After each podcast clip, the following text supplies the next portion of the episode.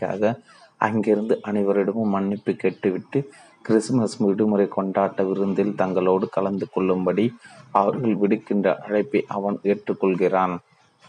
எபினேசரின் உறவினரும் அவருடைய மனைவியும் எபினேசர் இதயபூர்வமான மகிழ்ச்சியை கண்டு அதிர்ச்சி அடைகின்றன. அவன் அதே எபினேசர் தான் என்பதை அவர்களால் நம்ப முடியவில்லை. மறுநாள் காலையில் வேலைக்கு தாமதமாக வருகின்ற பாப் கிராச்சேரி எபினேசர் எதிர்கொள்கிறான்.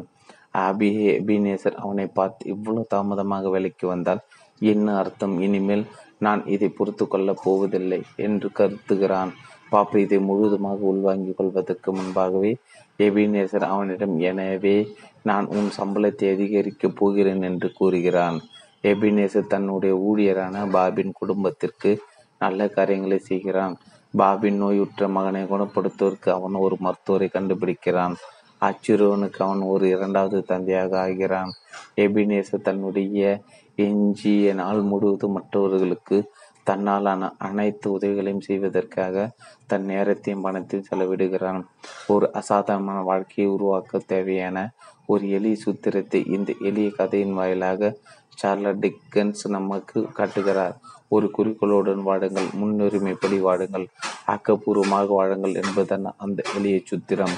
நான் இக்கதை பற்றி நினைத்து பார்க்கும்போது குறிக்கோள் என்பது நாம் எங்கே போய் கொண்டிருக்கிறோம் என்பதும் நமக்கு எது முக்கியம் என்பதும் இணைந்த ஒரு விஷயம் என்று டிக்கன்ஸ் வெளிப்படுத்துவதாக நான் நம்புகிறேன். நாம் எந்த விஷயத்திற்கு மிக அதிக முக்கியத்துவம் கொடுக்கிறோமோ அதுதான் நம்முடைய முன்னுரிமை என்றும் நம்முடைய உற்பத்தி திறன் நாம் மேற்கொள்கின்ற நடவடிக்கைகளிலிருந்து வருகிறது என்றும் அவர் சொல்லாமல் சொல்கிறார். வாழ்க்கை என்பது பணிக்கப்பட்டுள்ள தேர்ந்தெடுப்புகளின் ஒரு தொடர்ச்சி என்றும் அங்கு நம்முடைய குறிக்கோள் நம்முடைய முன்னுரிமை தீர்மானிக்கிறது என்றும் நாம் மேற்கொள்கின்ற செயல்களின் மூலம் நம்முடைய முன்னுரிமை நம்முடைய உற்பத்தி திறனை தீர்மானிக்கிறது என்றும் அவர் கூறுகிறார். டிக்கன்ஸை பொறுத்தவரை நம்முடைய குறிக்கோள் தான் நாம் யார் என்பதை தீர்மானிக்கிறது. எபினேசர் ஸ்க்ரூஜி மிகவும் வெளிப்படையானவன். அவனை சுலபமாக புரிந்து கொள்ளலாம் என்பதால் டிக்கன்ஸின் சூத்திரம் என்னும் லென்ஸ் வழியாக ஏ கிறிஸ்மஸ் கேரல் கதையை மீண்டும் நாம் ஆய்வு செய்யலாம். துவக்கத்தில் பணம் மட்டுமே எபினேசியன் குறிக்கோளாக இருக்கிறது. அவன் அந்த பணத்தை சம்பாதிப்பதற்காக உழைக்கிறான் அல்லது அதனோடு தனியாக இருக்கிறான். மக்களை விட அதிகமாக பணத்தின் மீது அவன் அக்கறை கொள்கிறான். பணத்தை எந்த விதத்தில் வேண்டுமானாலும் சம்பாதிக்கலாம் என்று அவன் நம்புகிறான். இந்த குறிக்கோளின் அடிப்படையிலே அவனுடைய முன்னுரிமை நேரடியானதாக இருக்கிறது. தன்னால் எவ்வளவு சம்பாதிக்க முடியுமோ எவ்வளவு பணத்தை ஈட்டுவது அவனுடைய முன்னுரிமையாகுமோ பணம் சம்பாதிப்பது மட்டுமே அவனுக்கு முக்கியமானதாக இருக்கிறது. இதன் விளைவாக அவனோட உற்பத்தி திறன் எப்போதுமே பணம் சம்பாதிப்பதை குறிப்பாக கொண்டுள்ளது. அவன் அதிலிருந்து சிறிது ஓய்வெடுத்து கொள்ளும் போது அந்த பணத்தை வெண்ணுவதில் அவன் தன் நேரத்தை செலவிடுகிறான். பணம் சம்பாதித்தல் கடன் கொடுத்தல் கடனை வசூலித்தல் கணக்கை சரிபார்த்தல். இந்த நடவடிக்கைகள் அவனுடைய நாட்களை நிரப்புகின்றன ஏனெனில் அவன் ஒரு பேராசைக்காரன் தன்னலமிக்கவன். தன்னை சூழ்ந்துள்ளோரின் துன்பங்களுக்கு மனம் இறங்காதவன். அவனை பொறுத்தவரை தன்னுடைய குறிக்கோளை நிறைவேற்றுவதில் அவன் உயர்ந்த உற்பத்தி திறனுடன் செயல்படுகிறான். ஆனால் மற்றவரின் பார்வையில் அவன் ஒரு துயரமான வாழ்க்கையை வாழ்ந்து கொண்டிருக்கிறான். இக்கதை இதோடு முடிந்திருக்கும். ஆனால் எபினேசரின் முன்னாள் தூர் கூட்டாளியான ஜேக்கப் மார்லி எபினேசருக்கு வழங்கிய கண்ணோட்டம் இக்கதையின் போக்கை மாற்றிவிடுகிறது. மார்லியின் பேச்சை கேட்ட பிறகு எபினேசரின் குறிக்கோள் மாறியதாக டிக்கன்சன் குறிப்பிடுகிறார். அந்த மாற்றம் தன் அவனுடைய மிக முக்கியமான முன்னுரிமைகளை மாற்றுகிறது.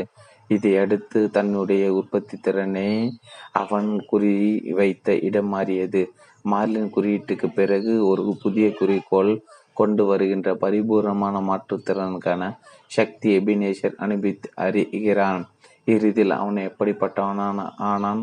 பணம் இப்போது அவனுடைய குறிக்கோளாக இருக்கவில்லை. மாறாக அவன் மக்களை தன்னுடைய குறிக்கோளாக ஆக்கி கொண்டான். அவன் இப்போது மக்கள் மீது அக்கறை கொள்கிறான். அவர்களுடைய பொருளாதார நிலைமை மற்றும் உடல் நலன் மீது அவனுக்கு அக்கறை ஏற்படுகிறது. மற்றவர்களுடன் மகிழ்ச்சியான உறவுகளை தான் வளர்த்து கொண்டுள்ளதில் அவன் களிப்புறுகிறான் தன்னால் என்ற அளவு மற்றவர்களுக்கு அவன் உதவுகிறான். பணத்தை சேகரிப்பதை விட மக்களுக்கு உதவுவதை அதிக மதிப்பு வாய்ந்ததாக அவன் கருதுகிறான். பணத்தால் நல்ல விஷயங்களை செய்ய முடிந்தால் அதுதான் அந்த பணத்திற்கு மதிப்பு கூட்டுகிறது என்று அவன் நம்புகிறான். அவனுடைய முன்னுரிமை எது? முன்பு அவன் மக்களை பயன்படுத்திய பணத்தை குவித்தான். ஆனால் இப்போது தன் பணத்தை கொண்டு மக்களை காப்பாற்றுகிறான். அதிகமான மக்களுக்கு உதவுவதற்காக அதிகமான பணம் சம்பாதிப்பது இப்போது அவனுடைய முன்னுரிமையாக இருக்கிறது. அவன் என்ன நடவடிக்கைகளை மேற்கொள்கிறான்? தன்னுடைய ஒவ்வொரு காசையும் மற்றவர்களுக்கு உதவுவதற்கு செலவிடுவதில் அவன் தினமும் ஆக்கப்பூர்வமாக செயல்படுகிறான். அவனுக்கு ஏற்பட்ட மாற்றம் மிகவும் குறிப்பிடத்தக்கது. இக்கதை கூறுகின்ற செய்தி தெளிவாக இருக்கிறது. நாம் யார் என்பதும் நாம் எங்கே போக விரும்புகிறோம் என்பதும் இணைந்துதான் நாம் என்ன செய்கிறோம் என்பதையும் நாம் எதை சாதிக்கிறோம் என்பதையும் தீர்மானிக்கின்றன. ஒரு குறிக்கோளுடன் வாழப்படுகின்ற ஒரு வாழ்க்கை தான் எல்லாவற்றையும் விட அதிக சக்தி வாய்ந்த ஒரு வாழ்க்கையாகும். அதுதான் மிக மிக மகிழ்ச்சியானதொரு வாழ்க்கையும் கூட. மகிழ்ச்சியை இலக்காக மக்களிடம் வாழ்வில் என்ன இருக்கு என்ன வேண்டும் என்று நீங்கள் கேட்டால் மகிழ்ச்சி என்பதுதான் அவர்களில் பெரும்பாலான பதிலாக இருக்கும். அக்கேள்விக்கு நம் ஒவ்வொருடம் பல வகையான திட்டமட்டமான பதில்கள் இருந்தாலும் நாம் பெரிதும் விரும்புவது மகிழ்ச்சியை தான் நம்முடைய நோக்கம் என்னவாக இருந்தாலும் சரி நாம் செய்கின்ற காரியங்கள் பெரும்பாலான இறுதியில் நமக்கு மகிழ்ச்சியை கொண்டு வருவதற்கு நாம் செய்கின்றவையே. ஆனால் நாம் நினைக்கின்ற விதத்தில் மகிழ்ச்சியை நமக்கு கிட்டுவதில்லை. இதை விளக்குவதற்கு பண்ட கதை ஒன்றை நான் உங்களுடன் பகிர்ந்து கொள்ள விரும்புகிறேன். ஒரு அரசன் ஒரு நாள் காலையில் தன் அரண்மனை விட்டு வெளியே வந்தபோது ஒரு பிச்சைக்காரனை எதிர்கொண்டான். அரசன் அவனை பார்த்து உனக்கு என்ன வேண்டும்? என்று கேட்டான். அதற்கு அந்த பிச்சைக்காரன் சிரித்து கொண்டு என்னுடைய ஆசையை உங்களால் நிறைவேற்ற முடியும் என்பது போல கேட்கிறீர்களே என்று பதிலளித்தான்.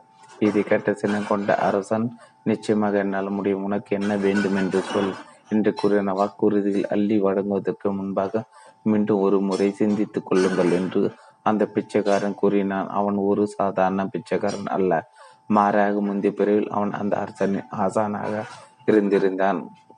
அந்த முந்தைய பிறவில் அவன் அந்த அரசனுக்கு இப்படி ஒரு வாக்கு கொடுத்திருந்தான். நம்முடைய அடுத்த பிறவில் நான் உன்னிடம் வந்து உனக்கு விழிப்பு ஏற்படுத்த முயற்சிப்பேன். இப்பிறவில் அதை நீ தவறவிட்டு விட்ட. ஆனால் உனக்கு உதவுவதற்கு நான் மீண்டும் வருவேன்.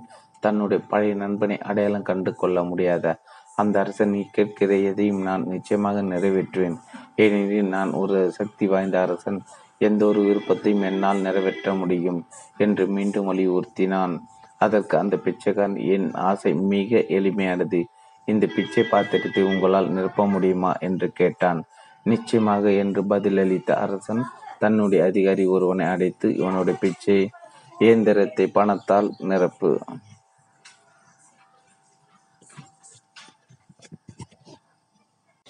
தன்னுடைய பழைய நண்பனை அடையாளம் கண்டு கொள்ள முடியாத அந்த அரசன் நீ கேட்கின்ற எதையும் நான் முடியாத அந்த அரசன் தன்னுடைய பழைய நண்பனை அடையாளம் கண்டு கொள்ள முடியாத அந்த அரசன் நீ கேட்கின்ற எதையும் நான் நிச்சயமாக நிறைவேற்றுவேன். ஏனெனில் நான் ஒரு சக்தி வாய்ந்த அரசன். எந்த ஒரு விருப்பத்தையும் என்னால் நிறைவேற்ற முடியும் என்று மீண்டும் வலியுறுத்தினான். அதற்கு அந்த பிச்சைக்காரன் என் ஆசை மிக எளிமையானது. இந்த பிச்சை பாத்திரத்தை உங்களால் நிரப்ப முடியும்? மா என்று கேட்டான். நிச்சயமாக என்று பதிலளித்தான் அரசன். தன்னுடைய அதிகாரி ஒருவனை அழைத்து இவனுடைய பிச்சை பாத்திரத்தை பணத்தால் நிரப்பு என்று கட்டளையிட்டான். அந்த அதிகாரம் அப்படியே செய்தான். ஆனால் அவன் அப்பாத்திரத்திலும் பணத்தை போட்ட போது அது மாயமாய் மறைந்தது. எனவே அவன் மேலும் அதிக பணத்தை அதில் போட்டான். அதுவும் ஆனால் அதுவும் மாயமாய் மறைந்தது. எவ்வளவு பணத்தை போட்டாலும் அந்த பிச்சை பாத்திரம் காலியாகவே இருந்தது. விரைவில் இச்செய்தி அந்த ராஜ்யம் நெருகிலும் பரவியது. இக்காட்சிக்கான ஒரு பெரிய கூட்டம் அங்கு கூடியது. அரசனின் கௌரவமும் அதிகாரம் இங்கு உயிருக்கு ஊசலாடி கொண்டிருந்தன. எனவே அவன் தன் அதிகாரியிடம் நான் என் ராஜ்யத்தை இழக்க வேண்டியிருந்தாலும் பரவாயில்லை ஆனால் நான் இந்த பிச்சைக்காரனிடம் தோற்கக்கூடாது என்று கூறினான் அரசனின் கட்டளையின் பேரில். அந்த அதிகாரி தன் அரசனின் சொத்து முழுவதும் அந்த பாத்திரத்தில் போட்டான். வைரங்கள் முத்துரங்கள் வைடூரியங்கள் ஆகிய பாத்திரங்கள் கொட்டப்பட்டன. அரசனின் கஜானை காலியாகி கொண்டிருந்தது. ஆனாலும் அந்த பிச்சை பாத்திரம் காலியாக இருந்தது. அதனுள் போடப்பட்ட எல்லாம் உடனடியாக மாயமாய் மறைந்தன. இறுதியில் கூட்டத்தின் அமைதியாக நின்று கொண்டிருக்க அரசன் அரசன் அந்த பிச்சைக்காரன் பாதங்களில் விழுந்து வணங்கி தன் தோல்வியை ஒப்புக்கொண்டான். நீ வெற்றி பெற்று விட்டாய். ஆனால் நீ இங்கிருந்து போவதற்கு முன்பு என்னுடைய ஒரு கேள்விக்கு விடையளித்து விட்டு போ. இந்த பிச்சை பாத்திரத்தின் ரகசியம் என்ன? என்று அரசன் கேட்டான். அதற்கு அந்த பிச்சைக்காரன் பணியோடு இப்படி பதிலளித்தான். இதில் ரகசியம் எதுவுமில்லை. இது மனித விருப்பங்கள்? ஆனது. நம் வாழ்வின் குறிக்குள் ஒரு பிச்சை பாத்திரமாக ஆகிவிடாமல் இருப்பதை உறுதி செய்வது வாழ்வில் நம்முடைய மாபெரும் சாவல்களில் ஒன்று. நமக்கு மகிழ்ச்சி அளிக்கும் என்ற நம்பிக்கையில் அடுத்தடுத்து ஒவ்வொன்றாக பல ஆசைகளை பின்தொடர்ந்து செல்வது அர்த்தமற்றது. அது தோல்விக்கு தன் வழிவகுக்கும் பணத்தை கைவசப்படுத்தும் பொருட்களை வாங்கி குவிப்பதும் அவை நமக்கு இன்பத்தை கொடுக்கும் என்ற எதிர்பார்ப்புடன் நான் செய்கின்ற காரியங்களாகும். ஒருபுறம் இது உண்மையில் வேலை செய்கிறது. பணத்தையோ அல்லது நமக்கு விருப்பமான வேறு எதையோ ஒன்றை கைவசப்படுத்துவது நம்முடைய மகிழ்ச்சி அதிகரிக்கிறது என்பது உண்மை. ஆனால் அந்த மகிழ்ச்சி ஒரு கணம் மட்டுமே நீடிக்கிறது. பிறகு அது மீண்டும் காணாமல் போய்விடுகிறது.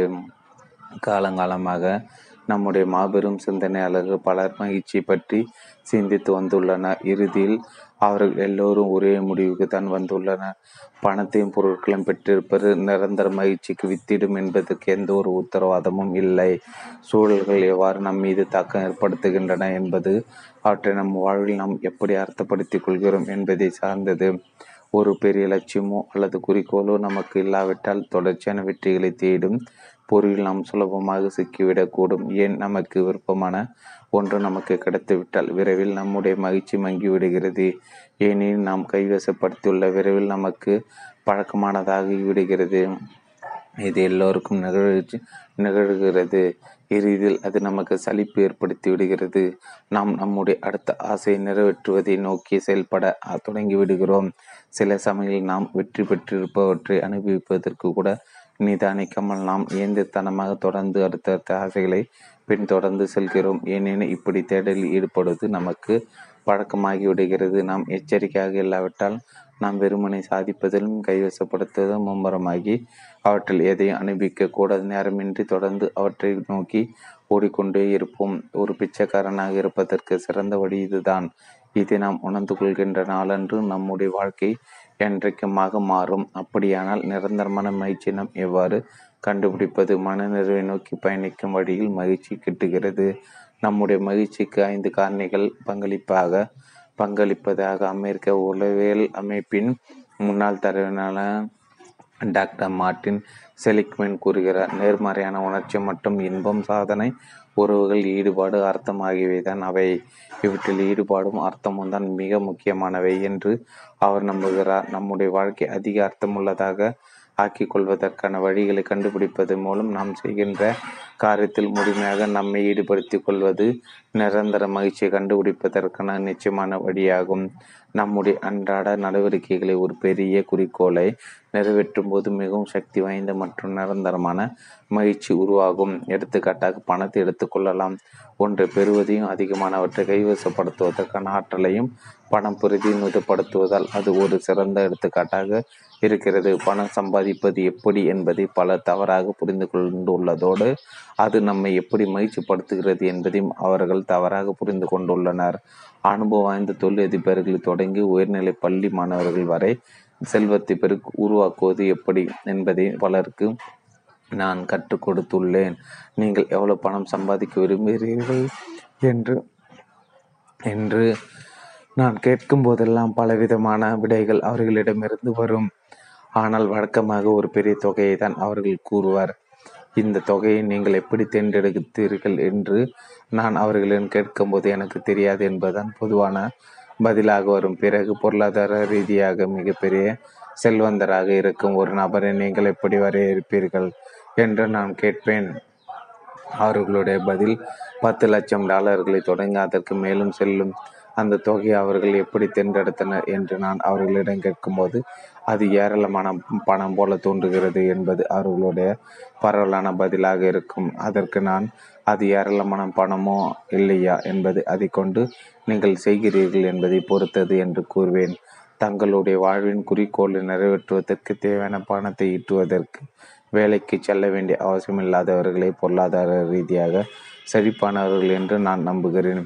இந்த வரையறை ஏற்றுக்கொள்கின்றவர்களுக்கு இது ஒரு சவாலை முன்வைக்கிறது. என்பதை தயவு செய்து உணர்ந்து கொள்ளுங்கள்.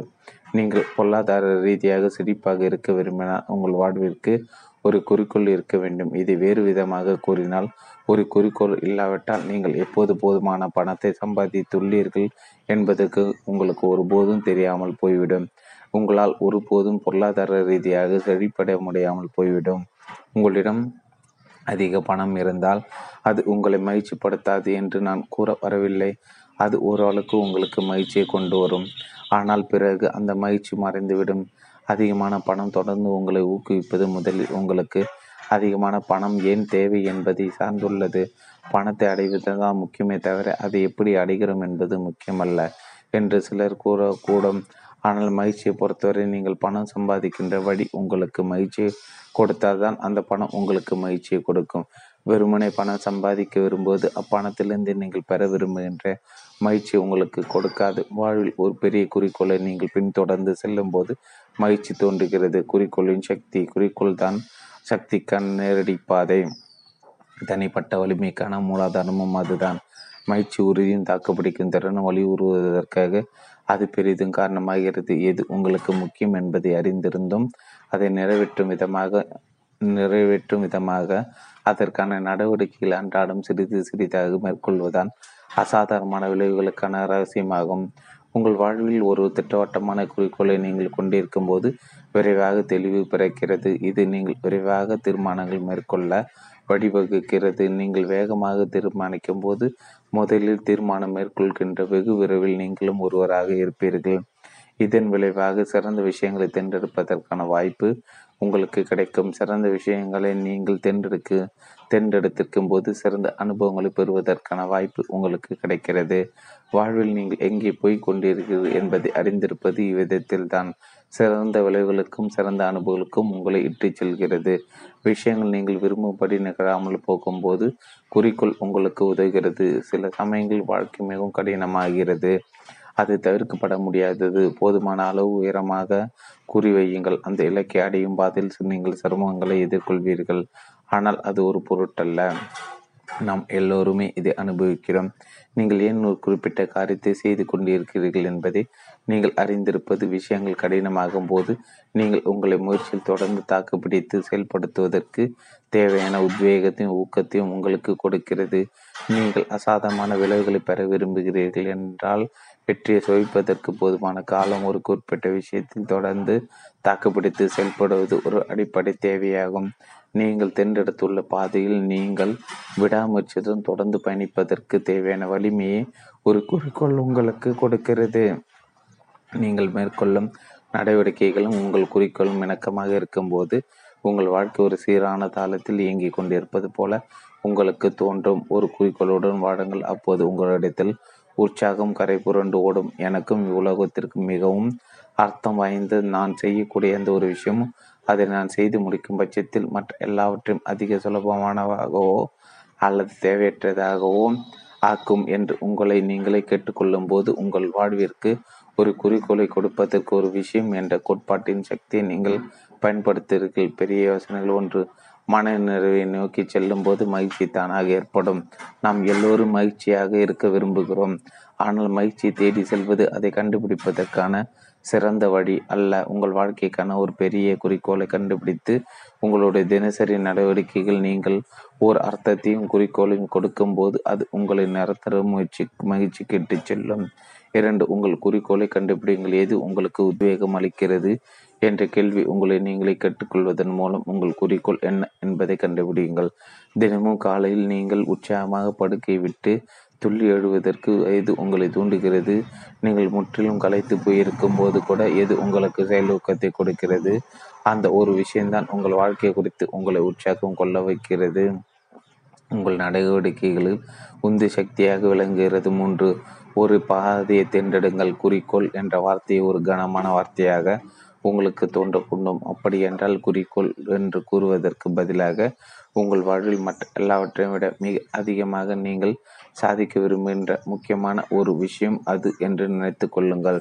நீங்கள் எதை சாதிக்க விரும்புகிறீர்கள் என்பதை எழுதி கொண்டு அதை நீங்கள் எப்படி செய்வீர்கள் என்பதை விவரிங்கள் இது என்னுடைய குறிக்கோள். என்னுடைய பயிற்றுவிப்புகள் மற்றும் நூல்களின் மூலம் மக்கள் தங்களால் இயன்ற மிக சிறப்பானதொரு வாழ்க்கை வாழ அவர்களுக்கு உதவுதான் என் குறிக்கோள். அப்படி என்றால் என் வாழ்க்கை எப்படி இருக்கும்? பயிற்றுவித்தல் தான் என்னுடைய ஒரு விஷயம். சுமார் முப்பது ஆண்டுகளுக்கு முப்பது ஆண்டுகளாக அதுதான் என்னுடைய முக்கியமான ஒரு விஷயமாக இருந்து வந்துள்ளது.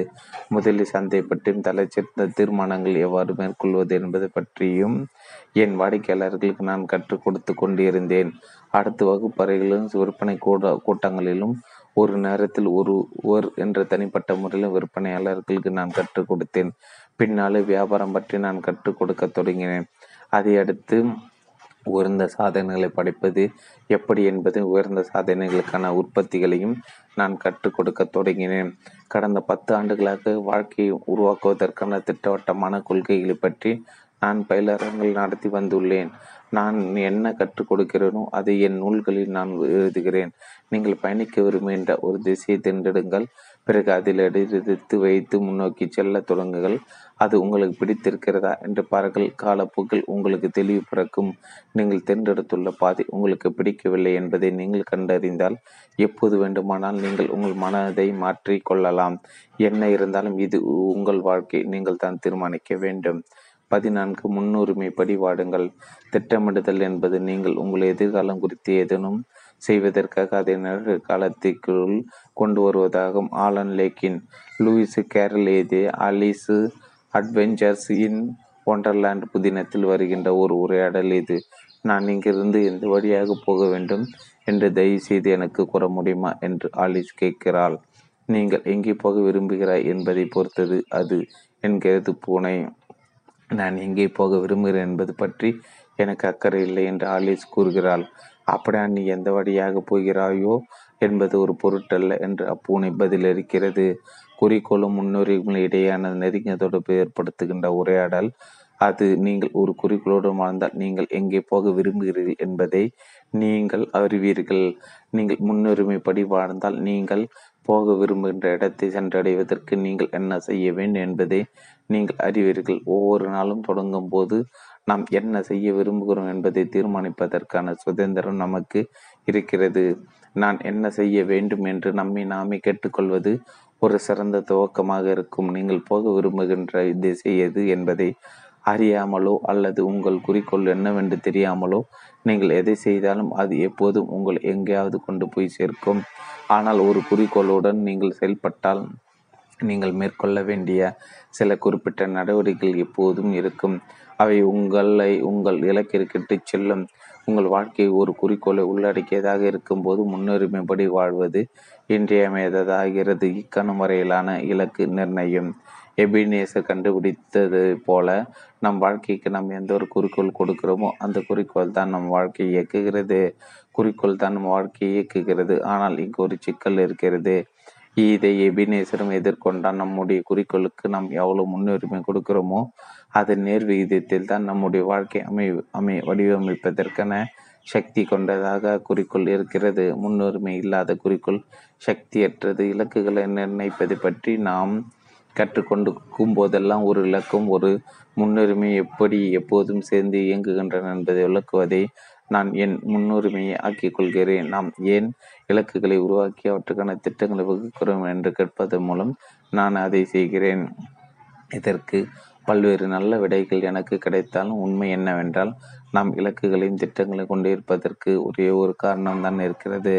நம் வாழ்க்கையில் நமக்கு முக்கியமான முக்கியமாக படுகின்ற விஷயங்களோடு அக்கணத்தில் அவை பொருத்தமானவையாக இருக்கின்றன என்பதுதான். அது நாம் நம்முடைய கடந்த காலத்தை பற்றி நினைத்து பார்க்கக்கூடும் எதிர்காலத்தை கணிக்கக்கூடும். ஆனால் நிகழ்காலம் மட்டுமே நம்முடைய ஒரே யதார்த்தமாக இருக்கிறது. இக்கணம் மட்டுமே நம் கைவசம் இருக்கிறது. எதிர்காலத்தில் அசாதாரணமான விளைவுகளை பெறுவதற்கான நம்முடைய திறன் சக்தி வாய்ந்த கணங்களை அடுத்தடுத்து ஒவ்வொன்றாக கோர்த்து இணைப்பதில் அடங்கியுள்ளது. வெற்றி பற்றிய ஒரு முக்கியமான உண்மை இது. எந்த ஒரு கணத்திலும் நீங்கள் என்ன செய்கிறீர்கள் என்பது அடுத்த கணம்.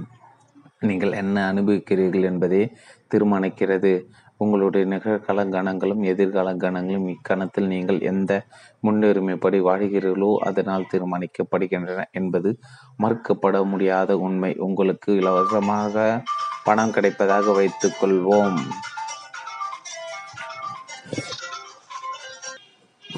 உங்களுக்கு இலவசமாக கணக்கு பணம் கிடைப்பதாக வைத்துக்கொள்வோம் உங்களுக்கு இலவசமாக பணம் கிடைப்பதாக வைத்துக்கொள்வோம் அது தொடர்பை பின்வரும் இரண்டு விஷயங்களில். ஒன்றை நீங்கள் தேர்ந்தெடுக்க வேண்டும் என்றால் நீங்கள் எதை தேர்ந்தெடுப்பீர்கள்? இன்று ஒரு லட்சம் அல்லது அடுத்த இரண்டு லட்சம். நிச்சயமாக நீங்கள் இரண்டு லட்சத்தை தான் தேர்ந்தெடுப்பீர்கள் இல்லையா? இந்த வாய்ப்பை பயன்படுத்தி மிக அதிகமான பணத்தை ஈட்டுவது உங்கள் இலக்காக இருந்தால் நீங்கள் அப்படித்தான் செய்வீர்கள். ஆனால் பெரும்பாலான மக்கள் அப்படி செய்வதில்லை என்பதுதான் வினோதமான விஷயம். சிறிய வெகுமதிகளை விட பெரிய வெகுமதிகளையே மக்கள் அதிகம் விரும்புகின்றனர் என்றாலும் எதிர்கால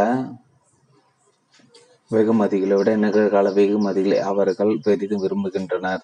அந்த எதிர்கால வெகுமதிகள் பெரிதாக இருந்தாலும் கூட என்பதை பொருளாதார நிபுணர்கள் நெடுங்காலமாகவே அறிந்து வை வந்துள்ளனர். இது ஒரு சாதாரண நிகழ்வு. ஒரு வெகுமதி எதிர்காலத்தில் எவ்வளோ அதிக காலம் தள்ளி இருக்கிறதோ அதை அடைவதற்கான உடனடி ஊக்குவிப்பு அவ்வளோ குறைவாக இருக்கிறது. தூரத்தில் தெரிகின்ற பொருட்கள் நம் பார்வைக்கு மிக சிறியவையாக தோன்றுவதால் அவை உண்மையிலே மிகச் சிறியவை என்று மக்கள் தவறாக அனுமானிக்கின்றனர்.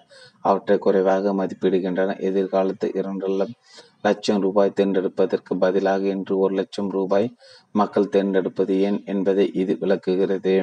நிகழ்கால பாரபட்சம் அவர்களுடைய அறிவை மருங்கடைத்து விடுகிறது. அசாதமான விளைவுகளை கொண்ட ஒரு பெரிய எதிர்காலம் தங்கள் கையிலிருந்து நடுவி செல்ல அவர்கள் அனுமானித்து விடுகின்றனர். தினமும் இவ்விதத்தில் வாழ்வது உங்களுடைய எதிர்கால வாழ்க்கையின் மீது எப்படிப்பட்ட மோசமான தாக்கத்தை ஏற்படுத்தும் என்று கற்பனை செய்து கொள்ளுங்கள். தரமான வெகுமதிகள் பற்றி முன்பு நாம் பேசியது நினைவிருக்கிறதா மார்ஷ் மெலோவை தொடங்குகின்ற ஒன்று நீங்கள் இன்னும் அதிக விலை கொடுக்க வேண்டிய நிலைக்கு உங்களை இட்டு சென்று விடும் நம்மிடமிருந்து நம்மை பாதுகாப்பதற்கும் சரியான முன்னுரிமை தீர்மானிப்பதற்கும் நம்முடைய குறிக்கோளை வேகமாக நெருங்குவதற்கும் ஒரு எளிய சிந்தனை முறை நமக்கு தேவை. இக்கணம் வரையிலான இலக்கு நிர்ணயம் அதற்கு உதவும். இலக்கு நிர்ணயம் ஏதேனும் ஒன் ஏதேனும் ஒரு நாள் அடைய வேண்டிய இலக்கு என்றேனும் ஒரு நாள் எந்த ஒரு விஷயத்தை நான் செய்ய விரும்புகிறேன்? ஐந்தாண்டு இலக்கு என்னுடைய என்றேனும் ஒரு நாள் இலக்கின் அடிப்படையில் அடுத்த ஐந்து ஆண்டுகளில் நான் செய்யக்கூடிய அந்த ஒரு விஷயம் எது? ஓராண்டு இலக்கு என்னுடைய ஐந்தாண்டு இலக்கின் அடிப்படையில் இந்த ஆண்டு நான் செய்யக்கூடிய அந்த ஒரு விஷயம் எது? மாதாந்திர இலக்கு என்னுடைய ஓராண்டு இலக்கின் அடிப்படையில் இந்த மாதம் நான் செய்ய செய்யக்கூடிய அந்த ஒரு விஷயம் எது? வாராந்திர இலக்கு என்னுடைய மாதாந்திர இலக்கின் அடிப்படையில் இந்த வாரம் நான் செய்யக்கூடிய அந்த ஒரு விஷயம் எது? தினசரி இலக்கு என்னுடைய வாராந்திர இலக்கின் அடிப்படையில் இன்று நான் செய்யக்கூடிய அந்த ஒரு விஷயம் எது? இக்கணம். என்னுடைய தினசரி இலக்கின் அடிப்படையில் இக்கணத்தில் நான் செய்யக்கூடிய அந்த ஒரு விஷயம் எது? படம் இருபத்தி நாலு எதிர்கால குறிக்கோள் நிகழ்கால முன்னுரிமையோடு தொடர்பு கொண்டிருக்கிறது முதலில் நீங்கள் ஒரு எதிர்கால இலக்கை நிர்ணயிக்க வேண்டும். பிறகு படிப்படியாக முன்னோக்கி வந்து இக்கணத்தில் நீங்கள் செய்து கொண்டிருக்கின்ற வேண்டும் என்பதை நீங்கள் தீர்மானிக்க வேண்டும். அதாவது நீங்கள் உங்கள் டாமினோக்களை வரிசைப்படுத்த வேண்டும். இக்கண வரையிலான இலக்கு நிர்ணயம் எப்படி? உங்கள் சிந்தனை வழி நடத்தி உங்களுடைய மிக முக்கியமான முன்னுரிமையை தீர்மானிக்கும் என்பதை புரிந்து கொள்வதற்கு பின்வரும் விஷயத்தை உறக்கப்படுங்கள். என்னுடைய என்றேனும் ஒரு நாள் இலக்கின் அடிப்படையில் அந்த இலக்கை அடைவதற்கான சரியான பாதையில் நான் பயணிப்பதற்கு அடுத்த ஐந்தாண்டுகளில் நான் செய்யக்கூடிய ஒரு விஷயம் எது? இப்போது என்னுடைய ஐந்தாண்டு இலக்கின் அடிப்படையில் அந்த ஐந்தாண்டு இலக்கை அடைவதற்கும் அதன் மூலமாக என்னுடைய என்றேனும் ஒரு நாள் இலக்கை அடைவதற்குமான சரியான பாதையில் நான் பயணிப்பதற்கு இந்த ஆண்டு நான் செய்யக்கூடிய ஒரு விஷயம் எது இப்போது என்னுடைய இந்த ஆண்டு இலக்கின் அடிப்படையில் அந்த ஓராண்டு இலக்கை அடைவதற்கும் அதன் வாயிலாக என்னுடைய ஐந்தாண்டு இலக்கை அடைவதற்குமான அதன் மூலமாக என்னுடைய என்றேனும் ஒரு நாள் இலக்கை அடைவதற்குமான சரியான பாதையில் நான் பயணிப்பதற்கு இந்த மாதம் நான் செய்யக்கூடிய ஒரு விஷயம் எது இப்போது என்னுடைய இந்த மாத இலக்கின் அடிப்படையில் இம்மாத இலக்கை அடைவதற்கும் அதன் வாயிலாக என்னுடைய ஓராண்டு இலக்கை அடைவதற்குமான அடைவதற்கும் அதன் வாயிலாக என்னுடைய ஐந்தாண்டு இலக்கை அடைவதற்கும் அதன் மூலமாக என்னுடைய இன்றேன் ஒரு நாள் இலக்கை அடைவதற்குமான சரியான பாதையில் நான் பயணிப்பதற்கு இந்த வாரம் நான் செய்யக்கூடிய ஒரு விஷயம் எது? இப்போது என்னுடைய இந்த வார இலக்கின் அடிப்படையில் இந்த வாரத்திற்கான இலக்கை அடைவதற்கும் அதன் வாயிலாக என்னுடைய இந்த மாத இலக்கை அடைவதற்கும் அதன் வாயிலாக என்னுடைய ஓராண்டு இலக்கை அடைவதற்கும் அதன் வாயிலாக என்னுடைய ஐந்தாண்டு இலக்கை அடைவதற்கும் அதன் மூலமாக என்னுடைய என்றேனும் ஒரு நாள் இலக்கை அடைவதற்குமான சரியான பாதையில் நான் பயணிப்பதற்கு இன்று நான் செய்யக்கூடிய ஒரு விஷயம் எது? இப்போது என்னுடைய இன்றைய இலக்கின் அடிப்படையில் இன்றைய இலக்கை அடைவதற்கும் அதன் வாயிலாக என்னுடைய இந்த வார இலக்கை அடைவதற்கும் அதன் வாயிலாக என்னுடைய இந்த மாத இலக்கை அடைவதற்கும் அதன் வாயிலாக என்னுடைய ஓராண்டு இலக்கை அடைவதற்கும் அதன் வாயிலாக என்னோட ஐந்தாண்டு இலக்கு இலக்கை அடைவதற்கும் அதன் மூலமாக என்னுடைய என்றேனும் ஒரு நாள் இலக்கை அடைவதற்குமான சரியான பாதையில் நான் பயணித்து பயணிப்பதற்கு இக்கணத்தில் நான் செய்ய வேண்டிய ஒரு விஷயம் எது? நீங்கள் முந்தைய பக்தியை முழுவதுமாக படித்திருக்க வேண்டும் என்று நான் விரும்புகிறேன். ஏன் ஏனெனில் எப்படி சிந்திக்க வேண்டும் என்பது குறித்தும் ஒரு இலக்கை இன்னொரு இலக்குடன் எப்படி தொடர்பு படுத்த வேண்டும் என்பது குறித்தும் நீங்கள் உங்கள் மனதிற்கு பயிற்சி அளித்து கொண்டிருக்கிறீர்கள். இச்செயல்முறையின் வாயிலாக இக்கணத்தில் நீங்கள் செய்ய வேண்டிய முக்கியமான விஷயம் எது என்பதை நீங்கள் கண்டறிகிறீர்கள். பெரிதாக எப்படி சிந்திப்பது சரிய நடவடிக்கைகளை எப்படி மேற்கொள்வது என்பதை நீங்கள் கற்றுக்கொண்டிருக்கிறீர்கள். இச்செயல்முறையின் மதிப்பை உணர்ந்து கொள்வதற்கு நேரடியாக கேள்வி கேட்டு பாருங்கள்.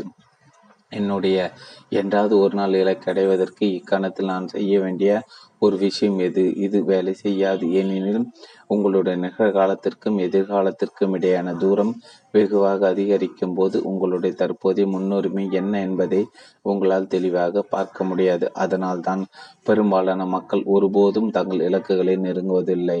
இன்றைய நாளை எதிர்காலத்தின் அனைத்து நாளைய தினங்களோடும் தொடர்பு படுத்திடுங்கள் அது மிகவும் முக்கியம். ஆராய்ச்சிகள் இதற்கு சான்று பகிர்கின்றன ஒளிவியலாளர்கள் ஒரு சிலர் ஒரு குழுவாக சேர்ந்து நடத்திய மூன்று வெவ்வேறு ஆய்வுகளில் விளைவுகள் மீது மனக்காட்சி படைப்பு என்று எவ்வாறு தாக்கம் ஏற்படுத்துகிறது? என்பதை கண்டுபிடிப்பதற்காக இருநூத்தி அறுபத்தி ரெண்டு மாணவர்களை அவர்கள் கண்காணித்தனர். பின்வரும் இரண்டு வழிகளில் ஒன்றில் மனக்காட்சிப்படுத்தும்படி அம்மாணவர்களிடம் கேட்டுக்கொள்ளப்பட்டது ஒரு தேர்வு தொண்ணூறு சதவீதத்துக்கும் அதிகமான மதிப்பெண்கள் பெறுவது போல் மனக்காட்சிப்படுத்தும்படி ஒரு குழுவினரிடம் கேட்டுக்கொள்ளப்பட்டது மாறுபுறம் மறுபுறம் தொண்ணூறு சதவீதத்திற்கும் அதிகமான மதிப்பெண்களை பெறுவதற்கு தேவையான நடவடிக்கை உள்ளடக்கிய செயல்முறையை மனக்காட்சிப்படுத்தும்படி இன்னொரு குழுவினரிடம் கேட்டுக்கொள்ளப்பட்டது. இறுதியில் செயல்முறையை மனக்காட்சிப்படுத்திய மாணவர்கள் மற்றவர்களுடைய அதிக சிறப்பான மதிப்பெண்களை பெற்றனர். அவர்கள் அதிக நேரம் படித்தனர் உயர்ந்த மதிப்பெண்களை பெற்றனர். என்னுடைய ஒரு விஷயம் இது. என்றேனும் ஒரு நாள் இலக்கு ஐந்தாண்டு இலக்கு ஓராண்டு இலக்கு மாதாந்திர இலக்கு வாதாந்திர இலக்கு தினசரி இலக்கு. இக்கணத்தில் இக்கணத்தில் என்னுடைய ஒரு விஷயம் எது? ஒரு டாமினோ ஓட்டத்தை வாழ்த்தால் தங்களால் என்னவெல்லாம் சாதிக்க முடியும் என்பது பற்றி மக்கள் அளவுக்கு அதிகமான நன்னம்பிக்கை கொள்கின்றன எனவே அவர்கள் ஒட்டுமொத்த செயல்முறையை முழுவதுமாக சிந்தித்து பார்ப்பதில்லை. திட்டமிடுதலில் உள்ள தவறு இது என்று ஆராய்ச்சியாளர்கள் கூறுகின்றனர். ஒரு பெரிய இலக்கை பல சிறிய இலக்குகளாக பிரித்து கொள்வது அதாவது சிறு சிறு நடவடிக்கைகளாக பிரித்து கொள்வது என்ற செயல்முறை மனதில் காட்சிப்படுத்துவது அசாதமான விளைவுகளை பெறுவதற்கு தேவையான திட்டத்தை வகுப்பதற்கும் அவ்விளைவுகளை அடைவதற்கும் தேவையான உத்திசார் சிந்தனையில் நீங்கள் ஈடுபடுவதற்கு உங்களுக்கு உதவுகிறது. மக்களை நான் எப்போது சந்தித்தாலும் தாங்கள் குறிப்பாக என்ன செய்ய வேண்டும் என்று அவர்கள் என்னிடம் கேட்கின்றனர் நான் அக்கேள்வியை அப்படியே திருப்பி உங்களுடைய கேள்விக்கு நான் பதிலளிப்பதற்கு முன்பாக நான் உங்களிடம் ஒன்று கேட்கிறேன். நீங்கள் எங்கே போய் கொண்டிருக்கிறீர்கள் என்றேன். ஒரு நாள் நீங்கள் எந்த இடத்தில் இருக்க விரும்புகிறீர்கள் என்று அவர்களிடம் கேட்கிறேன். இக்கணம் வரையிலான இலக்கு நிர்ணயம் செயல்முறையின் ஊடாக நான் அவர்களை வழிநடத்தி செல்லும் போது அவர்களால் விரைவாக புரிந்து கொள்ள முடிவதால் அவர்கள் தங்களுக்கான விடைகளை தாங்களாக கண்டுபிடித்து விடுகின்றனர். பிறகு அக்கணத்தில் தாங்கள் செய்து கொண்டிருக்க வேண்டிய முக்கியமான ஒரு விஷயத்தை அவர்கள் என்னிடம் கூறும்போது நான் சிரித்து கொண்டே அப்படியென்றால் நீங்கள் ஏன் இன்னும் இங்கு நின்று கொண்டு என்னிடம் பேசிக் கொண்டிருக்கிறீர்கள்? என்று அவர்களிடம் கேட்பேன். அடுத்து நீங்கள் மேற்கொள்ள வேண்டிய நடவடிக்கை உங்களுக்கு கிடைத்திருக்க விடைகளை ஒரு தாளில் எழுதி கொள்வதான் இலக்குகளை எழுத்துப்பூர்வமாக உடைப்பதன் முக்கியத்துவத்தை பற்றி ஏற்கனவே ஏராளமான நூல்கள் வலியுறுத்தப்பட்டுள்ளது. அதற்கான காரணம் எளிது. அச்செயல்முறை வேலை செய்கிறது.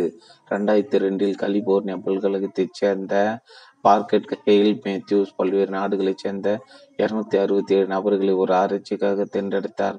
அவர்கள் பல்வேறு தொழில்கள் அல்லது வேலைகளில் ஈடுபட்டு இருந்தவர்கள் வழக்கறிஞர்கள் கணக்காளர்கள் லாப நோக்கற்ற நிறுவனங்களைச் சேர்ந்த ஊழியர்கள்.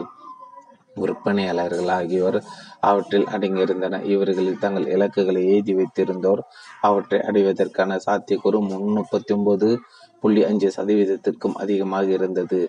உங்களுடைய இலக்குகளையும் உங்களுடைய மிக முக்கியமான முன்னுரிமை எழுதி கொள்வதான் முன்னுரிமைப்படி வாழ்வதற்கு நீங்கள் மேற்கொள்ள வேண்டிய கடைசி நடவடிக்கையாகும். பெரிய சோதனைகள் ஒன்று.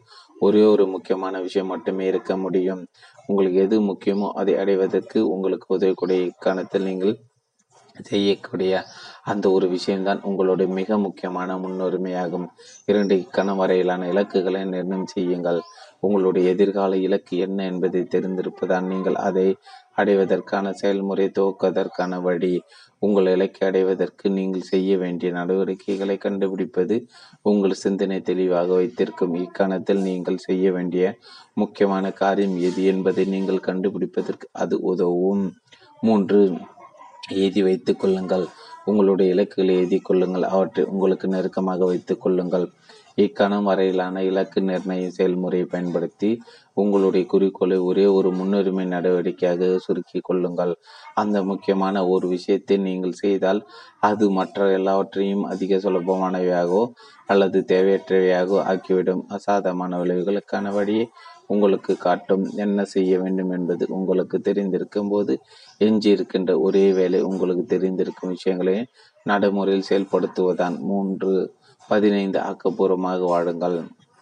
உற்பத்தி திறன் என்பது நீண்ட நேரம் கடினமாக வேலை செய்வதையோ எப்போதும் மும்பரமாக இருப்பதையோ அல்லது இரவு முழுவதும் கண் வைத்து வேலை பார்ப்பதையோ பற்றியதல்ல. இது முக்கியமாக உங்களுடைய முன்னுரிமைகள் திட்டமிடுதல் உங்களுடைய நேரத்தை பாதுகாத்தல் ஆகியவற்றை பற்றியது.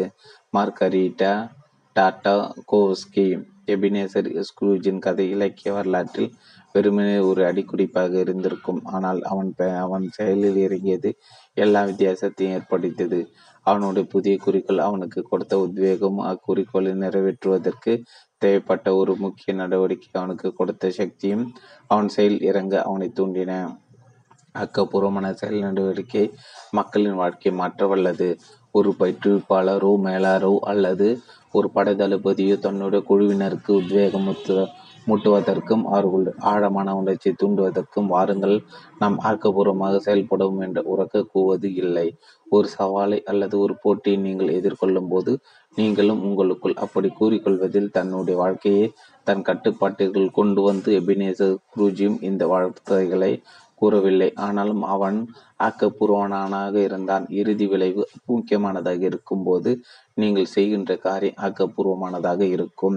விளையாடுதல் வேலை செய்தல் சாப்பிடுதல் உறங்குதல் நின்று கொண்டிருத்தல் உட்கார்ந்திருத்தல் சுவாசித்தல் என்று நாம் எல்லோரும் எப்போதும் ஏதேனும் செய்து கொண்டுதான் இருக்கிறோம். நாம் உயிருடன் இருப்பதால் நாம் ஏதாவது செய்து கொண்டிருக்கிறோம். நாம் எதுவும் செய்யாமல் இருக்கும்போது கூட அது கூட ஏதோ ஒன்றுதான். ஒவ்வொரு நாளின் ஒவ்வொரு நிமிடமும் நாம் எதையும் செய்து கொண்டிருப்போமா என்பது இங்கு கேள்வி அல்ல. மாறாக நாம் எதை செய்து கொண்டிருப்போம் என்பதுதான் கேள்வியே. சில சமயங்கள் நாம் செய்கின்ற காரியம் ஒரு பொருட்டாக இருப்பதில்லை. சில சமயங்கள் அது முக்கியத்துவம் வாய்ந்ததாக இருக்கிறது.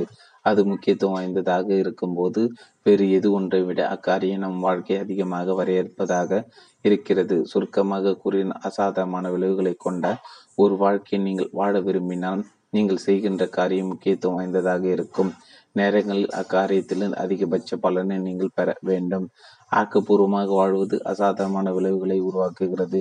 உற்பத்தி திறனை பற்றி நான் கற்றுக் கொடுக்கும் போதெல்லாம் எந்த வகையான நேர நிர்வாக அமைப்பு முறையை நீங்கள் பயன்படுத்துகிறீர்கள் என்ற கேள்வியோடு தான் எப்போது நான் துவக்குகிறேன். அந்த அறையில் எத்தனை நபர்கள் இருக்கின்றனாரோ அத்தனை வகையான விடைகள் எனக்கு கிடைக்கும். ஒவ்வொருவரும் ஒவ்வொரு கருவியின் பெயரை கூறுவார். அதை அடுத்து நீங்கள் எப்படி உங்களுடைய இந்த கு குறிப்பிட்ட கருவியை தேர்ந்தெடுத்தீர்கள்?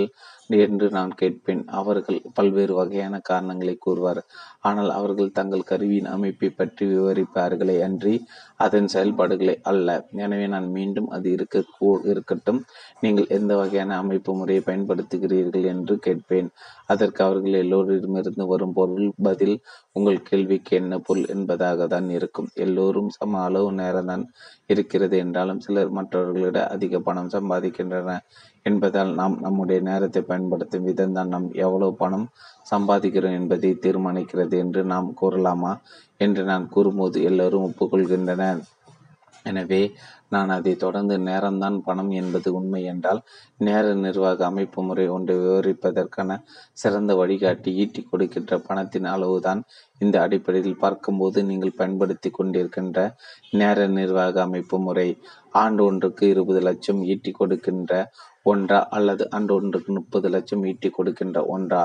அல்லது ஐம்பது லட்சம் ஒரு கோடி அல்லது ஐந்து கோடி ஈட்டி கொடுக்கின்ற ஒன்றா என்று நான் கேட்பேன். அது அங்கு ஒரு கனத்த மௌனம் நிலவும். சிறிது நேரம் கழித்து யாரோ ஒருவர் அதை நாங்கள் எப்படி தெரிந்து கொள்வது என்று கேட்பார். அதற்கு நான் நீங்கள் தற்போது எவ்வளவு சம்பாதித்துக் கொண்டிருக்கிறீர்கள்? என்று கேட்பேன். விளைவுகளை உருவாக்குவதற்கு பணம் ஒரு உருவாகும் என்றால் நேர நிர்வாக அமைப்பு முறை ஒன்றின் வெற்றி அதன் உற்பத்தி திறனை கொண்டுதான் தீர்மானிக்கப்பட வேண்டும் என்பது வெளிப்படை. என் வாழ்நாளில் நான் இப்போதும் ஒரு கோடீஸ்வரன் கீழ் மட்டுமே வேலை பார்த்துள்ளேன். சில சமயங்களில் நான் யாருக்கு வேலை செய்தேனோ அவர்கள் பின்னாலே கோடீஸ்வரர்களாக ஆனார்கள். இது என் வாழ்வை பற்றி ஒரு வினோதமான விஷயமாகும். ஆனால் இப்படி நிகழ்வதற்கு நான் திட்டமிடவில்லை. அது தானாகவே அப்படி நிகழ்ந்தது. ஆனால் மிகவும் ஆக்கப்பூர்வமான மனிதர்கள் தான் மிகவும் வெற்றிகரமான மனிதர்களாக இருக்கின்றன என்பது இந்த அனுபவங்களிலிருந்து நான் கற்றுக்கொண்ட மிக முக்கியமான விஷயம். ஆக்கப்பூர்வமான மக்கள் அதிகமான வேலைகளை செய்து முடிக்கின்றன. சிறப்பான மனிதர்கள் விலைகளை பெற்றுக் கொடுக்கின்றனர் மற்றவர்களை விட அதிகமாக பணம் ஈடு ஈட்டுகின்றனர்.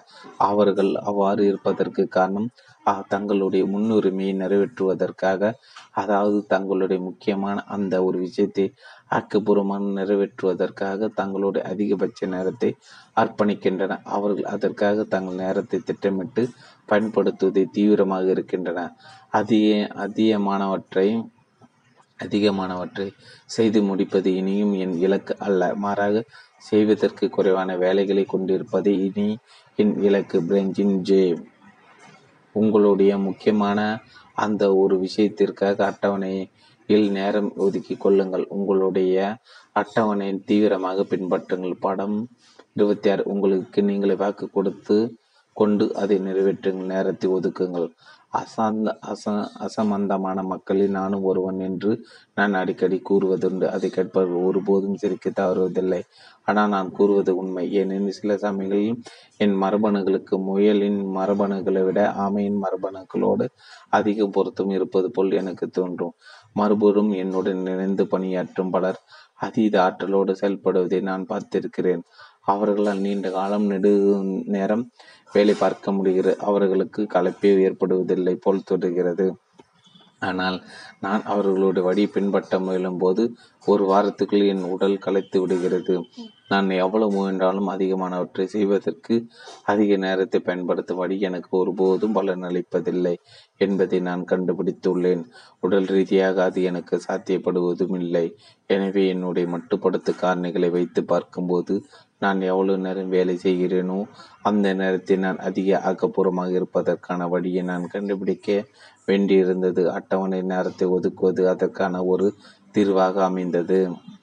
வெற்றிகரமாக இருப்பதற்கு தங்களுக்கு போதிய நேரம் இல்லை என்று பெரும்பாலான மக்கள் நினைக்கின்றனர். ஆனால் தங்கள் உங்கள் அட்டவணையில் நேரத்தை ஒதுக்கி கொள்ளும் போது உங்களுக்கு தேவையான நேரம் உங்களுக்கு கிடைத்து விடுகிறது. நேரத்தை அட்டவணைப்படுத்துவது நீங்கள் விரும்பும் விளைவுகளை விரைவாக பெறுவதற்கு ஆற்றல் மிக்கதொரு வழியாகும். என்ன செய்யப்பட வேண்டுமோ அது செய்யப்படுவதை இது உறுதி செய்கிறது. உங்களுடைய அனைத்து எண்ணங்களையும் தற்போது நீங்கள் செய்ய வேண்டிய வேலையின் மீது ஒன்று கூவியுங்கள் சூரிய கதிர்கள் ஒருமுகப்படுத்தினால் ஒழிய அது எந்த ஒரு பொருளையும் எரிப்பதில்லை என்று அலெக்சாண்டர் கிரகாம்பல் ஒரு முறை கூறினார். நேரத்தை ஒதுக்கிக் கொள்வது உங்கள் ஆற்றலை பயன்படுத்துகிறது. உங்களுடைய மிக முக்கியமான வேலையின் மீது அதை ஒருமுகப்படுத்துகிறது. அதிக ஆக்கப்பூர்வமாக செயல்படுவதற்கு உதவுகின்ற ஒரு சக்தி வாய்ந்த கருவி அது. எனவே உங்களோட அட்டவணை எடுத்து உங்களுடைய மிக முக்கியமான அந்த ஒரு விஷயத்தை நிறைவேற்றுவதற்கு உங்களுக்கு தேவையான நேரம் முழுவதையும் அந்த அட்டவணையில் ஒதுக்கி கொள்ளுங்கள். உங்களுடைய ஒரு விஷயம் ஒரே ஒரு முறை நீங்கள் நிறைவேற்றுகின்ற ஒரு இலக்கு என்றால் அதற்கு தேவையான நேரத்தையும் நாட்களையும் ஒதுக்கி கொள்ளுங்கள். உங்களுடைய ஒரு விஷயம் அடிக்கடி நிகழ்விருக்கின்ற ஒன்று என்றால் தினமும் அதற்கென்று ஒரு குறிப்பிட்ட நேரத்தை ஒதுக்கி கொண்டு அது உங்களுடைய ஒரு பழக்கமாக மாறுவதற்கு உதவுங்கள். பிற பணித்திட்டங்கள் மின்னஞ்சல் தொலைபேசி அடைப்பில் கிடைத்த போக்குவரத்து சந்திப்பு கூட்டங்கள் போன்ற மற்ற அனைத்து வேலைகளும் தற்காலிகமாக காத்திருக்கத்தான் வேண்டும். நீங்கள் இவ்வாறு நேரம் ஒதுக்கி கொள்ளும்போது உங்கள் வாழ்நாள் முழுவதும் கடைபிடிக்க எளிதாக இருக்கும் விதத்தில் உங்களுடைய நாளை அக்கப்புறமான ஒன்றாக நீங்கள் உருவாக்கி கொண்டிருக்கிறீர்கள். ஒரு சராசரி நாள் உங்களோட ஒரு விஷயம் பிற அனைத்தும் படம் இருபத்தி ஏழு பிற அனைத்து உங்கள் நாளை ஆக்கிரமித்துக் கொள்கின்றன. துரதிருஷ்டவசமாக நீங்கள் பெரும்பாலான தனிநபர்களை போன்றவராக இருந்தால் உங்களோட ஒரு சராசரி நாள் இருபத்தி ஏழாவது படத்தை போல இருக்கும். எது முக்கியமோ அதன் மீது கவனம் செலுத்துவதற்கு மிக குறைவான நேரமே உங்களுக்கு இருக்கும். ஆக்கப்பூர்வமான மக்களின் சராசரி நாள் முழு முற்றிலும் வித்தியாசமானதாக இருக்கும். நீங்கள் மேற்கொள்கின்ற ஒரு நடவடிக்கை அலைப்பரிய விளைவுகளை கொடுக்கிறது என்றால் அந்த ஒரு நடவடிக்கை நீங்கள் அலைப்பரிய நேரத்தை ஒதுக்க வேண்டும். நீங்கள் ஒதுக்க வேண்டிய நேரம் தொடர்பான பின்வரும் கேள்வி தினமும் உங்களுக்கு நீங்களே கேட்டுக்கொள்ளுங்கள் இன்று நான் செய்யக்கூடிய எந்த ஒரு விஷயம். அதை நான் செய்யும் பட்சத்தில் மற்ற அனைத்தையும் அதிக சுலபமானவாகவோ அல்லது தேவையற்றவையாகவோ ஆக்கும். இக்கேள்விக்கான விடையை நீங்கள் கண்டுபிடிக்கும் போது நீங்கள் ஆக்கப்பூர்வமாக செயல்பட்டு கொண்டிருப்பீர்கள். ஆக்கப்பூர்வமான நாள் உங்களுடைய ஒரு விஷயம் பிற பிற அனைத்தும் நான் படம் இருபத்தெட்டு உங்களோட ஒரு விஷயம் தனக்குரிய நேரத்தை பெற்றுவிடுகிறது. இவ்வாறு செய்பவர்கள் மாபெரும் சாதனையாளர்களாவதோடு மட்டுமல்லாமல் தங்கள் தொழில் வாழ்க்கையில் உயர்ந்த நிலைகளை எட்டுவதற்கு அதிக வாய்ப்புகளும் பெறுகின்றன என்பதை அனுபவ ரீதியாக நான் உணர்ந்துள்ளேன். படிப்படியாக ஆனால் நிச்சயமாக அவர்கள் தங்களுடைய நிறுவனத்தில் தங்களுடைய முக்கியமான ஒரு விஷயத்திற்காக மிகவும் புகழ்பெற்றவர்களாக ஆகின்றன. அதோடு அந்த வேலைக்கு அவர்களுடைய தகுதியை கொண்ட வேறு யாரும் கிடைக்க மாட்டார்கள் என்ற நிலையும் அவர்கள் உருவாக்கி விடுகின்றன. இறுதியாக அவர்களை இழப்பதை அந்நிறுவனத்தில் யாரும் கற்பனை செய்யக்கூட துணிவதில்லை. இதற்கு நேர் எதிரானதும் உண்மை. தங்களுடைய முக்கியமான வேலையை தவிர பிற அனைத்து தே வேலைகளும் மும்பரமாக இருப்பார்கள். விரைவில் வேலை விட்டு நீக்கப்படுவது அடிக்கடி நிகழ்கின்ற ஒன்று. நேரத்தை ஒதுக்குகள் ஒதுக்குதல். ஒரு மணி நேரம் காலை எட்டு மணி முதல் நண்பகல் வரை. உங்களோட ஒரு விஷயம். படம் இருபத்தி ஒன்பது. உங்களுக்கான நேரத்தை ஒதுக்குவதற்கான அட்டவணை. அன்றைய தினம் நீங்கள் செய்ய வேண்டிய முக்கியமான ஒரு விஷயத்தை நீங்கள் செய்து முடித்திருக்கும் போது உங்களுடைய எஞ்சிய நேரத்தை மற்ற அனைத்து விஷயங்களும் நீங்கள் அர்ப்பணிக்கலாம். பிறகு உங்களுடைய வழிகாட்டும் கேள்வியை பயன்படுத்தி உங்களுடைய அடுத்த முன்னுரிமை எது என்பதை கண்டுபிடித்துவிட்டு அந்த நடவடிக்கை நிறைவேற்றுவதற்கு தேவையான நேரத்தை அதற்கு ஒதுக்குங்கள். உங்களுடைய வேலை நேரம் முடியும் வரை இந்த அணுகுமுறையை மீண்டும் மீண்டும் தொடருங்கள். பிற அனைத்து வேலைகளையும் செய்து முடிப்பது இரவில் உங்களுக்கு நல்ல உறக்கத்தை கொடுக்க கூடும். ஆனால் அது உங்களுக்கு ஒரு பதிவு உயர்வை பெற்று கொடுக்காது. படம் இருபத்தி ஒன்பது உங்கள் அட்டவணையில் நீங்கள் எதை குறித்து கொட்டாலும் அது உங்களின் கேள்வியை கேட்காது. எனவே உங்களுடைய முக்கியமான ஒரு விஷயம் எது என்பதை நீங்கள் அறிந்து கொள்ளும் போது அதை கையாள்வதற்கு உங்கள் அட்டவணையில் நேரம் ஒதுக்கி கொள்ளுங்கள். மாபெரும் விற்பனையாளர்கள் தினமும் வாடிக்கையாளர்களை சந்திக்கின்றனர் மாபெரும் புரோகிராமர்கள் தினமும் கணினி புரோகிராமர்களை எதுகின்றனர் மாபெரும் ஓவியர்கள் தினமும் ஓவியங்களை வரைகின்றனர் எந்த ஒரு தொழிலுக்கும் எந்த ஒரு பதவிக்கும் இது பொருந்தும். ஒரு விஷயத்தை தலை சிறந்தாரா தலை சிறந்ததொரு நபராக நீங்கள் உருவாக விரும்பினால் தினமும் அதற்குரிய நேரத்தை அதற்கு அர்ப்பணிக்கும் போது தான் அவ்விஷயத்தில் நீங்கள் மிகப்பெரிய அளவில் வெற்றி அனுபவிக்கிறீர்கள். அசாதமான விளைவுகளை பெறுவதற்கும் மாபெரும் வெற்றிகளை அனுபவிப்பதற்கும் மூன்று விஷயங்களுக்கு நேரம் ஒதுக்கி கொள்ளுங்கள். பின்வரும் வரிசைப்படி அதை செய்யுங்கள். ஒன்று உங்களுக்கான ஓய்வு நேரத்தை ஒதுக்கி கொள்ளுங்கள். இரண்டு உங்களுடைய முக்கியமான விஷயத்தை ஒரு விஷயத்திற்கான நேரத்தை ஒதுக்கி கொள்ளுங்கள். மூன்று திட்டமிடுவதற்கு நேரம் ஒதுக்கி கொள்ளுங்கள். ஒன்று உங்களுக்கான ஓய்வு நேரத்தை ஒதுக்கி கொள்ளுங்கள். அசாதாரணமான வெற்றியாளர்கள் ஒவ்வொரு ஆண்டின் துவக்கத்திலும் அந்த ஆண்டில் தாங்கள் எந்தெந்த நாட்களில் விடுமுறை எடுத்திருக்கிறோம் எடுக்கிறோம் என்பதை முன்னதாக தீர்மானித்துக் கொள்கின்றனர். ஏன்? ஏனெனில் தங்களுக்கு அது தேவைப்படும் என்பதை தங்களுக்கு அது கட்டுப்படியாகும் என்பதை அவர்கள் அறிந்திருக்கின்றன. உண்மையை கூறினால் மிகப்பெரிய வெற்றியாளர்கள் தாங்களே தங்களுடைய விடுமுறைகளுக்கு இடையிடையே வேலை செய்வது போல பார்த்து கொள்வது போல தெரிகிறது. மறுபுறம் மிக குறைந்த அளவு வெற்றி பெற்றுள்ளவர்கள் தங்களோட ஓய்வுக்காக ஒருபோதும் நேரம் ஒதுக்குவதில்லை. ஏனெனில் தாங்கள் அதற்கு தகுதியானவர்கள் என்றோ அல்லது தங்களுக்கு அது கட்டுப்படியாகும் என்று அவர்கள் நினைப்பதே இல்லை. உங்களுடைய விடுமுறை முன்னதாக திட்டமிட்டுக் கொள்வதன் மூலம் நீங்கள் உங்கள் வேலை நேரம் போக ஏதேனும் நேரம் மிஞ்சி இருந்தால் ஓய்வெடுத்துக் கொள்ளலாம் என்று நினைப்பதற்கு பதிலாக உங்கள் ஓய்வு நேரத்தை சுற்றி உங்கள் வேலையின் நேரத்தை நீங்கள் நிர்வாகிகள் உங்களுடைய விடுமுறை பற்றி முன்னதாகவே நீங்கள் மற்றவர்களுக்கு தெரியப்படுத்தி விடுவதால் அவர்கள் அதற்கேற்ப திட்டமிட்டு கொள்ள நீங்கள் வழி செய்கிறீர்கள். நீங்கள் ஒரு வெற்றியாளராக விரும்பினால் உங்களுக்கு புத்துணர்ச்சி ஊட்டிக் கொள்வதற்கும் உங்களுக்கு நீங்களே வெகுமதி அடித்துக் கொள்வதற்கும் தேவையான நேரத்தை ஒதுக்கிக் கொள்வதை உங்கள் முதல் வேலையாக ஆக்கிக் கொள்ளுங்கள். நீங்கள் உல்லாச விடுமுறைகளுக்கு செல்லும் போது உங்களுக்கு அதிக ஓய்வு கிடைக்கிறது. நீங்கள் அதிக ஆசுவாசம் அடைகிறீர்கள். விடுமுறையில் இருந்து திரும்பி வந்த பிறகு நீங்கள் உங்கள் வேலையில் அதிக ஆக்கப்பூர்வமாக செயல்படுகிறீர்கள். ஒன்று சிறப்பாக இயங்க வேண்டும் என்றால் அதற்கு ஓய்வு தேவை. நீங்களும் இதற்கு விதிவிலக்கு அல்ல. வேலை செய்வது எவ்வளவு முக்கியமோ ஓய்வு எடுப்பதும் அவ்வளவு முக்கியம். இந்த விதியை மீறுகின்ற வெற்றிகரமான நபர்கள் ஒரு சிலர் இருக்கத்தான் செய்கின்றனர். ஆனால் அவர்கள் இங்கு நம்முடைய முன்மாதிரிகள் அல்லர் ஓய்வெடுக்காமலும் தங்களை புதுப்பித்துக் கொள்ளாமலும் கூட அவர்கள் வெற்றி பெற்றுள்ளனர் என்றுதான் நீங்கள் அவர்களை பார்க்க வேண்டுமே. அன்றி ஓய்வு எடுக்காததாலும் தங்களுக்கு புத்துணர்ச்சி ஊற்றி கொள்ளாததாலுமே அவர்கள் வெற்றி பெற்றுள்ளனர் என்பதாக நீங்கள் பார்க்க கூடாது. இரண்டு உங்களுடைய முக்கியமான ஒரு விஷயத்திற்காக நேரத்தை ஒதுக்கி கொள்ளுங்கள். உங்கள் ஓய்வுக்கான அல்லது விடுமுறைக்கான நேரத்தை திட்டமிட்டு ஒதுக்கி கொண்ட பிறகு உங்களுடைய மிக முக்கியமான ஒரு விஷயத்திற்கு தேவையான நேரத்தை ஒதுக்கி கொள்ளுங்கள். உங்களுடைய மிக முக்கியமான வேலை இங்கு இரண்டாம் பட்சமாக இருப்பதைக் கண்டு நீங்கள் ஆச்சரியம் அடைய அடி அடைகிறீர்களோ? இதில் ஆச்சரியப்பட ஒன்றும் இல்லை உங்களுடைய தனிப்பட்ட கேளிகை நேரத்தை நீங்கள் உதாசீனப்படுத்தினால் உங்கள் தொழில் வாழ்க்கையில் உங்களால் தொடர்ந்து வெற்றிகரமாக இருக்க முடியாது. எனவே முதலில் உங்கள் ஓய்வுக்கான நேரத்தை ஒதுக்கிவிட்டு பிறகு உங்களுடைய முக்கியமான வேலைக்கு நேரத்தை ஒதுக்குங்கள். அசாதாரணமான விளைவுகளை அனுபவிக்கின்ற மிகவும் வெற்றிகரமான மக்கள் தங்களுடைய முக்கியமான ஒரு விஷயத்தை சுற்றியே தங்களுடைய நாட்களை திட்டமிடுகின்றனர். அந்த ஒரு விஷயத்தை தான் அவர்களுடைய முன்னுரிமையாக இருக்கிறது. அதை அவர்கள் ஒருபோதும் தவற விடுவதில்லை அன்றைய நாள் முடிப்பதற்காக முன்பாக அவர்கள் அவ்விஷயத்தை நிறைவேற்றிவிட்டால் மீதி நேரம் அவர்கள் வெறுமனை ஓய்ந்திருப்பதில்லை. வழிகாட்டும் கேள்வியை பயன்படுத்தி அவர்கள் தங்களுடைய குஞ்சிய நேரத்தை ஆக்கப்பூர்வமாக பயன்படுத்துகின்றன. அதே போல தங்களுடைய முக்கியமான ஒரு விஷயத்திற்காக அவர்கள் ஒரு குறிப்பிட்ட இலக்கு வைத்திருந்தால் நேரங்காலம் பார்க்காமல் அவர்கள் அதை நிறைவேற்றுகின்றனர் சிலர் தங்கள் வேலை நேரப்படி வேலை செய்கின்றனர் என்றும் மற்றவர் தங்கள் வேலைகளை முடியும் வரை வேலை செய்கின்றனர் என்றும் நூலேசர் ராபர்ட் லெவின் கூறுகிறார். இதை பற்றி சற்று யோசித்து பாருங்கள். கறவை மாடுகளை வளர்க்கும் ஒருவர் ஒரு குறிப்பிட்ட நேரம் வந்தவுடன் தன் வீட்டுக்கு புறப்பட்டு செல்வதில்லை. எல்லா மாடுகளிடம் பால் கறக்கப்பட்டவுடன் தான் அவர் தன் வீட்டிற்கு திரும்பிச் செல்கிறார். விளைவுகள் முக்கியமாக இருக்கின்ற எந்த ஒரு வேலையிலும் எந்த ஒரு பதவியிலும் இதுவே உண்மை. மிகவும் ஆக்கப்பூர்வமான மக்கள் தங்கள் வேலை முடியும் வரை வேலை செய்கின்றனர். தங்களுடைய முக்கியமான விஷயம் செய்து முடிக்கப்படும் வரை அவர்கள் தொடர்ந்து வேலை செய்கின்றனர். இந்த அணுகுமுறை சிறப்பாக பலனளிக்க வேண்டுமானால் முடிந்த அளவுக்கு நாளின் துவக்கத்திலே உங்களுடைய முக்கியமான அந்த ஒரு விஷயத்திற்கு நேரம் ஒதுக்கி விடுங்கள். தினமும் உங்கள் வேலையை துவக்குவதற்கு முன்பாக நீங்கள் செய்து முடிக்க வேண்டிய காலை நேர முன்னுரிமைகளை நிறைவேற்றுவதற்கு முப்பது நிமிடங்களிலிருந்து ஒரு மணி நேரம் வரை ஒதுக்கி கொள்ளுங்கள். பிறகு உங்களுடைய முக்கியமான விஷயத்தின் மீது கவனம் செலுத்துங்கள். தினமும் நான்கு மணி நேரத்தை ஒதுக்கி கொள்ளும்படி நான் உங்களுக்கு பரிந்துரைக்கிறேன்.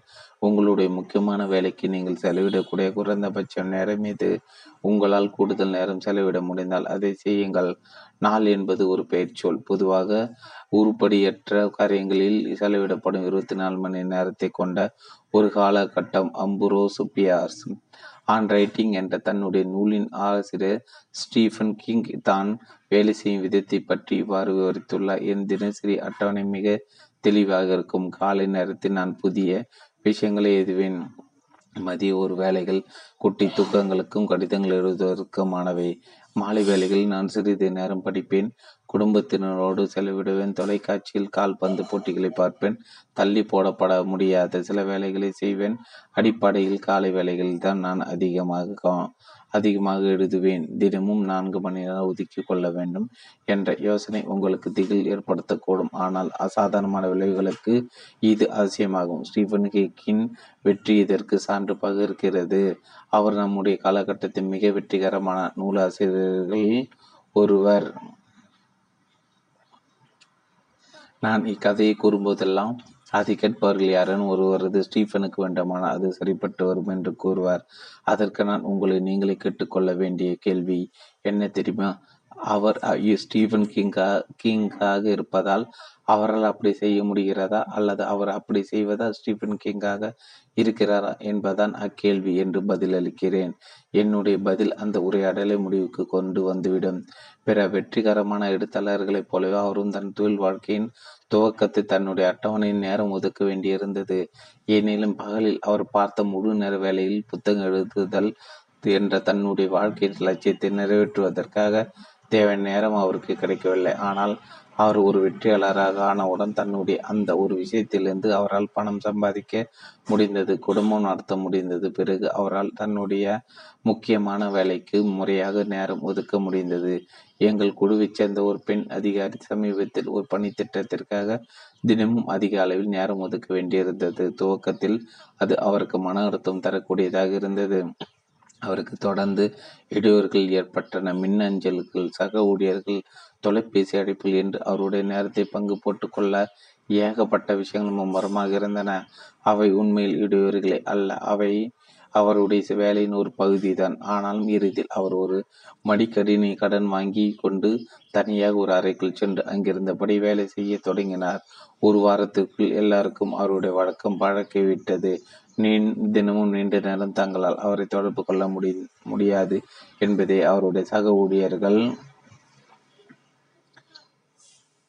தங்களால் அவரை தொடர்பு கொள்ள முடியாது என்பதை அவருடைய சக ஊழியர்கள் புரிந்து கொண்டனர். வெறும் ஒரு வாரத்தில் அவர்கள் அதற்கேற்ப அனுசரித்து நடந்து கொள்ள தொடங்கின. சந்திப்பு கூட்டங்கள் ஒத்திவைக்கப்பட்டன வாழ்க்கை சீராக உடையது அப்பெண்மணி மிகவும் ஆக்கப்பூர்வமாக செயல்பட்டு அசாதாரணமான விளைவுகளை பெற்றுக் கொடுத்தால் செயல்திறன் என்பது ஒரு செயலை சரியாக செய்வது திறமையாக செயல்படுதல் என்பது சரியான செயலை செய்வது. பெற்றற்றாக்கள் நீங்கள் யாராக இருந்தாலும் சரி தொடர்ச்சி தொடர்ச்சியாக பல மணி நேரம் ஒதுக்கி கொண்டு உங்களுடைய முக்கிய வேலையை செய்வதில் கவனம் செலுத்துவது நிச்சயமாக பலனளிக்கும் தொடர்ச்சியாக நீண்ட நேரம் ஒதுக்கி கொள்வதுதான் முக்கியத்துவத்தை. இரண்டாயிரத்தி ஒன்பதில் தான் எழுதிய ஒரு கட்டுரையில் பால் கிரகாம் வலியுறுத்தியுள்ளார். ஓய் காபினேட்டர் என்ற ஒரு புதுமையான புது தொழில் முதலீட்டு நிறுவனத்தின் நிறுவனர்களில் ஒருவர். அவர் வழக்கமான தொழிலா தொழில் கலாச்சாரமாக தொழிலின் உற்பத்தி திறனுக்கு தடையாக உள்ளது. மக்கள் வழக்கமாக தங்கள் நேரத்தை அட்டவணையிடும் விதம்தான் அதற்கு காரணம் என்று அவர் கூறுகிறார். உருவாக்கும் நேரம் நிர்வகிக்கும் நேரம் என்று கிரகம் தன்னுடைய வேலைகளை அனைத்தையும் இரண்டு வகைகளாக பிரித்து கொள்கிறார். உருவாக்க வேலைகளுக்கு மிக நீண்ட நேரம் தேவைப்படுகிறது. கணினிகளுக்கான புரோகிராமர்களை எழுதுவதற்கும் அடிக்கையாளர்களை பெறுவதற்கும் ஊழியர்களை நியமிப்பதற்கும் பொருட்களை உற்பத்தி செய்வதற்கும் பணித்திட்டங்கள் மற்றும் திட்டங்களை நிறைவேற்றுவதற்கும் அந்த நேரம் தேவைப்படுகிறது. இந்த நேரத்தை அரை நாள் என்ற கணக்கில் பார்க்க வேண்டும். நிர்வகிப்பதற்கான நேரம் ஒவ்வொரு மணி நேரமாக பிரித்து கொள்ளப்படுகிறது. ஒருவர் இந்நேரத்தில் அடுத்தடுத்து சந்திப்பு கூட்டங்களில் கலந்து கொள்கிறார். நிர்வகிக்கும் வேளையில் இருப்பவர்களுக்கு பதிவு அதிகாரம் இருப்பதால் மற்றவர்கள் தங்களுடைய சிந்தனையை ஒத்த சிந்தனையோடு செயல்படும்படி செய்ய அவர்களால் முடிகிறது. உருவாக்க நேரம் தேவைப்படுவது திடீர் திடீர் என்று சந்திப்பு கூட்டங்கள் கலந்து கொள்ள வரும்படி அழைக்கப்பட்டால் இது ஒரு மிகப்பெரிய சர்ச்சையை உருவாக்கும். ஏனெனில் தங்களையும் தங்கள் நிறுவனத்தை முன்னேறி செல்வதற்கு தேவையான நேரம் முழுவதும் சந்திப்பு கூட்டங்கள் எடுத்துக்கொண்டு விடும் என்பதால் அவர்கள் அதை விரும்புவதில்லை. கிரஹாம் இந்த உள்நோக்கை புரிந்து கொண்டு தன்னுடைய நிறுவனத்தில் ஒரு புதிய நிறுவன கலாச்சாரத்தை தோற்றுவித்தார். அவருடைய நிறுவனம் இன்று உல உருவாக்குவோரின் அட்டவணைப்படியே முழுக்க முழுக்க இயங்குகிறது. அனைத்து சந்திப்பு கூட்டங்களும் நாளின் முடிவில் தான் நடத்தப்படுகின்றன. நீங்கள் அசாதாரணமான விளைவுகளை பெற விரும்பினால் காலையில் உருவாக்குவராக மதிய வேலையில் நிர்வகிப்பராக இருங்கள். உங்களுடைய முக்கியமான ஒரு விஷயத்தை செய்து முடிப்பதான் உங்கள் இலக்கு. அதை செய்வதற்கு தினமும் நீங்கள் நேரம் ஒதுக்காவிட்டால் அந்த விஷயம் ஒருபோதும் நிறைவேறாது. மூன்று திட்டமிடுவதற்கு நேரம் ஒதுக்கி கொள்ளுங்கள். இறுதியாக திட்டமிடுவதற்கு நேரம் ஒதுக்கிக் கொள்ளுங்கள். இந்த நேரத்தின் போது நீங்கள் எங்கே இருக்கிறீர்கள் என்பதையும் எங்கு போக விரும்புகிறீர்கள் என்பதையும் பற்றி நீங்கள் யோசித்து பார்க்கிறீர்கள்.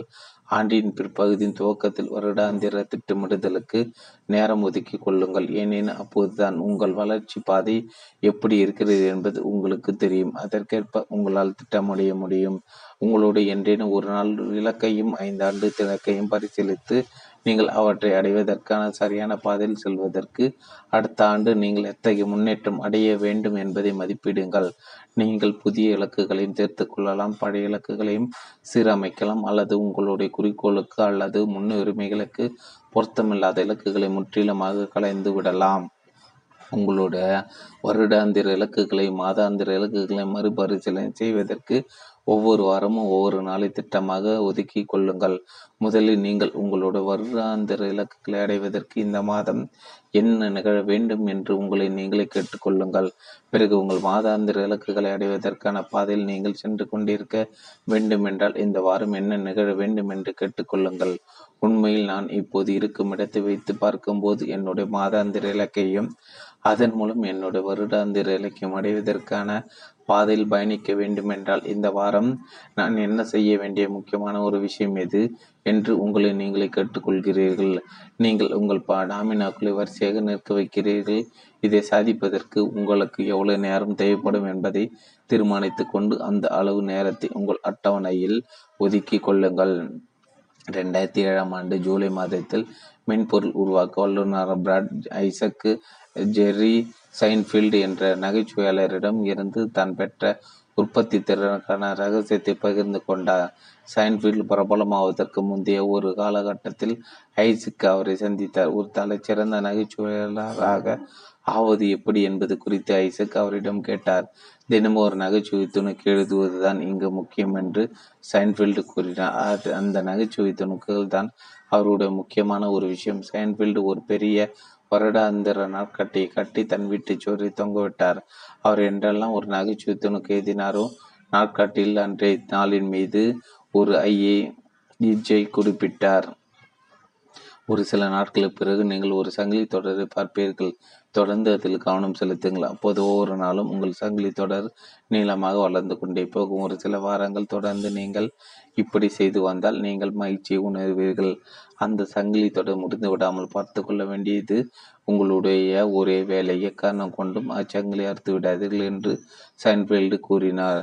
சைன்ஃபீல்டின் வழிமுறையை நான் முற்றிலுமாக உடன்படுகிறேன். அது ஒரு எளிய வழிமுறை. அது ஒரு விஷயத்தை செய்வதன் அடிப்படையில் அமைந்தது. அது அது தன்னுடைய சொந்த வேகத்தை உருவாக்கி கொள்கிறது. நீங்கள் உங்கள் வருடாந்திர நாட்காட்டியை பார்த்துவிட்டு என்னால் எப்படி இதை இந்த ஆண்டு முழுவதும் செய்ய முடியும் என்று மலைக்கக்கூடும் ஆனால் உங்களுடைய மிகப்பெரிய இலக்கை உங்கள் கண்முன் கொண்டு வந்து அடுத்த இஜின் மீது கவனம் செலுத்தும்படி செய்வதற்காக இந்த வழிமுறை வடிவமைக்கப்பட்டுள்ளது. தாக்குப்பிடிக்கும் திறன் என்பது ஒரு நெடுந்தூர ஓட்டம் அல்ல மாறாக அடுத்தடுத்து மேற்கொள்ளப்படுகிற குறைந்த தூர ஓட்டங்கள். பலவற்றின் தொடர்ச்சி அது என்று வால்டர் எலியட் கூறியுள்ளார். நீங்கள் இந்த குறைந்த தூர ஓட்டங்களை நிறைவு செய்துவிட்டு ஒரு சங்கிலி உருவாவதை உறுதி செய்யும் போது அது சுலபமானதாக ஆகிறது. உத்வேகம் ஊக்கமும் இப்போது இணைந்து கொள்கின்றன. நேரத்தை ஒதுக்குகள் படம் முப்பது எக்ஸ் சேர்த்துள்ள அசாதமான விளைவுகளை உருவாக்குகின்றன. ஒவ்வொரு நாளும் உங்களுடைய மிக முக்கியமான டாமினோவை கீழே கீழே சாய்ப்பதில் தான் மாயாஜாலம் அடங்கியுள்ளது. நேரத்தை ஒதுக்குகள் என்ற ஒரு புதிய சக்தி வாய்ந்த பழக்கத்தை நீங்கள் உங்கள் வாழ்வில் உருவாக்கும் வரை அந்த சங்கிலியை முறிந்து விடாமல் பார்த்து கொள்ள வேண்டியது மிகவும் முக்கியம். நேரத்தை ஒதுக்குகள் என்ற கோட்பாடு எளிதானதாக தோன்றுகிறதா? ஆமாம் அதை நீங்கள் தீவிரமாக கடைபிடித்தால் அது எளிதுதான். உங்களுடைய நேர அட்டவணை பாதுகாத்து கொள்ளுங்கள். நீங்கள் ஒதுக்குள்ள நேரத்தை நீங்கள் பத்திரமாக பார்த்து கொள்ள வேண்டியது அவசியம். நேரத்தை ஒதுக்குவது அவ்வளவு கடினமான காரியம் அல்ல ஆனால் அந்த நேரத்தை பாதுகாப்பது கடினமானது. உங்களுடைய குறிக்கோள் எது ஒன்றோ அல்லது முன்னுரிமைகள் எவை என்றோ இவ்வுலகிற்கு தெரியாது. அவர்கள் உங்களுடைய குறிக்கோள்களுக்கும் முன்னுரிமைகளுக்கும் பொறுப்பாளிகள் அல்லர். ஆனால் அவற்றுக்கு நீங்கள் தான் முழு பொறுப்பு. எனவே உங்களுக்கு எது முக்கியம் என்பதை அறிந்திராத அனைத்து நபர்களிடமிருந்தும் உங்களுடைய நேரத்தை பாதுகாத்து கொள்ள வேண்டியது உங்கள் வேலையாகும். சில சமயங்கள் உங்களுடைய முன்னுரிமைகள் உங்களுக்கு மறந்து போகிற நேரங்களில் நீங்கள் உங்களிடமிருந்தே உங்கள் நேரத்தை பாதுகாத்து கொள்ள வேண்டியிருக்கும். நீங்கள் ஒதுக்குள்ள நேரத்தை பாதுகாப்பதற்கான ஒரே வழி அந்த நேரத்தை வேறு வேறு எதற்காகவும் விட்டு கொடுக்காமல் இருப்பதுதான். அந்த மனப்போக்கை நீங்கள் வளர்த்து கொள்ள வேண்டும். எனவே அந்த நேரத்தை வளர்த்து நேரத்தை நூறு தனக்காக ஒதுக்கும்படி கேட்கும்போது என்னை மன்னிக்கவும். நான் அந்த நேரத்தை வேறு வேறொரு வேலைக்காக ஏற்கனவே ஒதுக்கிவிட்டேன் என்று கூறிவிடுங்கள். அவர்களுக்கு வேறொரு நேரத்தை பரிந்துரைங்கள் அந்த நபர் இதை கட்டிய மாற்றம் அடைந்தால் நீங்கள் அவர் மீது இறக்கம் கொள்ளலாம். ஆனால் உங்கள் நேரத்தை விட்டு கொடுக்காதீர்கள். அசாதமான விளைவுகளை பெறுவதில் குறியாக இருக்கின்ற மக்கள் அதாவது எந்த நபர்களுடைய நேரத்திற்காக மற்றவர்கள் துடிய துடிக்கிறார்களோ அந்நபர்கள் தினந்தோறும் இதை செய்கின்றனர். தங்களுடைய முக்கியமான வேலைக்கான நேரத்தை அவர்கள் ஒருபோதும் காவு கொடுப்பதில்லை. ஆனால் சில சமயங்கள் பெரிய இடத்து கோரிக்கைகளை மறுப்பது உங்களுக்கு மிக கடினமானதாக இருக்கும். உங்கள் மேலதிகாரி உங்களுடைய ஒரு முக்கியமான வாடிக்கையாளர் உங்கள் தயார் போன்ற முக்கியமான நபர்களிடமிருந்து வருகின்ற ஒரு அவசர கோரிக்கையை எப்படி கையாள்வது? அதற்கான ஒரு வழி அவர்கள் கூறுகின்ற வேலையை செய்வதாக ஒப்பு கொண்டுவிட்டு அதே சமயத்தில் இந்த வேலையை எதிர்காலத்தில் ஒரு குறிப்பிட்ட நேரத்தில் நான் செய்து முடித்தால் அது உங்களுக்கு சரிப்பட்டு வருமா என்று அவர்களிடம் கேளுங்கள். பெரும்பாலான சமயங்கள் அத்தகைய கோரிக்கைகள் உண்மையிலே உடனடியாக நிறைவேற்றப்பட வேண்டியவையாக இருப்பதில்லை. எனவே தங்கள் வேலை வெளி செய்யப்பட்டுவிடும் என்ற உத்தரவாதம் கிடைத்ததால் உங்களுடைய பரிந்துரைக்கு அவர்கள் பொதுவாக சம்மதித்து விடுகின்றன. சில சமயங்கள் அவர்களுடைய கோரிக்கைகள் உண்மையிலே அவசரமாக செய்து முடிக்கப்பட வேண்டியவையாக இருக்கும். அப்படிப்பட்ட நேரத்தில் நீங்கள் செய்து கொண்டிருக்கின்ற வேலையை அப்படியே விட்டுவிட்டு அவர்களுடைய செய்து முடிக்க வேண்டும் இச்சூழ்நிலையில் நீங்கள் உடனடியாக உங்களுடைய நேர அட்டவணை மாற்றியமைத்து கொள்ள வேண்டும்.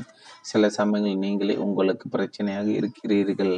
உங்களால் கையாள முடியாத அளவுக்கு அதிகமான வேலைகளால் நீங்கள் ஏற்கனவே திறனறி கொண்டிருந்தால் உங்களுடைய நேர அட்டவணைப்படி நடந்து கொள்வது உங்களுக்கு ஒரு மிகப்பெரிய சவாலாக இருக்கும். இது ஒரு முக்கியமான விஷயத்திற்கு எல்லா நேரத்தையும் கொடுத்து விட்டால் மற்ற வேலைகளை எப்படி செய்து முடிப்பது என்பதை கற்பனை செய்து கூட கடினமானதாக இருக்கும். ஆனால் முக்கியமான அந்த ஒரு விஷயம் செய்து முடிக்கப்பட்டுவிட்டால் மற்ற அனைத்தும் அதிக சுலபமானவாகவே அல்லது தேவையற்றவையாக ஆகிவிடும் என்பதை இங்கு நீங்கள் நினைவு கூறுவது உங்களுக்கு உதவும்.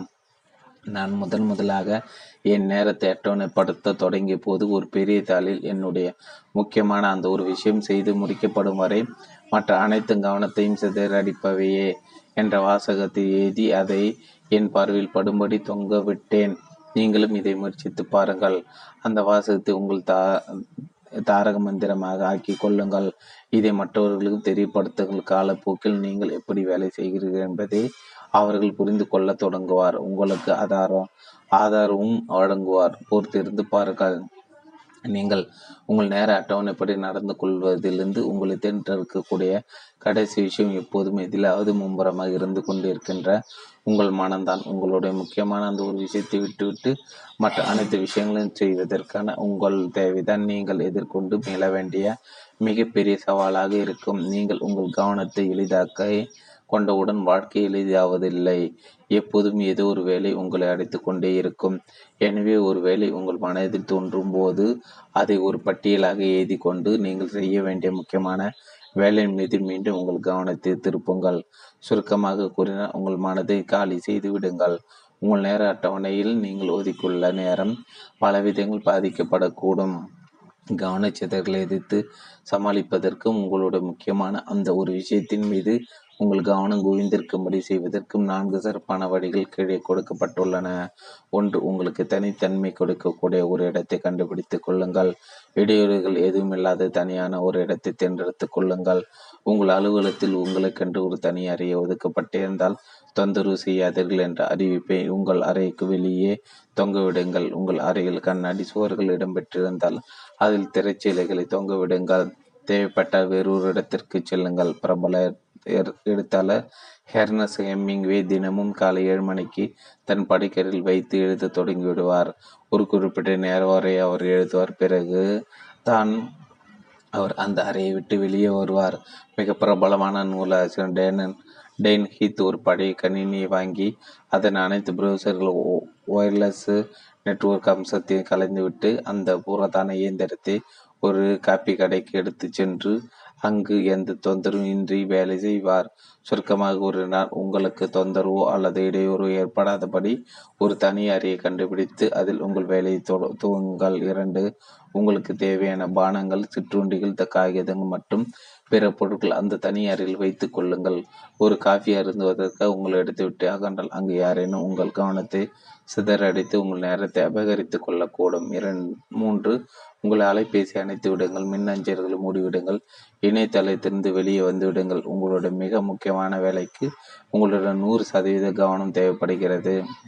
நான்கு உங்களை யார் அடிக்கடி சந்திப்பார்களோ? அவர்களிடம் நீங்கள் என்ன செய்து கொண்டிருக்கிறீர்கள் என்பதையும் அவர்கள் எப்போது உங்களை சந்திக்கலாம் என்பதையும் கூறிவிடுங்கள். அவர்கள் உங்களை அனுசரித்து நடந்து கொள்வதைக் கண்டு நீங்கள் வியப்படுவீர்கள். நேர அட்டவணை நீங்கள் ஒதுக்கியுள்ள நேரத்தை பாதுகாப்பதில் இனியும் உங்களுக்கு பிரச்சனை இருந்தால் பின்னொரு வழிகாட்டும் கேள்வி உங்களிடம் நீங்களே கேட்டுக்கொள்ளுங்கள். என்னுடைய நேர அட்டவணையில் நான் ஒதுக்கியுள்ள நேரத்தை தினமும் பாதுகாப்பதற்கு நான் செய்யக்கூடியவை எந்த ஒரு விஷயம் அதை நான் செய்யும் பட்சத்தில் நான் மேற்கொள்ளக்கூடிய மற்ற அனைத்தையும் அதிக சுலபமானவையாகவோ அது தேவையற்றவையாகவோ ஆக்கும். பெரிய யோசனைகள். ஒன்று புள்ளிகளை இணைங்கள். நீங்கள் எங்கே சென்று அடைய விரும்பீர்கள் என்பதும் என்று நீங்கள் செய்து கொண்டிருக்கும் காரியமும் ஒத்துசையோடு இருக்கும்போது அசாதாரண விளைவுகள் ஏற்படுகின்றன. உங்கள் குறிக்கோள் என்ன என்பதை கண்டுபிடித்து கொண்டு அந்த தெளிவை கொண்டு உங்கள் முன்னுரிமைகள் எவை என்பதை தீர்மானித்து கொள்ளுங்கள். உங்கள் முன்னுரிமைகள் தெளிவாகும் போது உங்களால் செயலில் இறங்க முடியும். இரண்டு உங்களுடைய முக்கியமான அந்த ஒரு விஷயத்திற்கு நேரம் ஒதுக்கி கொள்ளுங்கள். தினமும் குறைந்தபட்சம் நான்கு மணி நேரத்தையாவது உங்களுடைய முக்கியமான வேலைக்காக ஒதுக்குங்கள். முடிந்த அளவு காலையிலே அந்த நேரத்தை ஒதுக்கிவிடுங்கள். அந்த வேலை உறுதியாக செய்து முடிக்கப்படுவதற்கான ஒரு சிறந்த வழி இது. மூன்று நீங்கள் ஒதுக்குள்ள நேரத்தை தீவிரமாக பாதுகாத்து கொள்ளுங்கள். என்னுடைய முக்கியமான அந்த ஒரு விஷயத்திலிருந்து என்னுடைய கவனத்தை சிதறடிப்பதற்கான அனுமதி யாருக்கு எதற்கும் இல்லை என்பது உங்கள் தாரக மந்திரமாக இருக்கும்போது மட்டுமே நேரத்தை அட்டவணைப்படுத்துவது உங்களுக்கு பலனளிக்கும் துரதிருஷ்டவசமாக நீங்கள் தீர்மானித்து விட்டீர்கள் என்பதற்காக இவ்வுலகம் உங்களை தொந்தரவு செய்யாமல் விட்டுவிடாது. எனவே தேவையான நேரத்தில் உங்கள் நிலை உறுதியாக இருங்கள். உங்கள் நேரத்தை யாருக்காகவும் விட்டு கொடுக்காதீர்கள். நீங்கள் ஒதுக்கியுள்ள நேரம்தான் உங்களுடைய மிக முக்கியமான முன்னுரிமையாகும். அதை பாதுகாப்பதற்கு என்ன செய்யப்பட வேண்டுமோ அதை செய்யுங்கள். அசாதமான விளைவுகளை பெறுகின்ற மக்கள் அதிக நேரம் வேலை செய்வதன் மூலம் அதை சாதிப்பதில்லை. தங்களுடைய வேலை நேரத்தின் போது அதிகமானவற்றை செய்து முடிப்பதன் மூலம் அவர்கள் அதை சாதிக்கின்றன. நேரத்தை ஒதுக்குதல் என்பது ஒரு விஷயம். ஆக்கப்பூர்வமான நேரத்தை ஒதுக்குதல் என்பது முற்றிலும் வேறு ஒரு விஷயம்.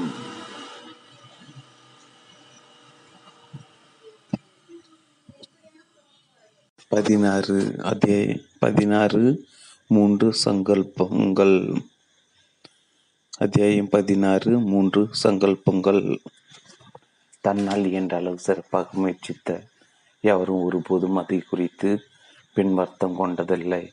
ஜார்ஜி ஹலால்ஸ் நேரத்தை ஒதுக்குவதன் மூலம் அசாதாரணமான விளைவுகளை அடைவதற்கு மூன்று முக்கிய சங்கல்பங்கள் மேற்கொள்ளப்பட வேண்டும்.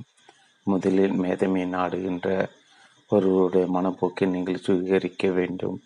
மேதை என்பது நீங்கள் தேர்ந்தெடுத்துள்ள விஷயத்தில் உங்கள் என்ற அளவு திறமையை வளர்த்து கொள்வதற்கான ஒரு சங்கல்பமாகும். எனவே அசாதாரணமான விளைவுகளை பெறுவதற்கு அவற்றுக்கான சாதாரணமான முயற்சிகளை நீங்கள் மேற்கொண்டாக வேண்டும். இரண்டாவதாக விஷயங்களை செய்வதற்கான மிக சிறந்த வழிகளை நீங்கள் எப்போதும் நாட வேண்டும். உங்கள் முயற்சிக்கு ஏற்ற விளைவுகளை கொடுக்காத ஒரு சராசரி அணுகுமுறையை கொண்டு செயல்படுவதை விட வீணான ஒரு காரியம் இருக்க முடியாது. இறுதியாக உங்களுடைய முக்கியமான ஒரு விஷயத்தை அடைவதற்கு நீங்கள் செய்கின்ற எல்லாவற்றுக்கும் பொறுப்பேற்று கொள்ள நீங்கள் தயாராக இருக்க வேண்டும். இந்த மூன்று சங்கல்பங்களை மேற்கொண்டு அவற்றை உங்கள் வாழ்வில் நீங்கள் கடைபிடித்து வந்தால் அசாதாரணமான விளைவுகளை அனுபவிப்பதற்கான ஒரு வாய்ப்பை உங்களுக்கு நீங்களே கொடுத்து கொள்வீர்கள். உங்களுடைய ஒரு விஷயத்திற்கு இன்றைய மேத மூன்று சங்கல்பங்கள் ஒன்று மேதமைக்கான பாதையை பின்பற்றி செல்லுங்கள். இரண்டு சாதாரணமான பயணத்திலிருந்து குறிக்கோளுடன் கூடிய ஒரு பயணத்திற்கு மாறுங்கள். மூன்று உங்கள் செயல்களுக்கு பொறுப்பேற்றுக் கொள்ளுங்கள். ஒன்று மேதமைக்கான பாதை பின்பற்றி செல்லுங்கள். மேதமை என்ற வார்த்தை இன்று அவ்வளவாக நம் காதில் விழுவதில்லை. ஆனால் அசாதாரணமான விளைவுகளை பெறுவதற்கு அது மிகவும் இன்றியமையது மேதமை என்பது நீங்கள் அடைய வேண்டிய ஒரு விஷயம் அல்ல மாறாக நீங்கள் போய் சேர விரும்புகின்ற இடத்தை அடைவதற்கான ஒரு வழிதான் அது என்பதை நீங்கள் புரிந்து கொள்ளும் போது அது கைவசப்படுத்தக்கூடிய ஒன்றாக உங்களுக்கு தோன்றும். மேதமை என்பது இறுதி விளைவு என்று பெரும்பாலானோர் நினைக்கின்றனர். ஆனால் உண்மையில் அது ஒரு வகையான சிந்தனை ஒரு வகையான நடத்தை. நீங்கள் அனுபவிக்கின்ற ஒரு பயணம் எந்த ஒரு விஷயத்தில் நீங்கள் மேதமை பெற தீர்மானித்திருக்கிறீர்களோ அந்த விஷயம் சரியானதாக இருக்கும்போது மேதமை பெறும் முயற்சியில் இறங்குவது மற்ற அனைத்தையும் அதிக சுலபமானவையாகவோ அல்லது தேவையற்றையவையாகவோ ஆக்கிவிடும். இக்காரணத்தால் தான் நீங்கள் மேதமை பெற தேர்ந்தெடுக்கும் விஷயம் முக்கியமானதாக முக்கியமானதாகிறது. உங்களுடைய டாமினோ ஓட்டத்தில் மேதமை ஒரு முக்கிய பங்காற்றுகிறது.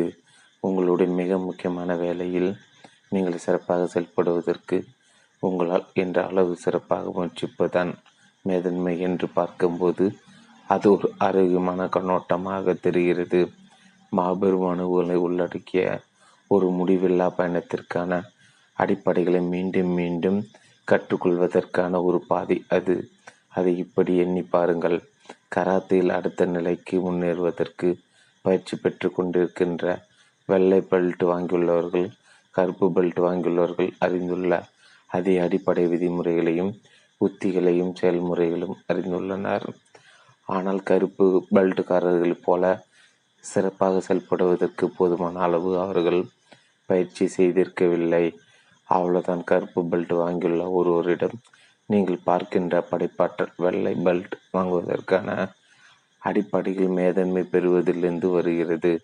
கற்றுக்கொள்வதற்கு அடுத்தடுத்து உயர்ந்த நிலைகள் இருப்பதால் மேதை என்பது உங்களுக்கு தெரிந்துள்ள விஷயங்களில் நீங்கள் ஒரு மேதாவி மேதையாக இருக்கு இருக்கிறீர்கள் என்றும் உங்களுக்கு தெரியாத விஷயங்களில் நீங்கள் இன்னும் பயிற்சி நிலையில் இருக்கிறீர்கள் என்றும் அர்த்தமாகிறது. அதனால்தான் மேதமை ஒரு பயணம் என்று கூறப்படுகிறது. தொடர்ச்சியான முயற்சி மேதமைக்கான வழியாகும். ஆயிரத்தி தொள்ளாயிரத்தி தொண்ணூற்றி மூணில் உளவியலாளரான ஆண்டர்ஸ் எரிக்சன் சைக்காலஜிஸ் ரிவ்யூ என்ற பத்திரிகையில் ஒரு கட்டுரை வெளியிட்டார். ஒரு நிபுணர் என்பவர் இயல்பாக திறமை பெற்றவர் என்ற யோசனையை கட்டுரை தவிடுபொடி ஆக்கியது. மேதமை பற்றி ஆழமான உள்நோக்குகளை அக்கட்டுரையில் எரிக்சன் நமக்கு கொடுத்துள்ளார். பத்தாயிரம் மணி நேர விதி என்று ஒரு யோசனை. யோசனையும் அக்கட்டுரையில் தான் முதல் முதலாக இடம்பெற்றது தலைச்சிறந்த சாதனையாளர்கள் ஆண்டு கணக்கில் பயிற்சி செய்து வந்தனர் என்பதை அவருடைய ஆராய்ச்சி. அடையாளம் காட்டிய காட்டியது. தலைச்சிறந்த வயலின் கலைஞர்கள் தங்களுடைய இருபதாவது வயதுக்குள் மற்ற வயலின் கலைஞர்களை விட பத்தாயிரம் மணி நேரம் அதிகமாக பயிற்சி செய்தனர் என்று இன்னொரு ஆய்வு தெரிவிக்கிறது. அதுதான் விதிமுறை. பல சிறந்த சாதனையாளர்கள் தங்களுடைய பயணத்தை சுமார் பத்து ஆண்டுகளில் நிறைவு செய்கின்றனர். அதாவது தினமும் மூன்று மணி நேரம் என்கின்ற விதத்தில் ஆண்டு கணக்கில் அவர்கள் பயிற்சி செய்கின்றனர். உங்களுடைய முக்கியமான அந்த ஒரு விஷயம் உங்கள் வேலை தொடர்பானதாக இருந்தால் ஓராண்டில் இரநூத்தி ஐம்பது வேலை நாட்கள் வாரத்திற்கு ஐந்து நாட்கள் என்ற கணக்கில் ஐம்பது வாரங்கள் நீங்கள் வேலை செய்தால் நீங்கள் அந்த வேலையில் மேதன்மை பெறுவதற்கு தினமும் சராசரியாக நான்கு மணி நேரத்தை செலவிட வேண்டியிருக்கும். உங்களுடைய முக்கியமான விஷயத்திற்காக நீங்கள் தினமும் ஒதுக்க வேண்டிய நேரம் இது. நிபுணத்துவம் என்பது அது குறித்து முதல முதலீடு செய்யப்படுகின்ற நேரத்தின் நேர்விகிதத்தில் இருக்கிறது. நான் மேதன்மை பெறுவதற்கு நான் எவ்வளவு கடினமாக உழைக்க வேண்டியிருந்தது என்பதை மக்கள் அறிந்திருந்தால் என் திறமை அவர்களுக்கு அவ்வளவு அற்புதமானதாக தோன்றாது என்று மைக்கேல் ஏஞ்சல் ஒரு முறை குறிப்பிட்டார். ஒரு குறிப்பிட்ட விஷயத்தின் மீது ஒவ்வொரு நாளும் முதலீடு செய்யப்படுகின்ற நேரம் காலப்போக்கில் ஒருவரை அவ்விஷயத்தில் நிபுணராகி விடும். உங்களுடைய முக்கியமான ஒரு விஷயத்திற்கு நேரம் ஒதுக்கி கொள்ள நீங்கள் தீர்மானிக்கும் போது அதை ஒரு பேதமை மனப்பாக்குடன் அணுகுவதை உறுதி செய்து கொள்ளுங்கள். நீங்கள் ஆக்கப்பூர்வமாக செயல்படுவதற்கும் ஒரு தலைச்சிறந்த நபராகவும் ஆவதற்குமான சிறந்த வாய்ப்பை இது உங்களுக்கு கொடுக்கும். நீங்கள் எவ்வளவு அதிக ஆக்கப்பூர்வமாக இருக்கிறீர்களோ அவ்வளோ அதிக அளவு கூடுதல் வெகுமதிகள் உங்களுக்கு கிடைக்கும் என்பது சுவாரஸ்யமான விஷயம். மேதன்மை பின்தொடர்ந்து செல்வது உங்களுக்கு வெகுமதி அளிக்கும். மேதன்மைக்கான பாதையில் நீங்கள் தொடர்ந்து முன்னேறி கொண்டிருக்கும் போது உங்களுடைய தன்னம்பிக்கையும் வெற்றிக்கான தகுதியும் வளரும். அப்போது நீங்கள் ஒரு விஷயத்தை கண்டுபிடிப்பீர்கள். மேதமைக்கான பாதையானது அடுத்தடுத்து ஒவ்வொரு முயற்சியாக மேற்கொள்வதிலிருந்து வேறுபட்டதல்ல. என்பதுதான். அது ஒரு விஷயத்தில் மேதமை பெறுவதற்கு உங்களை நீங்கள் அர்ப்பணித்துக் கொள்வது மற்ற விஷயங்களை செய்வதை துரிதப்படுத்துவதற்கான ஒரு அடித்தளமாக அமைவது கண்டு நீங்கள் இனி ஆச்சரியம் கொள்வீர்கள்.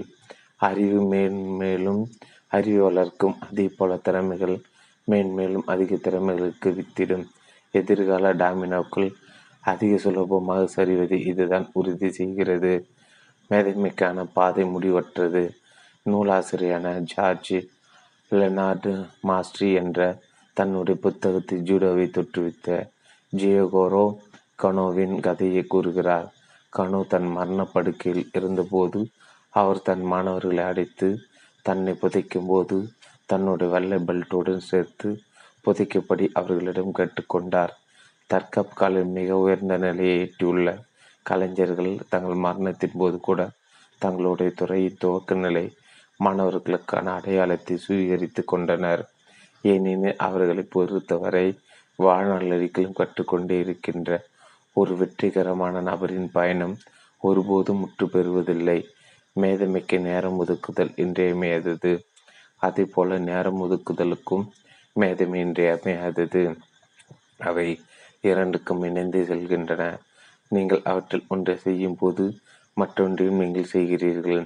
இரண்டு சாதாரணமான பயணத்திலிருந்து குறிக்கோளுடன் கூடிய ஒரு பயணத்திற்கு மாறுங்கள். சிறந்த சாதனைகளுக்கு பயிற்சி அளிக்கும் போது நான் அவர்களிடம் அடிக்கடி கேள்வியை கேட்கிறேன். உங்களால் இயன்ற அளவு சிறப்பாக செய்வதற்காக இதை நீங்கள் செய்கிறீர்களா? அல்லது இதை எவ்வளவு சிறப்பாக செய்ய முடியுமோ? அவ்வளவு சிறப்பாக செய்வதற்காக இதை செய்து கொண்டிருக்கிறீர்களா? இது பலரை தடுமாற செய்கிறது. தாங்கள் தங்களால் இயன்ற அளவு சிறப்பாக முயற்சித்து கொண்டிருந்தாலும் ஒரு விஷயம் எவ்வளவு சிறப்பாக செயல்பட செய்ய முடியுமோ அவ்வளோ சிறப்பாக அதை செய்வதற்கு தாங்கள் முயற்சித்து செய்வதற்கு தாங்கள் முயற்சித்து கொண்டிருக்கவில்லை என்பதை பல உணர்கின்றனர். அவர்கள் அவ்வளவு சிறப்பாக முயற்சிக்காததற்கு காரணம் தாங்கள் செய்து கொண்டிருப்பதை மாற்ற அவர்கள் தயாராக இல்லாததுதான். ஒன்றில் மேதமை பெறுவதற்கு இரண்டு விஷயங்கள் ஒன்றாக செய்யப்பட வேண்டும். உங்களால் இயன்ற அளவு அதை சிறப்பாக செய்வது ஒரு விஷயம் இன்னொன்று அந்த விஷயம் எவ்வளவு சிறப்பாக செய்யப்பட முடியுமோ அவ்வளவு சிறப்பாக அதை செய்வது. ஒன்றை நீங்கள் செய்யும் விதத்தில் தொடர்ந்து மேம்பட்டு கொண்டே இருப்பது நேரம் ஒதுக்குதல் இருந்து அதிகபட்ச நன்மைகளை பெறுவதற்கு இன்றியமையாதது. படம் முப்பத்தி ஒன்று காலப்போக்கில் குறிக்கோளுடன் கூடிய அணுகுமுறை சாதாரண அணுகுமுறையை எப்போதும் தோற்கடித்து விடுகிறது. ஒன்றை சாதாரணமாக செய்வதிலிருந்து ஒரு குறிக்கோளுடன் செய்வதற்கு மாறுவது என்று அதற்கு விளக்கம் அளிக்கப்படுகிறது. நாம் காலையில் நம் படுக்கை விட்டு எழுந்து அன்றைய நாளை கையாள தொடங்கும் போது பின்வரும் இரண்டு வழிகள் ஒன்றில் நாம் அதை செய்கிறோம். சாதாரண வழி அல்லது குறிக்கோளுடன் வழி குறிக்கோளுடன் கூடிய வழி சாதாரண வழிதான் நம்முடைய இயல்பான அணுகுமுறை. நாம் செய்ய விரும்புகின்ற அல்லது நாம் செய்தாக வேண்டிய ஒன்றை கண்டு கொண்டு உற்சாகத்துடன் ஆற்றலுடன் நம்முடைய இயல்பான திறமைகளை கொண்டு அதை செய்வதில் நாம் மும்முரமாகிவிடுகிறோம். வேலை என்னவாக இருந்தாலும் சரி இயல்பான அனைத்து திறன்களுக்கும் சாதனைக்கான ஒரு எல்லையும் உற்பத்தி திறனுக்கான ஒரு எல்லையும் வெற்றிக்கான ஒரு எல்லையும் உள்ளன. இது நபருக்கு நபர் வேலைக்கு வேலை மாறுபட்டாலும் ஒவ்வொருவரும் தங்கள் வாழ்வில் ஒவ்வொரு விஷயத்திற்கும் ஒரு இயல்பான எல்லை கொண்டிருக்கின்றன. சிலரிடம் நீங்கள் ஒரு சுத்தியலை கொடுத்தால் அவர்கள் உடனடியாக தச்சரர்களாக ஆகிவிடுவார். என்னிடம் ஒரு சுத்தியல் கொடுக்கப்பட்டால் அதை எப்படி கையாள வேண்டும் என்பது கூட எனக்கு தெரியாமல் இருக்கக்கூடும். இது வேறு வார்த்தைகளில் கூறினால் சிறிதளவு பயிற்சியுடனோ அல்லது குறைந்தபட்ச அறிவுறுத்தலுடனோ சிலரால் ஒரு சுத்தியலை மிக திறமையாக பயன்படுத்த முடியும். ஆனால் என்னை போன்ற நபர்கள் அந்த சுத்தியலை கையில் பிடித்தவுடனே எங்கள் சாதனையின் எல்லையை எட்டிவிடுகிறோம். உங்களுடைய முயற்சிகளை விளைவுகளை ஏற்றுக்கொள்ளும்படியாக இருந்தால் அடுத்த நிலைக்கு நீங்கள் அடியெடுத்து வைக்கலாம். ஆனால் நீங்கள் உங்களுடைய முக்கியமான வேலையின் மீது கவனம் செலுத்தி கொண்டிருக்கும் போது நீங்கள் உங்கள் சாதனையை எல்லை தொட்டுவிட்டதாக ஒருபோதும் ஓய்ந்துவிடக்கூடாது நீங்கள் உங்களை தொடர்ந்து உந்தி தள்ளி கொண்டே இருக்க வேண்டும். உங்கள் எல்லை விரிவுபடுத்தி கொண்டே இருக்க வேண்டும். இதற்கு ஒரு வித்தியாசமான அணுகுமுறை தேவை. ஒரு குறிக்கோளுடன் அணுகுமுறை தான் அது. ஆக்கப்பூர்வமான மக்கள் தங்களுடைய இயல்பான அணுகுமுறையின் எல்லைகள் தங்கள் வெற்றியை தீர்மானிக்க அனுமதிப்பதில்லை. அவர்கள் தங்கள் சாதைக்கான எல்லையை தொட்டவுடன் தொடர்ந்து முன்னேறும் விதத்தில் விஷயங்களை செய்வதற்கான புதிய மாதிரிகளையும் அமைப்பு முறைகளையும் தேடுகின்றனர். தங்களுக்கு முன்னால் இருக்கின்ற வாய்ப்புகளை அலசி ஆராய்ந்து அவற்றில் சிறந்தவன் சிறந்ததொன்றை தேர்ந்தெடுத்து அதன் மீது நடவடிக்கை எடுக்க தொடங்குகின்றனர். சாதாரண அணுகுமுறையை கொண்ட ஒருவரிடம் சிறிதளவு விறகு வெட்டி கொண்டு வரும்படி நீங்கள் கூறினால் அவர் தன்னுடைய கோடாரியை எடுத்துக்கொண்டு நேராக காட்டிற்கு போய்விடுவார். ஆனால் ஒரு குறிக்கோளுடன் கூடிய அணுகுமுறை கொண்ட ஒருவரிடம் நீங்கள் அந்த வேலை கொடுத்தால் ஒரு சங்கிலி வாழ் எனக்கு எங்கே கிடைக்கும் என்று அவர் கேட்பார். ஒரு குறிக்கோள் மனப்போக்கு உங்களுக்கு இருந்தால் உங்கள் இயல்பான திறன்களுக்கு அப்பால் சென்று அதமான சாதனைகளை உங்களால் நிகழ்த்த முடியும். எது தேவையோ அதை செய்வதற்கு நீங்கள் தயாராக இருக்க வேண்டும். அவ்வளவுதான். நீங்கள் என்ன செய்வீர்கள் என்பதற்கு நீங்கள் எந்த எந்த எல்லையும் வைத்து கொள்ளக்கூடாது. வாழ்வில் நீங்கள் மகத்தான விசேஷங்களை சாதிக்க விரும்பினால் புதிய யோசனைகளுக்கும் விஷயங்களை செய்வதற்கான புதிய வழிகளுக்கும் நீங்கள் திறந்த மனதுடன் இருக்க வேண்டும். மேதன்மைக்கான பாதையில் நீங்கள் பயணிக்கும் போது தொடர்ந்து புதிய விஷயங்களை நீங்கள் மேற்கொள்ள மேற்கொள்ள வேண்டி வரும் குறிக்கோள் மனப்போக்கி கொண்ட ஒருவர் ஒரு வித்தியாசமான விலை உருவாவதற்கு ஏதேனும் வித்தியாசமாக செய்யப்பட வேண்டும் என்ற விதிமுறையை பின்பற்றுகிறார். இது உங்கள் தாரக மந்திரமாக ஆக்கிக் கொள்ளுங்கள். அப்போது அசாதமான விளைவுகளை நீங்கள் பெறுவீர்கள். ஒருவளுக்கு நல்ல செயல்திறனுடன் செயல்படுவதற்கான ஒரு நிலை அடைந்ததுடன் மேலும் சிறப்புறுவதற்கான நிலையிலே பல தேங்கி நின்று விடுகின்றனர். மேதமை அடைவதற்கான பாதையில் பயணிக்கும் நபர்கள் தங்களுடைய இலக்குகளை உற்பத்தி உயர்த்தி கொண்டே போவதன் மூலமாக தங்களுடைய எல்லைகளை தகத்தெறிந்து மேலும் உயிரை செல்வதன் மூலமாகவும் தொடர்ந்து கற்றுக்கொண்டே இருப்பதன் மூலமாகவும் இந்த தேக்க தேக்கத்தை தவிர்த்து விடுகின்றனர். நீங்கள் அசாதமான விளைவுகளை தேடிச் செல்லும் போது உங்கள் சாதனைக்கு நீங்கள் ஒரு எல்லை வகுப்பது சரியில்லை. ஏனெனில் நீங்கள் உங்களுடைய முக்கியமான ஒரு விஷயம் குறித்து மும்பரமாக செயல்பட்டு கொண்டிருக்கும் போது அப்படி ஒரு எல்லை வகுத்தது உங்களை நீங்களே மட்டுப்படுத்திக் கொள்வது உங்களுக்கு பலனளிக்காது நீங்கள் எல்லைகளை தகர்க்க விரும்பும் போது குறிக்கோளுடன் கூடிய அணுகுமுறை மட்டுமே பலனளிக்கும் தொழில் வாழ்க்கையிலும் தனிப்பட்ட தொழில் வாழ்க்கையிலும் தனிப்பட்ட வாழ்க்கையிலும் நாம் சாதாரணமான அணுகுமுறையுடன் தான் தொடங்குகிறோம். நம்முடைய தற்போதைய திறன்கள் ஆற்றல் அறிவு முயற்சி ஆகியவற்றை கொண்டு நம்மால் எதை செய்ய முடியுமோ அதை நாம் பின்தொடர்கிறோம். அதாவது சுலபமானதை நாம் மேற்கொள்கிறோம். இது நமக்கு இயல்பாக வருகிறது வசதியாகவும் இருக்கிறது. ஆனால் இது நம்மை மட்டுப்படுத்துவதாகவும் இருக்கிறது.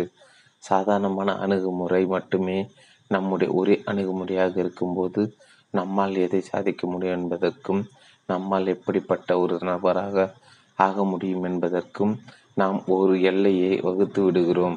நம்முடைய இயல்பான அணுகுமுறையை பயன்படுத்தி நாம் ஒன்றை சாதித்து நம்முடைய சாதனைக்கான எல்லையை தொற்றவுடன் நாம் மீண்டும் அதே நிலையிலே தொடர்ந்து செயல்படுகிறோம். ஆனால் விளைவுகள் நமக்கு பிடித்தமானவையாக இல்லாமல் போவதால் ஒரு கட்டத்தில் நாம் ஏமாற்றமடைகிறோம். எனவே வேறு இடத்தில் பசுமை தேட நாம் போய்விடுகிறோம். ஒரு குறிப்பிட்ட சூழ்நிலையில் நம்முடைய ஆற்றல் முழுவதையும் நாம் பயன்படுத்தி விட்டதாக நாம் நினைக்கும் போது மீண்டும் முதலிலிருந்து துவக்குவது தான் நாம் முன்னேறுவதற்கான வழி என்று நாம் நினைக்கிறோம். ஆனால் இன்னொரு புதிய விஷயத்தை உற்சாகத்தோடும் ஆற்றலோடும் இயல்பான திறன்களோடும் முயற்சியோடும் நாம் மேற்கொண்டு அதில் நாம் ஒரு எல்லையை தொட்டவுடன் மீண்டும் ஏமாற்றமடைந்து இன்னொரு பசுமையான இடத்தை நாம் தேட தொடங்குகிறோம் என்பது இந்த அணுகுமுறையில் உள்ள பிரச்சனையாகும். ஒரு குறிக்கோளுடன் ஒரு குறிக்கோளுடன் கூடிய அணுகுமுறையை கொண்ட ஒரு நபர் இப்படிப்பட்ட ஒரு எல்லையை தொடும்போது விஷயங்கள் முற்றிலும் வேறு விதமாக காட்சியளிக்கின்றன. நான் தொடர்ந்து வளர விரும்புகிறேன். எனக்கு இருக்கும் வாய்ப்புகள் என்னென்ன என்று அவர் கேட்கிறார். நீங்கள் அவரை போன்றவர் என்றால் அடுத்து நீங்கள் என்ன செய்ய வேண்டும் என்பதை அறிந்து கொள்வதற்கு உங்களுக்கான வழிகாட்டும் கேள்வியை உங்களிடம் நீங்கள் கேட்க வேண்டும். அதற்கான விடை எதுவாக இருந்தாலும் அதை செயல்படுத்த தயாராக இருங்கள். இந்த விடையை செயல்படுத்துவதற்கு புதிய சிந்தனை முறையும் புதிய திறமைகளும் புதிய உறவுகளும் கூட தேவைப்படக்கூடும். இவற்றில் எதுவும் துவக்கத்தில் உங்களுக்கு இயல்பானது போல தோன்றாது. அது ஒரு பிரச்சனையே அல்ல. இயல்பாக வராத ஒன்றை செய்வதுதான் குறிக்கோளுடன் செயல்படுகின்ற ஒருவருடைய அணுகுமுறையாக இருக்கிறது. ஆனால் அசாதமான விளைவுகளை பெறுவதற்கு நீங்கள் அர்ப்பணிப்போடு இருக்கும்போது அவற்றுக்கு தேவையான எந்த ஒரு மூச்சையும் எடுக்க நீங்கள் தயாராக இருப்பீர்கள். உங்களால் இயன்ற எல்லாவற்றையும் செய்தும் கூட விளைவுகள் சிறப்பானவையாக இல்லாவிட்டால் சாதாரண அணுகுமுறையிலிருந்து குறிக்கோளுடன் கூடிய அணுகுமுறைக்கு மாறுங்கள். சிறப்பான மாதிரிகளையும் அமைப்பு முறைகளும் தேடுங்கள். உங்களை வெகு தூரம் முன்னோக்கி அழைத்து செல்லக்கூடிய வழிகளை பற்றி யோசியுங்கள் பிறகு புதிய சிந்தனைகளையும் புதிய திறமைகளையும் புதிய உறவுகளையும் சுவீகரித்து கொள்ளுங்கள். பிறகு அவற்றை செயல்படுத்துங்கள். உங்களுடைய முக்கியமான வேலைகளுக்கு நேரத்தை ஒதுக்கும் போது ஒரு குறிக்கோள் மனப்போக்குடன் செயல்படுங்கள். உங்கள் ஆற்றலை கட்டவிழ்த்து விடுங்கள். மூன்று உங்கள் செயல்களுக்கு பொறுப்பேற்றுக் கொள்ளுங்கள். நீங்கள் செய்கின்ற விஷயங்களுக்கும் நீங்கள் பெறுகின்ற விளைவுகளுக்கும் இடையே மறுக்கப்பட முடியாத ஒரு தொடர்பு இருக்கிறது. செயல் நடவடிக்கைகள் விளைவுகளை தீர்மானிக்கின்றன. விளைவுகள் செயல் நடவடிக்கைகளை பற்றிய பின்னூட்ட கருத்துக்களை எடுத்துரைக்கின்றன. உங்கள் செயல்களுக்கு பொறுப்பேற்றுக் கொள்ளுங்கள். அசாதமான விளைவுகளை பெறுவதற்கு நீங்கள் என்ன செய்ய வேண்டும் என்பது இந்த பின்னூட்ட கருத்துக்கள் தான் உங்களுக்கு தெரிவிக்கின்றன. நீங்கள் உங்கள் செயல்களுக்கு பொறுப்பேற்றுக் கொள்வது மூன்றாவது முக்கிய சங்கல்பமாக இருப்பதற்கு காரணம் இதுதான். உங்களுடைய விளைவுகளுக்கு நீங்கள் ஒருவர் மட்டுமே முழு பொறுப்பையும் ஏற்றுக்கொள்வதுதான். வெற்றிகளை குவிப்பதற்கு நீங்கள் செய்யக்கூடிய மிக சக்தி வாய்ந்த விஷயமாகும். முன்பு குறிப்பிட்ட மூன்று சங்கல்பங்களிலும் பொறுப்பேற்றுக்கொள்வதர மிக முக்கியமானதாகும். இது இல்லாமல் நீங்கள் உங்கள் மேதமைக்கான பாதையில் பயணித்தால் ஒரு சவாலை எதிர்கொள்ளும் கணத்தில் நீங்கள் தடுமாறுவீர் தடுமாறுவீர்கள். உங்கள் பயணம் அதோடு முடிந்துவிடும். பொறுப்பேற்கு மனப்போக்கு இல்லாவிட்டால் சாதனைக்கான எல்லைகளை எப்படி தகர்ப்பது என்பதை உங்களால் ஒருபோதும் கண்டுபிடிக்க முடியாமல் போய்விடும். தங்களுடைய செயல்களுக்கு பொறுப்பேற்கும் மக்கள் பின்னடைவுகளை தாங்கிக் கொண்டு தொடர்ந்து முன்னோக்கி செல்வார். அவர்கள் தாங்கள் எதிர்கொள்ளும் பிரச்சனைகளை கையாண்டு தொடர்ந்து தங்களை முன்னால் உந்தி தள்ளுவார். இவர்கள் விளைவுகளை மனதில் வைத்து செயல்படுகின்றன தங்களால் நிறைவேற்ற முடியாமல் போன ஒரு வேலைக்கு இவர்கள் தங்கள் நடவடிக்கைகளையும் திறமை திறமை அளவையும் மாதிரிகளையும் அமைப்பு முறைகளையும் உறவுகளையும் குறை சொல்வதில்லை. என்ன ஆனாலும் சரி அவர்கள் தங்களால் என்ற அளவு சிறப்பாக சிறப்பாக செயல்படுகின்றன. தங்கள் தெய்வ செயல்களுக்கு பொறுப்பேற்கும் மக்கள் மற்றவர்கள் கனவு மட்டுமே காண்கின்ற விளைவுகளை நிஜத்தில் சாதிக்கின்றனர். வாழ்க்கை நிகழும்போது நீங்கள் உங்கள் வாழ்க்கையை கரு எழுதுவராக இருக்கலாம் அல்லது அதன் பலிகடாவாக ஆகலாம். நீங்கள் தேர்ந்தெடுக்க இரண்டு விஷயங்கள் மட்டுமே உள்ளன. ஒன்று பொறுப்பேற்றுக் கொள்ளுங்கள் அல்லது பொறுப்பேற்காதீர்கள். இது கடுமையான வாசகமாக தோன்றக்கூடும். ஆனால் அது உண்மை தினம். நாம் இவ்விரண்டில் ஏதோ ஒரு அணுகுமுறையை தேர்ந்தெடுக்கிறோம். அதன் விளைவுகள் எப்போதும் நம்மை பின்தொடர்கின்றன. இவ்விரண்டு அணுகுமுறைகளுக்கும் இடையான வேறுபாட்டை ஒரு கதையின் மூலம் நாம் பார்க்கலாம். இரண்டு போட்டி நிறுவனங்கள் மேலாளர்கள் பற்றிய கதை இது. அவ்விரண்டு நிறுவனங்களும் சந்தையில் திடீரென்று ஒரு மாற்றத்தை எதிர்கொள்கின்றன. ஒரு மாதம் வாடிக்கையாளர்கள் கூட்டம் அலைமோதுகிறது. மறு மாதம் யாரும் எட்டி கூட பார்ப்பதில்லை. இவ்விரு மேலாளர்களும் அச்சூழ்நிலைக்கு செயல்விடை அளிக்கின்ற விதம்தான் எல்லா வித்தியாசத்தையும் ஏற்படுத்துகிறது. பொறுப்பேற்றிருத்தல் அத்தீர்வை செயல்படுத்துகிறார். சரி நாம் அதை செயல்படுத்தலாம். தீர்வை கண்டுபிடிக்கிறார் என்னால் புரிய என்னால் என்ன செய்ய முடியும்? பொறுப்பேற்கிறார். இதற்கு நான் ஒரு தீர்வு கண்டாக வேண்டும். யதார்த்தத்தை அங்கீகரிக்கிறார் இது பிரச்சனையா? யதார்த்தத்தை அறிகிற என்ன நிகழ்ந்து கொண்டிருக்கிறது. வாழ்க்கை நிகழ்கிறது. யதார்த்தத்தை தவிர்க்கிறார். கேள்விகள் கேட்காதீர்கள். யதார்த்தத்துடன் மல்லுக்கு நிற்கிறார். நாம் இதை அந்த கண்ணோட்டத்தில் பார்க்கவில்லை. குறை கூறுகிறார் எல்லோரும் தங்கள் வேலைகளை ஒழுங்காக செய்திருந்தால் இது நிகழ்ந்திருக்காது தனிப்பட்ட சாக்கு போக்குகள் இது என் வேலை அல்ல. காத்திருக்கிற அது நிகழ வேண்டும் என்று இருந்தால் அதை யாராலும் தடுக்க முடியாது. பலிகடா. படம் முப்பத்தி ரெண்டு ஒரு பலிகடாவாக இருக்காதீர்கள் பொறுப்பேற்று வாழுங்கள். சூழ்நிலைக்கு பொறுப்பேற்றுக் கொள்கின்ற கொள்கின்ற மேலாளர் உடனடியாக இங்கு என்ன நடந்து கொண்டிருக்கிறது என்று கேட்கிறார். அவர் அச்சூழ்நில் ஆய்வு செய்கிறார். இன்னொரு மேலர் அச்சூழ்நிலை அங்கீகரிக்க கூட மறுக்கிறார். இதில் ஏதோ தவறு நடந்துள்ளது என்று கூறி இந்த மாதம் விற்பனை சரியாக நடைபெறவில்லை அவ்வளவுதான் என்று அச்சூழலை உதாசீனப்படுத்துகிறார். இதற்கிடையே இன்னொரு போட்டி நிறுவனம் சந்தையில் தங்களுடைய பங்கை பறித்து கொண்டிருந்ததை முந்தைய இன்னொரு அவ்வளவுதான் என்று அச்சூழ்நிலை உதாசீனப்படுத்துகிறார். இதற்கிடையே இன்னொரு போட்டி நிறுவனம் சந்தையில் உங்களுடைய பங்கை பறித்து கொண்டிருந்ததை முந்தைய பொறுப்பான மேலாளர் கண்டுபிடித்து விடுகிறார். அவர் அந்த கசப்பான உண்மையை பொறுப்பு பொறுத்து கொண்டு இதுதான் பிரச்சனையா? என்று தன்னை தானே கேட்டுக்கொண்டு அப்பிரச்சனைக்கு பொறுப்பேற்கிறார். இதற்கு நான் ஒரு தீர்வு கண்டாக வேண்டும் என்று அவர் நினைக்கிறார். யதார்த்தத்தை நேருக்கு நேர் எதிர்கொள்ள அவர் தயாராக இருப்பது அவருக்கு ஒரு மிகப்பெரிய அனுகூலத்தை கொடுக்கிறது. தன்னால் வித்தியாசமாக என்ன செய்ய முடியும் என்று யோசிக்க தொடங்குவதற்கான ஒரு நிலையில் அது அவரை வைக்கிறது. பொறுப்பை தட்டி கழிக்கின்ற அந்த இன்று மேலாளர் யதார்த்தத்தை எதிர்த்து தொடர்ந்து சண்டையிடுகிறார். பொறுப்பை வேறொரு இடத்திற்கு மாட்ட அவர் முயற்சிக்கிறார். நாம் நிறுவன ஊழியர்கள் தங்கள் வேலைகளை ஒழுங்காக செய்தால் நமக்கு இப்பிரச்சனை வந்திருக்காது என்று அவர் வாதிடுகிறார். ஆனால் பொறுப்பேற்று கொண்டுள்ள மேலாளர் தீர்வுகளை தேடுகிறார். எல்லாவற்றை மேலாக தான் தீர்வின் ஒரு பகுதி என்று அவர் கருதுகிறார். என்னால் என்ன செய்ய முடியும் என்று அவர் யோசிக்கிறார். சரியான யோசனை கிடைத்தவுடன் அவர் அதை செயல்படுத்துகிறார். சூழல்கள் தாமாக மாறுவதில்லை. எனவே நாம் அதை மாற்றியாக வேண்டும் என்று அவர் நினைக்கிறார். ஆனால் சூழ்நிலைக்கு மற்றவர்கள் மீது குறை சொல்கின்ற பொறுப்பற்ற அந்த இன்னொரு மேலாளர் இது என் வேலை அல்ல. விஷயங்கள் தமா நாம தாமாக நல்ல நிலைக்கு திரும்பும் என்று நினைத்து பேசாமல் இருந்து விடுகிறார். இவ்விரு மேலாளர்களுக்கும் இடையேன வேறுபாடு தெளிவாக தெரிகிறது இல்லையா? ஒருவர் தன் தலைவிதி தானே எழுதுவதில் மும்புறமாக இருக்கிறார். அடுத்தொரு வெறுமனை வாழ்க்கையை ஓட்டுவதில் முனைப்பாக இருக்கிறார். ஒரு பொறுப்போடு நடந்து கொள்கிறார். இன்னொருவர் ஒரு பலிகடாவை போல் நடந்து கொள்கிறார். ஒரு ஒரு விளைவை மாற்றுவார் இன்னொருவர் அதை மாற்ற மாட்டார். பலிகடா என்பது ஒரு கடுமையான வார்த்தை. என்பதை நான் ஒப்புக்கொள்கிறேன். ஆனால் நான் இங்கு விவரிப்பது ஒருவருடைய மனப்போக்கு அன்றி அவரை அல்ல.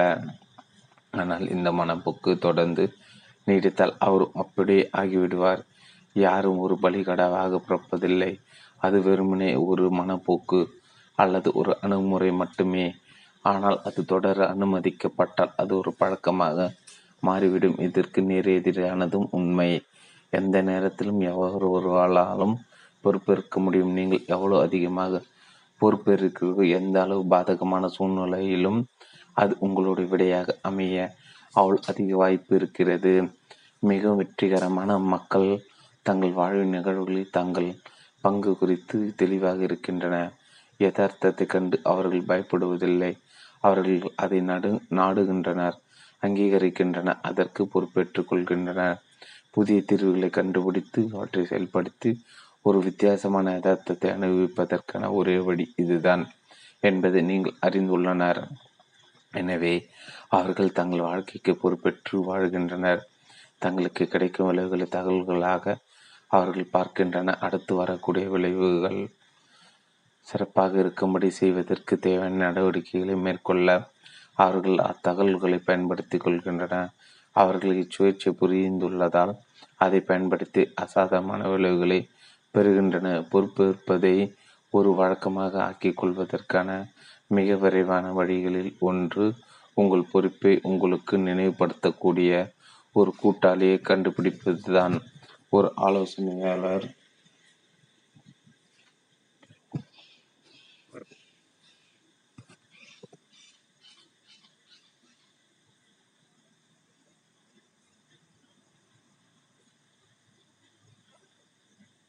ஒரு ஆலோசனையாளர்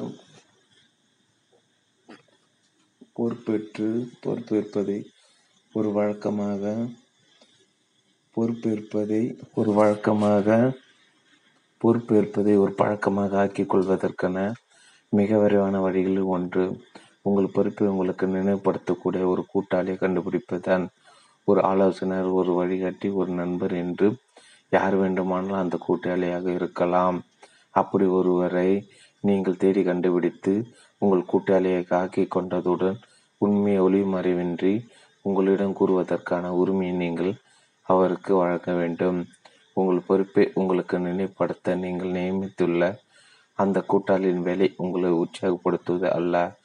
அவரால் உங்களை ஊக்குவிக்க முடியும் என்றாலும் உங்களுடைய செயல்பாடுகள் குறித்த பாரபட்சமற்ற பின்னூட்ட கருத்துக்களை உங்களுக்கு கொடுத்து நீங்கள் ஆக்கப்பூர்வமாக முன்னேறுவதற்குரிய ஒரு சூழலை உருவாக்கி தேவையான நேரத்தில் தன்னுடைய நிபுணத்துவத்தின் மூலம் உங்களுக்கு உதவுதான் அவருடைய உண்மையான வேலை. நீங்கள் உங்கள் கூட்டாளியாக தேர்ந்தெடுக்கும் நபரிடம் நீங்கள் உண்மையிலே பொறுப்பானவராக நடந்து கொள்ள வேண்டும். அந்த உறவில் தான் சிறந்த விளைவுகள் கிடைக்கும்.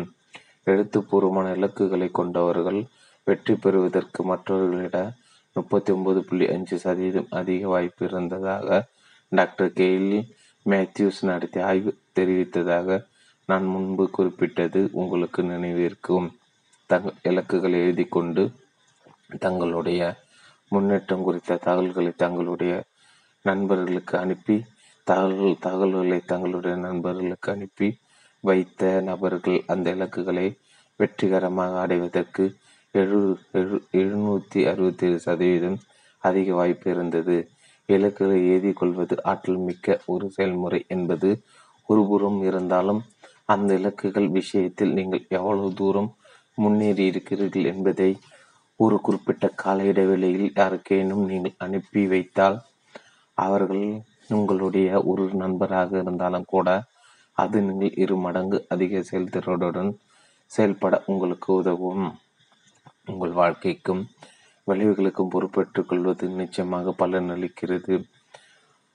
உயர்ந்த சாதனையாளர்கள் பற்றி எரிக்சன் நடத்திய ஒரு ஆய்வு உயர்ந்த செயல்திறனுக்கும் பயிற்றுவிக்கும் இடையே அதே உறவு இருப்பதை உறுதிப்படுத்துகிறது.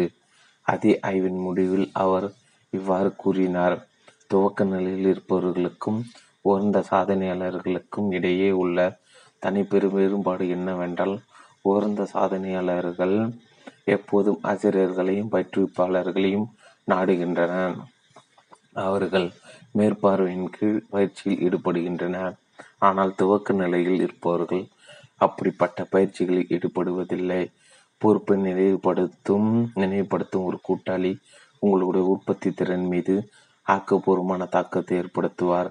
நீங்கள் நேர்மையாகவும் சரியான பாதையிலும் இருப்பதற்கு அவர் உதுவார் உங்களுடைய முன்னேற்றம் பற்றி அடுத்த அறிக்கைக்காக அவர் காத்திருக்கிறார் என்ற அறிதலே சிறப்பான விளைவுகளை பெற உங்களை உந்தி தள்ள போதுமானதாக இருக்கும். யதார்த்தத்தில் காலப்போக்கில் எவ்வாறு நீங்கள் உங்கள் செயல்திறனை உச்சபட்சமாக அதிகரித்து கொள்ளலாம் என்பதை ஒரு பயிற்றுவிப்பாளரால் உங்களுக்கு கற்றுக் கொடுக்க முடியும்.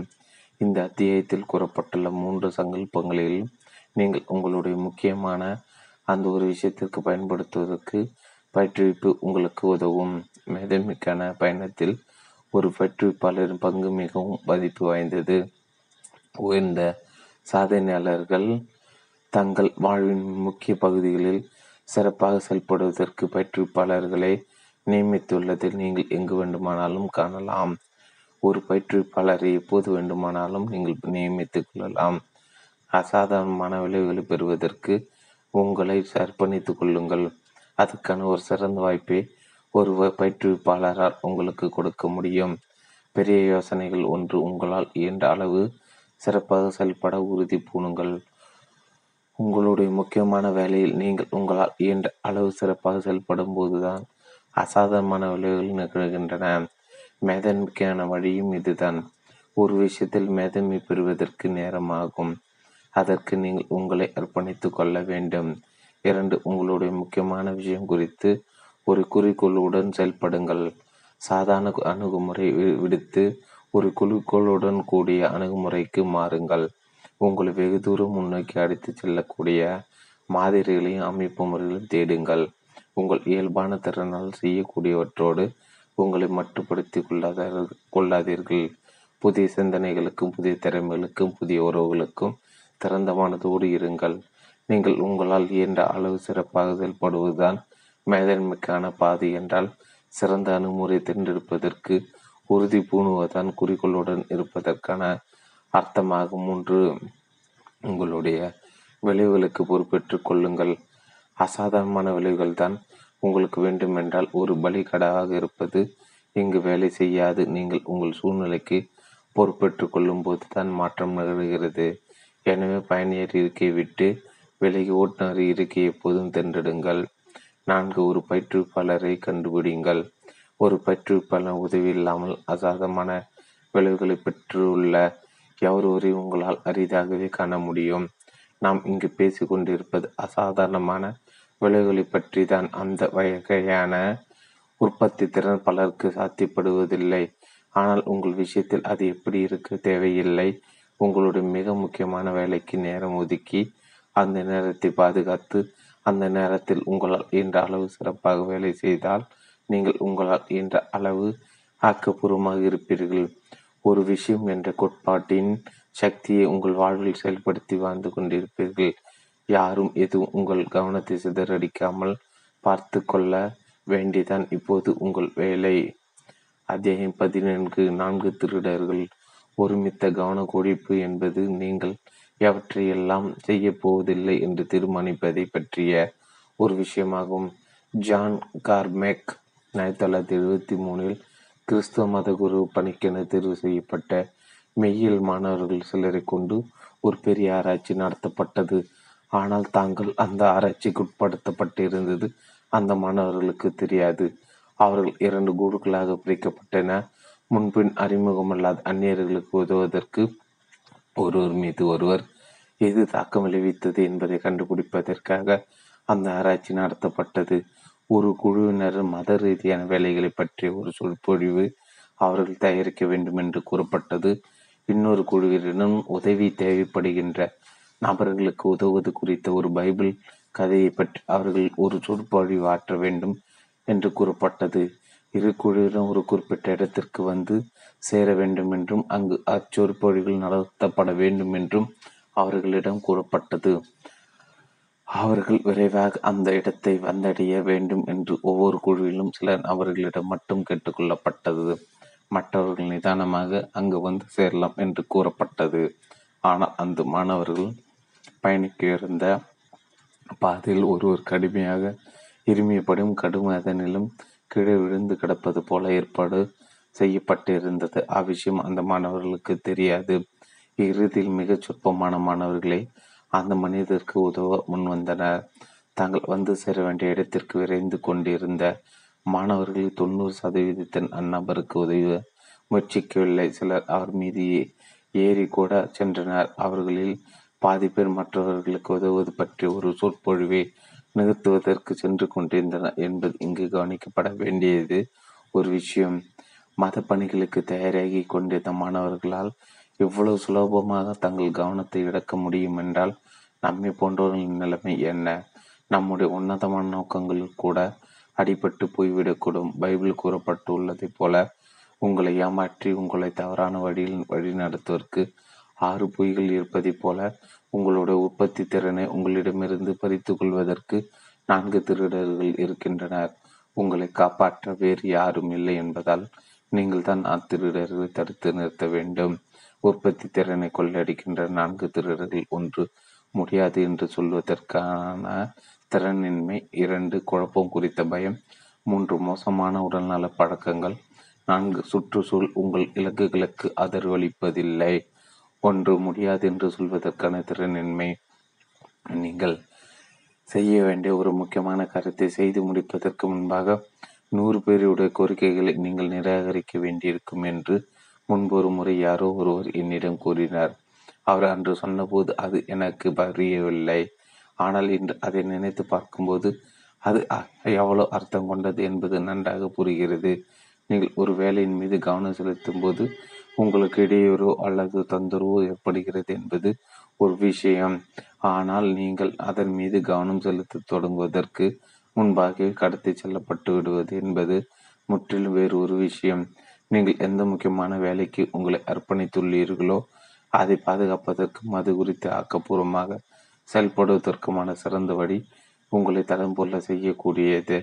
கூடிய எது ஒன்றையும் அல்லது எவரோடைய கோரிக்கையும் மறுத்துவிடுவதுதான். உங்களுக்கு தெரிந்தவர்கள் உங்களுடைய அறிவுரையும் உதவியும் நாடக்கூடும். நீங்கள் தங்களுடைய குழுவில் இருக்க வேண்டும். என்று உங்களுடைய சக ஊழியர்கள் விரும்புவார். நண்பர்கள் உங்கள் உதவி நாடி வருவார். அந்நியர்களும் உங்களை சந்திக்க வருவரும் நீங்கள் கற்பனை செய்திராத இடங்களிலிருந்து பல்வேறு வகையான அழைப்புகளும் இடையூறுகளும் உங்களுக்கு வரும். இவற்றையெல்லாம் நீங்கள் எவ்வாறு கையாள்கிறீர்கள் என்பதுதான் உங்களுடைய முக்கியமான வேலைக்கு உங்களால் எவ்வளவு நேரத்தை அர்ப்பணிக்க முடிகிறது என்பதையும் இறுதியில் நீங்கள் எத்தகைய விளைவுகளை உருவாக்குகிறீர்கள் என்பதையும் தீர்மானிக்கிறது. நீங்கள் ஒரு விஷயத்தை உங்கள் அர்ப்பணித்துக் கொள்ளும் போது நீங்கள் பிற எந்த விஷயங்களை எல்லாம் ஒதுக்குகிறீர்கள் என்பதை நீங்கள் நன்றாக புரிந்திருக்க வேண்டியது அவசியம். பிரபல ஹாலிவுட் வசனகர்த்தவான சிட்னி ஹோவர்டு இப்படி கூறியுள்ளார் நீங்கள் விரும்புவதை நீங்கள் பெறுவதற்கு முன்பு அந்த விருப்பத்தை அடைவதற்கு நீங்கள் எவற்றையெல்லாம் விட்டுதான் வேண்டியிருக்கும் என்பதை நீங்கள் அறிந்திருப்பது உங்களுக்கு என்ன வேண்டும் என்பதை நீங்கள் அறிந்திருப்பதும் ஒரு பாதியாகும். மிகப்பெரிய அளவில் வெற்றி பெறுவதற்கான சிறந்த வழி சிறு சிறு வெற்றி பெறுவதுதான். நீங்கள் சிறிய அளவில் செயல்படும் போதுதான் ஏகப்பட்ட விஷயங்களை நீங்கள் விட்டு தள்ள வேண்டியிருக்கும்.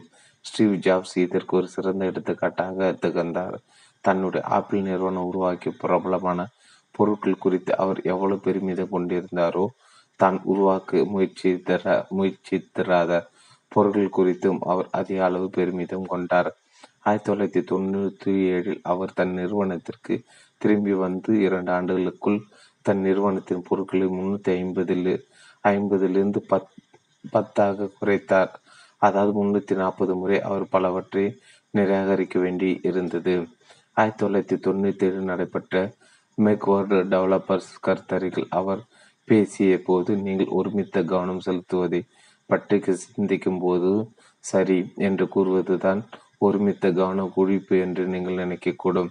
ஆனால் ஒருமித்த கவன குவிப்பு என்பது முடியாது என்று கூறுவதை பற்றியது என்று அவர் விளக்கினார். ஜாவ்ஸ் அசாதமான விளைவுகளை பெற்றார். அந்த வகையான சாதனை நிகழ்த்துவதற்கான ஒரே வழி பல்வேறு விஷயங்களுக்கு முடியாது என்று கூறுவதுதான் என்பது போல அறிந்திருந்தார். உங்களிடம் ஒரு ஏதோ ஒன்றை கூறுகின்ற எவருக்கும் நீங்கள் சரி என்று கூறினால் நீங்கள் எந்த வேலையின் மீது கவனம் செலுத்த முயற்சி செய்து கொண்டிருக்கிறீர்களோ அந்த வேலையில் உங்கள் செயல்திறன் படிப்படியாக குறைந்துவிடும். அந்த வேலை ஒருபோதும் நிறைவேறாது. நீங்கள் எவ்வளவு அதிகமான விஷயங்களை செய்கிறீர்களோ அவை ஒன்றில் கூட நீங்கள் அவ்வளவாக வெற்றி பெற மாட்டீர்கள். உங்களால் எல்லோரும் முயற்சிப்படுத்த முடியாது. எனவே அதை நீங்கள் முயற்சி செய்யாதீர்கள். அப்படி நீங்கள் முயற்சி செய்தால் உங்களை மட்டும் உங்களால் ஒருபோதும் மகிழ்விக்கவே முடியாது. உங்களுடைய முக்கியமான உங்களுடைய முக்கியமான அந்த ஒரு விஷயம்தான் உங்களுடைய மிக முக்கியமான முன்னுரிமையாக இருக்க வேண்டும். அந்த வேலைக்கு மட்டும் நீங்கள் சரி என்று கூற வேண்டும். இது எப்போதும் உங்கள் நினைவில் இருந்தால் நீங்கள் உங்களுடைய நேர அட்டவணைப்படி இயங்குவதிலிருந்து உங்களுடைய தடம் செய்யக்கூடிய எந்த ஒரு விஷயத்தையும் முடியாது என்று கூறி மறுத்துரைப்பது உங்களுக்கு அதிக சுலபமானதாக இருக்கும். அதை உங்களால் ஏற்றுக்கொள்ள முடியும். உங்கள் மனம் அவ்வாறு பக்குவப்பட்ட பிறகு முடியாது என்று எப்படி மறுத்துரைப்பது என்பதன் மீது நீங்கள் கவனம் செலுத்தலாம். முடியாது என்று கூறுவதற்கு நாம் ஒவ்வொருவருமே ஓரளவு போராடத்தான் வேண்டியிருக்கிறது.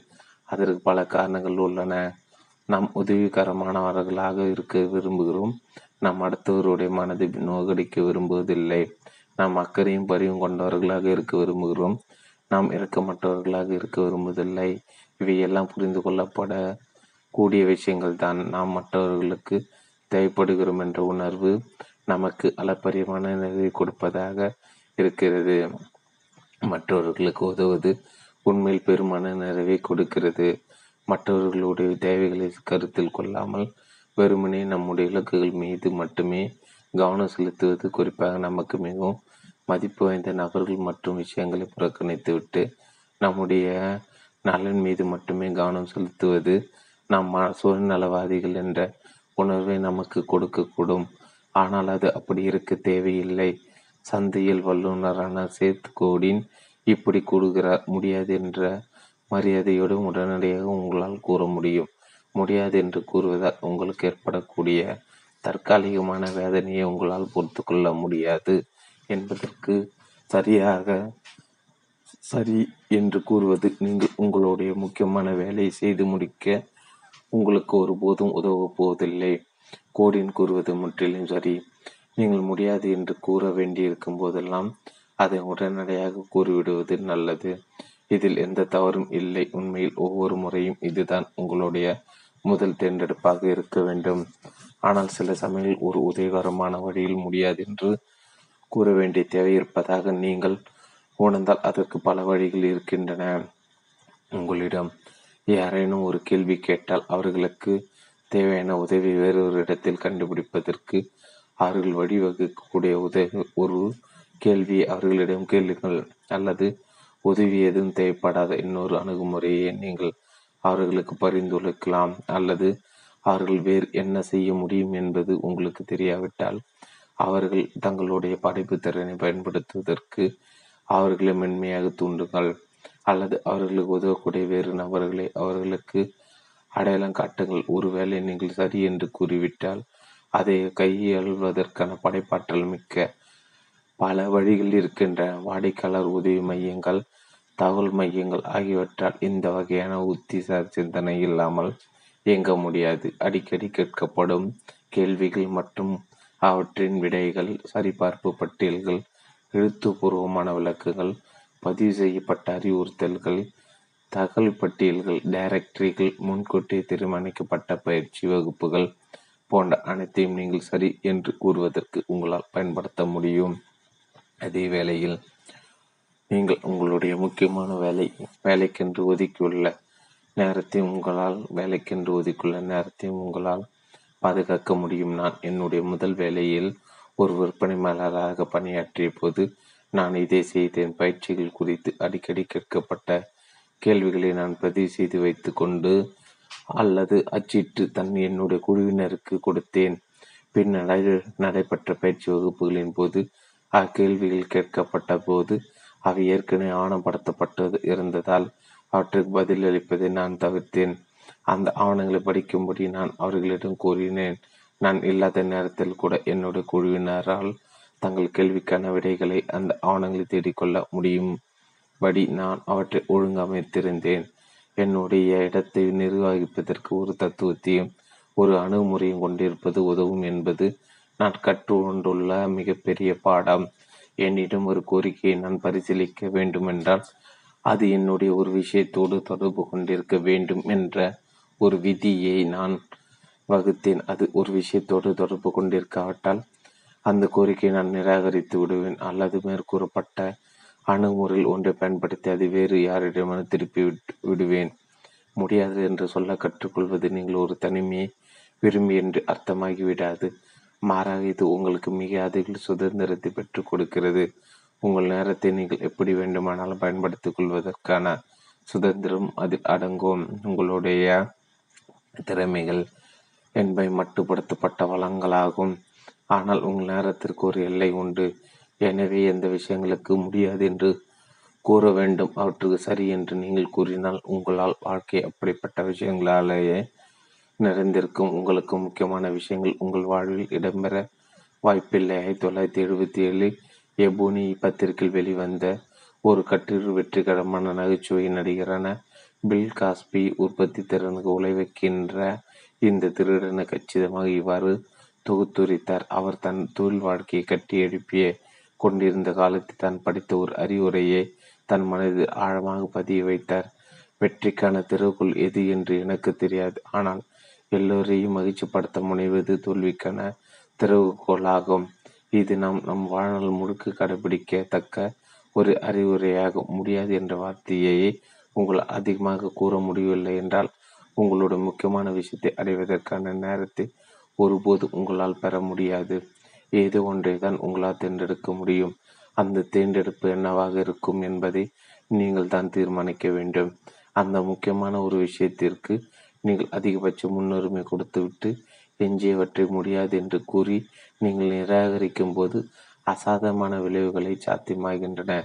இரண்டு குழப்பம் பற்று குழப்பம் குறித்த பயம். அசாதமான விளைவுகளை நோக்கி பயணிக்கும் போது நமக்கு பிடிக்காத பல விஷயங்கள் நிகழ்கின்றன. தூய்மையின்மை பதற்றம் ஒழுங்கின்மை குழப்பம் ஆகியவைதான் அவை நாம் நம்முடைய நேர அட்டவணைப்படி வாழ்வதில் மும்பரமாக இருக்கும்போது நம்மை சுற்றி தானாகவே குழப்பம் கூடி கொண்டு விடுகிறது. நீங்கள் ஒரே ஒரு விஷயத்தின் மீது மட்டும் கவனம் செலுத்தும் போது குழப்பங்கள் தவிர்க்கப்பட முடியாதவாகி விடுகின்றன. நீங்கள் உங்களுடைய முக்கியமான வேலையில் மூழ்கியிருக்கும் போது உலகம் உங்களுக்காக காத்திருப்பதில்லை. அது தொடர்ந்து இயங்கிக் கொண்டே இருக்கிறது. நீங்கள் செய்ய வேண்டிய பிற வேலைகளும் தொடர்ந்து மலை போல குவிந்து கொண்டே இருக்கின்றன. துரதிருஷ்டவசமாக உலகின் இயக்கத்தை தற்காலிகமாக நிறுத்தி வைப்பதற்கான கருவி எதுவும் இன்னும் கண்டுபிடிக்கப்படவில்லை. வாழ்க்கை உங்களுக்காக மெதுவாக ஓடாது. அதை எப்படி ஓட வைக்க முடிந்தால் நன்றாக இருக்கும் என்று நீங்கள் நினைத்தால் அது உங்களுக்கு துயரத்தையும் ஏமாற்றத்தையும் கொண்டு வரும். குழப்பம் ஏற்பட அனுமதிக்க தயாராக இல்லாததும் அக்குழப்பத்தை கையாள்வதற்கான படைப்பு திறன் இல்லாததும் உற்பத்தி திறனை கொள்ளடிக்கின்ற மிகப்பெரிய திருடர்களில் ஒன்று. ஒரு ஒரு விஷயத்தின் மீது கவனம் செலுத்துவதால் மற்ற விஷயங்களை கவனிக்காமல் விடப்படும். இது அதன் நேரடி விளைவு. ஆனால் இது நமக்கு நிம்மதி அளிப்பதில்லை சில பணி திட்டங்களும் சில மக்களும் உங்களுடைய முக்கியமான வேலையின் ஒரு பகுதியாக இல்லாமல் இருந்தாலும் அப்பணி திட்டங்களும் அம்மக்களும் முக்கியத்துவம் வாய்ந்தவர்களாக இருக்கக்கூடும். அவர்கள் உங்களுடைய கவனத்தை பெற துடித்து கொண்டிருப்பார். சில வேலைகள் அறகுறையாக நிலையில் இருக்கும் படகு இருக்கும். உங்களுடைய நேர அட்டவணை ஒரு நீர்மூழ்கி படகை போல உங்களுக்கு தோன்றக்கூடும். உங்களுடைய மிக முக்கியமான வேலைக்கு எவ்வளவு ஆழமாக நீங்கள் உங்களை அர்ப்பணித்துக் கொள்கிறீர்களோ உங்கள் மீது அவ்வளோ அதிக அழுத்தம் ஏற்படுகிறது. நீங்கள் மூச்சு விடுவதற்காக மேலே வர வேண்டியிருக்கிறது. கிடைப்பில் போடப்பட்டுள்ள எல்லாவற்றையும் நீங்கள் கையாள வேண்டியுள்ளது. இறுதியில் ஒரு சின்னஞ்சிறு ஒழுகல் கூட ஒரு பெரிய பிரளயத்தை ஏற்படுத்தக்கூடிய ஒரு நிலையை நீங்கள் அடையக்கூடும். இவ்வாறு நிகழும்போது நீங்கள் புறக்கணித்துள்ள குழப்பங்கள் கொடுக்கின்ற அழுத்தத்திடம் நீங்கள் சரணடையும் போது அது உங்களுக்கு முழு நிம்மதி அளிக்கக்கூடும். ஆனால் அது உங்கள் உற்பத்தி திறனை உங்களிடமிருந்து அபகரித்துவிடும். சுருக்கமாக கூறினால் இதில் சாதகங்கள் உண்டு பாதகங்கள் உண்டு. நீங்கள் மகத்துவத்தை நோக்கி செல்லும்போது குழப்பங்களே தான் செய்யும். யதார்த்தத்தில் உங்களுடைய மிக முக்கியமான வேலைக்கு நீங்கள் எவ்வளவு நேரத்தை செலவிடுகிறீர்களோ உங்கள் வாழ்வின் பெரு பகுதிகள் அந்த நேரத்தின் நேர் விகிதத்தில் குழப்பத்தை அனுபவிக்கும் இடத்தை எதிர்த்து போராடுவதற்கு பதிலாக இந்த உண்மை நீங்கள் ஏற்றுக்கொள்வது மிகவும் முக்கியம். அதீத ஆழ்வு விருப்பத்தோடு பிரம்மாண்டமான அளவில் நீங்கள் உருவாக்குகின்ற எது ஒன்றும் குழப்பத்திற்கு அறகோல் விடுக்கும் என்று ஆஸ்கர் விருது பெற்ற திரைப்பட இயக்குனர் பிரான்சிஸ் கொப்பலோ நம்மை எச்சரிக்கிறார். வேறு வார்த்தைகள் கூறினால் குழப்பத்திற்கு உங்களை பழகப்படுத்திக் கொள்ளுங்கள். அதை ஏற்றுக்கொள்ளுங்கள் ஒரு அலங்கோலமான மேசை என்பது ஒழுங்கற்ற ஒரு மனதிற்கான அறிகுறி என்றால் ஒரு காலியான மேசை எதற்கான அறிகுறி?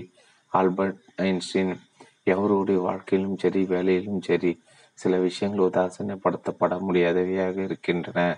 குடும்பம் நண்பர்கள் செல்ல பிரயாணிகள் தனிப்பட்ட கடமைகள் முக்கியமான பணித்திட்டங்கள் ஆகியவை அவற்றில் அடங்கும். எந்த ஒரு நேரத்தில் இவற்றில் சில விஷயங்களோ அல்லது இவை எவ்வளோ எல்லாமாகவோ சேர்ந்து உங்கள் நேரத்திற்கு போட்டியிடும். உங்களுடைய முக்கியமான வேலைக்கு நீங்கள் ஒதுக்கியுள்ள நேரத்தை உங்களால் ஒருபோதும் காவு கொடுக்க முடியாது என்பதால் இவ்விஷயங்கள் எதிர்பார்ப்புகளை நீங்கள் எப்படி சமாளிப்பீர்கள்? இக்கேள்வி என்னிடம் அடிக்கடி கேட்கப்படுகிறது. நான் என் பயிற்சி வகுப்பை முடித்தவுடன் கூட்டத்திலிருந்து பல கைகள் உயரும். என் குழந்தைகளை தனி ஒருத்தியாக நான் வளர்த்து கொண்டிருக்கிறேன். இந்நிலை நான் என்ன செய்வது? என்னை நம்பி என் வயோதிக பெற்றோர்கள் இருக்கின்றன என்னால் என்ன செய்ய முடியும்? நான் செய்தே ஆக வேண்டிய சில முக்கியமான விஷயங்கள் இருக்கின்றன. அப்படி இருக்கும்போது நான் என்ன செய்வது? இவை எல்லாமே நியாயமான கேள்விகள் தான். நான் அவர்களுக்கு இப்படி பதிலளிக்கிறேன் உங்களுடைய சூழ்நிலை பொறுத்து உங்களை நேர அட்டவணை மற்றொரு அட்டவணைகளிலிருந்து வித்தியாசமாக இருக்கும். நாம் ஒவ்வொரு சூழ்நிலையும் தனித்துவமானது. உங்கள் வாழ்வில் இக்கணத்தில் நீங்கள் எங்கே இருக்கிறீர்கள் என்பதை பொறுத்து தினமும் காலையில் ஒரு குறிப்பிட்ட நேரத்தை உங்களுக்காக உங்களை ஒதுக்க முடியாமல் போகக்கூடும். உங்களை நம்பி ஒரு குழந்தையோ அல்லது உங்கள் பெற்றோரோ இருக்கலாம் அல்லது நீங்கள் வேறொரு இடத்தில் வேலை செய்து கொண்டிருக்கலாம். எனவே சிறிது காலத்திற்கு உங்களுக்கான தனிப்பட்ட நேரத்தை உங்கள் நாளின் வேறொரு சமயத்தில் நீங்கள் ஒதுக்கிக் கொள்ள வேண்டி இருக்கலாம். உங்களுடைய நேரத்தை ஒருவருடன் நீங்கள் பரிமாற்றம் செய்து கொள்ளலாம். நீங்கள் உங்களுடைய குழந்தைகளையும் பெற்றோர்களையும் உங்கள் உதவிக்கு அடைக்கலாம். நீங்கள் உங்கள் நேரத்திற்காக யாசிக்க வேண்டியிருந்தால் தயங்காமல் யாசியுங்கள். நீங்கள் பண்டமாற்று செய்ய வேண்டியிருந்தால் தயக்கமின்றி அதை செய்யுங்கள். நீங்கள் படைப்பாற்றலோடு செயல்பட வேண்டியிருந்தால் படைப்பாற்றலோடு செயல்படுங்கள். ஆனால் உங்கள் சூழ்நிலைக்கு மட்டும் ஒருபோதும் பலியாகி விடாதீர்கள் இது என்னால் முடியாது என்று கூறி உங்களோட நேரத்தை மட்டும் தியாகம் செய்து விடாதீர்கள். உன்னிடம் உள்ள குறைபாடுகளுக்கு நீ வக்காலத்து வாங்கினால் அவை உன்னுடைய நிரந்தரமாக தங்கிவிடும் என்று என் தாயார் அடிக்கடி கூறுவார். உங்கள் உங்களால் காவு கொடுக்க முடியாது. அது உங்களுக்கு கட்டுப்படியாகாது. எனவே அதை காப்பாற்றுவதற்கு ஒரு வழி கண்டுபிடிங்கள் அறிவு கூர்மையுடன் இருத்தல் என்பது எதை கண்டு கொள்ளாமல் இருக்க வேண்டும் என்பதை புரிந்து கொள்ளுதல் அடங்கியுள்ளது வில்லியம் ஜேம்ஸ். நீங்கள் உங்களுடைய மிக முக்கியமான அந்த ஒரு வேலைக்கு தினமும் உங்களை அர்ப்பணித்துக் கொள்ளும் போது இறுதியில் அசாதமான விளைவுகள் ஏற்படும் என்பது உறுதி. காலப்போக்கில் உங்கள் குழப்பத்தை கையாள்வதற்கான வருவாயே வாய்ப்பை இது உருவாக்குகிறது. எனவே இந்த திருடன் உங்களுடைய உற்பத்தி திறனை கொள்ளையடிக்க ஒருபோதும் அனுமதிக்காதீர்கள்.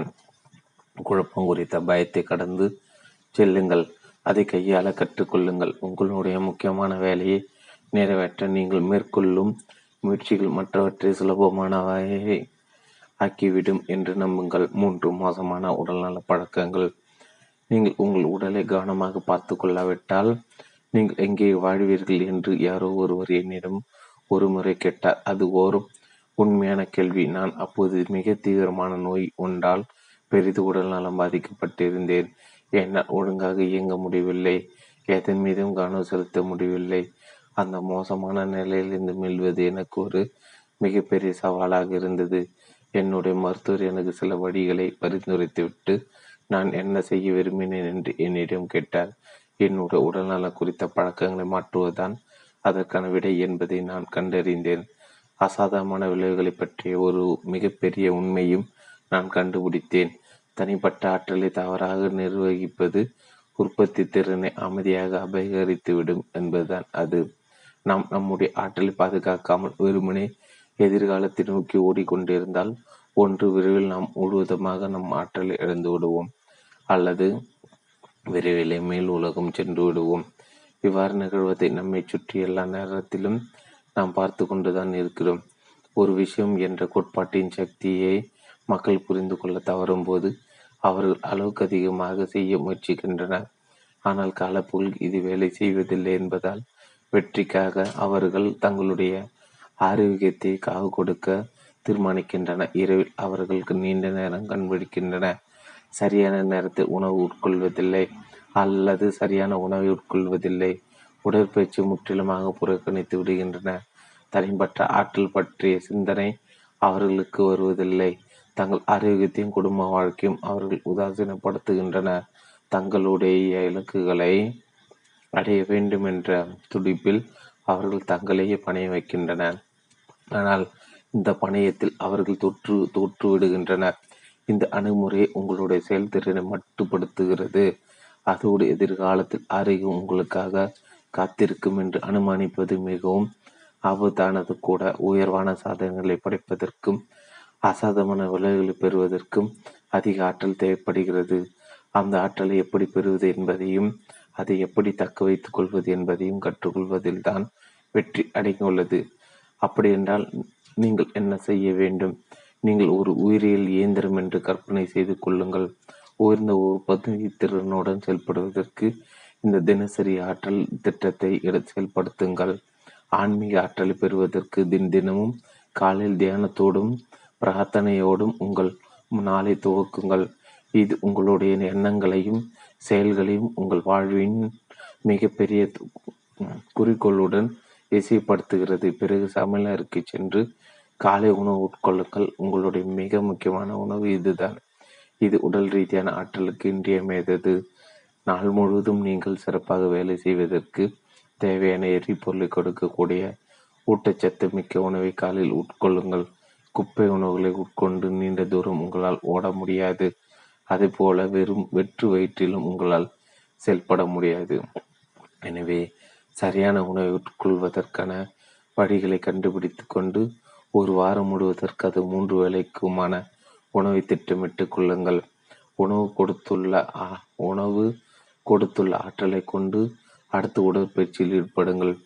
மன அழுத்தத்தை குறைப்பதற்கும் உடலுக்கு வலுவூட்டுவதற்கு உடற்பயிற்சி அவசியமாகும். அதிகபட்ச உற்பத்தி திறனை பெறுவதற்கு அதிகபட்ச உடற்திறன் தேவை. உடற்பயிற்சி செய்வதற்கு மிக குறைவான நேரமே உங்களுக்கு இருப்பதாக நீங்கள் நினைத்தால் ஒரு பீடோமீட்டர் கருவியை வாங்கி அணிந்து கொள்ளுங்கள். நாளின் முடிவில் குறைந்தபட்சம் பத்தாயிரம் அடிகளாவது நீங்கள் நடந்திருக்காவிட்டால் உடற்பயிற்சியை பொறுத்தவரை அது உங்களுடைய முக்கியமான ஒரு விஷயமாக ஆக்கிக் கொள்ளுங்கள். தினமும் இரவில் படுக்கப் போவதற்கு முன்பாக அந்த பத்தாயிரம் அடிகளை எடுத்து வைத்திருப்பதை உறுதி செய்து கொள்ளுங்கள். இந்த ஒரு பழக்கம் உங்கள் வாழ்க்கையை மாற்றும். அடுத்து உங்கள் அன்புக்குரியவர்களுடன் நேரம் செலவிடுவதில் கவனம் செலுத்தி அவர்களை கட்டி அணைத்து அன்பை பரிமாறிக் கொள்ளுங்கள். அவர்களோடு பேசுங்கள். அவர்களோடு சேர்ந்து சிரியுங்கள். நீங்கள் எதற்காக உடைத்து கொண்டிருக்கிறீர்கள் என்பதை அவர்கள் உங்களுக்கு நினைப்படுத்துவார் தினமும் மாலையில் விரைவாக வீட்டிற்கு வர வேண்டும் என்ற விருப்பத்தை அவர்கள் உங்களுக்கு தொற்றுவிப்பார். இதன் விளைவாக நாள் முழுவதும் உங்களால் என்ற அளவு ஆக்கப்பூர்வமாக செயல்படுவதற்கான உத்வேகத்தை நீங்கள் பெறுவீர்கள். ஆக்கப்பூர்வமான மக்கள் உணர்ச்சி பூர்வமான ஆற்றலை சிறப்பாக பயன்படுத்திக் கொள்கின்றன. அது அவர்களுடைய இதயங்களை மகிழ்ச்சியால் நிறைக்கிறது.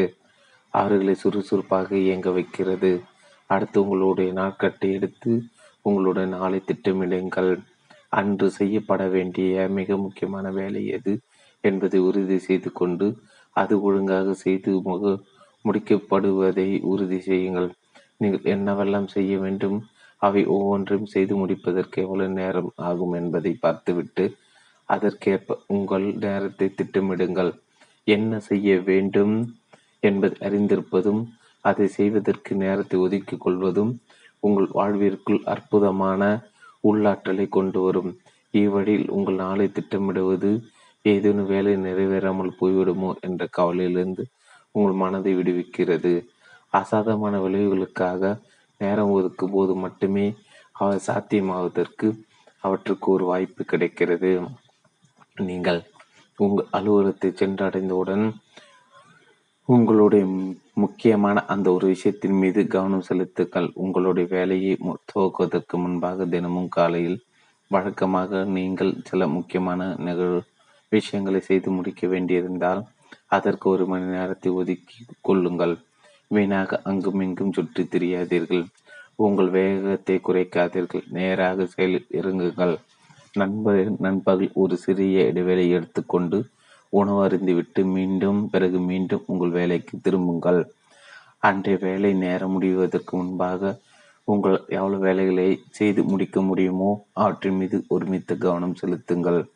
கடைசியாக இரவில் தினமும் எட்டு மணி நேரமாவது தூங்குங்கள். சக்தி வாய்ந்த என்ஜின்கள் குளிர்வதற்கு நேரம் கொடுக்கப்பட வேண்டும். அவற்றுக்கு ஓய்வு கொடுக்கப்பட வேண்டும். நீங்கள் இதில் வித்தியாசமான அல்லர் உங்கள் உடலுக்கும் மனதிற்கும் தேவையான ஓய்வு அவற்றுக்கு கொடுக்கப்பட வேண்டும். அவை புத்துணர்ச்சி பெற்றால்தான் அடுத்த நாள் அவற்றால் அசாதாரணமான உற்பத்தி திறனோடு செயல்பட முடியும். மிக குறைவான நேரம் மட்டுமே தூ தூக்கிவிட்டு மிக சிறப்பாக செயல்பட்டு கொண்டிருந்த கொண்டிருக்கின்றவர்களை நீங்கள் கண்டால் ஒன்று அவர்கள் ஒரு விதிவிலக்காக இருக்க வேண்டும் அல்லது அவர்கள் அதன் மோசமான விளைவுகளை உங்களிடமிருந்து மறைத்து கொண்டிருக்க வேண்டும். எப்படி பார்த்தாலும் அவர்கள் உங்கள் முன்மாதிரிகள் அல்லர் தினமும் எத்தனை மணிக்கு உறங்க செல்ல வேண்டும் என்பதை தீர்மானித்து கொண்டு அதிலிருந்து சிறிது படராமல் இருப்பதன் மூலம் உங்கள் துக்கத்தை பாதுகாத்துக் கொள்ளுங்கள். தினமும் காலையில் ஒரு குறிப்பிட்ட நேரத்தில் எழுவதற்கு அர்ப்பணிப்போடு இருந்தால் பல இரவுகள் நெடுநேரம் கண் விடித்திருப்பது உங்களுக்கு சரிப்பட்டு வராது. அளவுக்கு அதிகமான வேலை இருப்பதால் நீங்கள் நீண்ட நேரம் கண்பிடித்து இருப்பது தவிர்க்கப்பட முடியாதது என்பது உங்கள் பதிலாக இருந்தால் இப்படிப்பதை நிறுத்திவிட்டு மீண்டும் புத்தகத்தை துவக்கத்திலிருந்து படியுங்கள். நீங்கள் ஏதோ ஒரு முக்கியமான கருத்தை தவறவிட்டிருக்கிறீர்கள். வெற்றிக்கும் முறையான தூக்கத்திற்கும் இருக்கும் தொடர்பை நீங்கள் புரிந்து கொள்ளும் போது காலையில் சரியான நேரத்தில் கண்பிடிப்பதற்கும் இரவில் சரியான நேரத்தில் தூங்க செல்வதற்குமான உத்வேகத்தை நீங்கள் பெறுவீர்கள். அதிக ஆக்கப்பூர்வமான நபரின் தினசரி ஆற்றல் திட்டம் ஒன்று ஆன்மீக ஆற்றலை பெறுவதற்கு தியானமும் பிரார்த்தனையும் செய்தல். இரண்டு உடல் ரீதியான ஆற்றல் பெறுவதற்கு முறையாக உணவு அருந்துதல் உடற்பயிற்சி செய்தல் போதுமான அளவு தூங்குதல் மூன்று உணர்ச்சி பூர்வமான ஆற்றலை பெறுவதற்கு அன்புக்குரியவர்களை கட்டி அணைத்து அவர்களுக்கு முத்தவிடம் விடுதல் அவர்களோடு சிரிந்து சிரித்தல் நான்கு உடல் ரீதியான ஆற்றலை பெறுவதற்கு இலக்குகளை நிர்ணயித்தல் திட்டமிடுதல் ஐந்து தொழில் நடத்துவதற்குரிய ஆற்றலை பெறுவதற்கு உங்களுடைய மிக முக்கியமான அந்த ஒரு விஷயத்திற்கு உங்கள் அட்டவணையில் போதுமான நேரத்தை ஒதுக்குங்கள். இத்திட்டத்தினை உற்பத்தி திறன் ரகசியம் இதுதான் அதிகாலை நேரத்தை உங்களுக்கு ஆற்றல் அளித்து கொள்வதற்கு நீங்கள் செலவிடும் போது மிக சிறிய சிறிதளவு கூடுதல் மூச்சுடன் அன்றைய எஞ்சினால் முழுவதையும் உங்களால் சிறப்பாக கையாள முடிகிறது. ஒவ்வொரு நாளும் கச்சிதமானதாக இருக்க வேண்டும் என்பது நீங்கள் கவனம் செலுத்துவதில்லை. மாறாக ஒவ்வொரு நாளும் ஆற்றலோடு துவக்கப்பட வேண்டும் என்பதில் நீங்கள் குறியாக இருக்கிறீர்கள். நண்பகல் வரை உங்கள் நாள் ஆக்கப்பூர்வமானதாக இருக்கும்படி உங்களால் பார்த்து கொள்ள முடிந்த அன்று எஞ்சிய நாள் முழுவதும் சுலபமானதாக ஆகிவிடும். இங்கு நேர்மறை ஆற்றலானது நேர்மறை செல்வேகத்தை உருவாக்கி கொண்டிருக்கிறது. அதிகால வேலையை முறையாக திட்டமிட்டு வடிவமைத்துக் கொள்வதுதான் அசாதமான விளைவுகளை பெறுவதற்கான மிக எளிய வழியாகும். நான்கு சுற்றுச்சூழல் உங்கள் இலக்குகளுக்கு ஆதரவு அளிப்பதில்லை. என்னுடைய தொழில் வாழ்க்கையின் துவக்கத்தில் ஒரு நாள் பருவ வயது குழந்தைகள் இருவரின் தாயார் ஒருவர் என் முன்னால் அமர்ந்து அழுது கொண்டிருந்தார். வீட்டு நிர்வாகத்திலும் வீட்டு விஷயங்களிலும் எந்த தொந்தரவும் ஏற்படாதவரை அவர் தாராளமாக வேலைக்கு செல்லலாம் என்று அவருடைய குடும்பத்தினர் அவரிடம் திட்டவட்டமாக கூறியிருந்தனர். மூன்று வேலை உணவு குழந்தைகளை பள்ளிக்கு அழைத்துச் சென்று வருதல் போன்ற அன்றாட விஷயங்களுக்கு அவருடைய வேலையில் எந்த இடைஞ்சலும் இருக்கக்கூடாது என்று அவர்கள் கூறின அப்பெண் அதற்கு ஒப்புக்கொண்டார் ஆனால் விரைவில் அது ஒரு மோசமான பரிவர்த்தனை என்பதை அவர் உணர்ந்து கொண்டார். அவருடைய பேச்சை நான் கேட்டுக்கொண்டிருந்த போது உற்பத்தி திறனை கொள்ளடிக்கின்ற இன்னொரு அம்சத்தை நான் திடீரென்ற உணர்ந்தேன். கிட்டத்தட்ட எல்லோரும் இதை கண்டுகொள்ளாமல் இருந்து விடுகிறோம். உங்களுடைய சுற்றுச்சூழல் உங்களுடைய இலக்குகளுக்கு ஆதரவு அளிக்க வேண்டும். உங்களுடைய ஒரே விஷயம் மக்களிடம் படம் ஒன்று. உங்களுடைய ஒரு விஷயத்திற்காக ஆதரவளிக்கக்கூடிய ஒரு சூழலை உருவாக்கி கொள்ளுங்கள். தினமும் யாரை பார்க்கிறீர்களோ எதை அனுபவிக்கிறீர்களோ அதுதான் உங்கள் சுற்றுச்சூழல். நீங்கள் தினமும் எதிர்கொள்ளும் மக்கள் உங்களுக்கு பரிச்சயமானவர்களாக இருக்கின்றனர். நீங்கள் போய் வரும் இடங்கள் வசதியானவையாக இருக்கின்றன. உங்கள் சுற்றுச்சூழல் இந்த அம்சங்கள் நீங்கள் நம்புகிறீர்கள். இவர்கள் நமக்கு ஆதரவாக இருப்பார்கள் என்று நீங்களாக நினைத்துக் கொள்கிறீர்கள். ஆனால் நீங்கள் மிகவும் எச்சரிக்கையாக இருக்க வேண்டும். யார் வேண்டுமானாலும் எது வேண்டுமானாலும் எந்த ஒரு நேரத்திலும் ஒரு திரு திருடனாக மாறி மாறி உங்களுடைய மிக முக்கியமான வேலையிலிருந்து உங்களுடைய கவனத்தை திசை திருப்பக்கூடும். உங்களுக்கு தெரியாமல் உங்களுடைய உற்பத்தி திறனை அபகரித்துவிடக்கூடும் நீங்கள் அசாதாரணமான விளைவுகளை பெற விரும்பினால் உங்களை சூழ்ந்துள்ள மக்களும் உங்களுடைய பௌதிக சூழலிலும் உங்களுடைய இலக்குகளுக்கு ஆதரவாக இருக்க வேண்டியது அவசியம். யாரும் தனிமையில் வாழ்வதோ அல்லது வேலை செய்வதோ இல்லை. தினமும் உங்கள் நாள் முழுவதும் நீங்கள் பலரை சந்திக்கிறீர்கள். அவர்கள் தாக்கத்திற்கு ஆளாகிறீர்கள். அவர்கள் உங்களுடைய மனப்போக்கின் மீதும் உங்கள் ஆரோக்கியத்தின் மீதும் இறுதியாக உங்கள் செயல்திறன் மீதும் பெரும் தாக்கத்தை ஏற்படுத்துகின்ற என்பதில் சந்தேகமில்லை.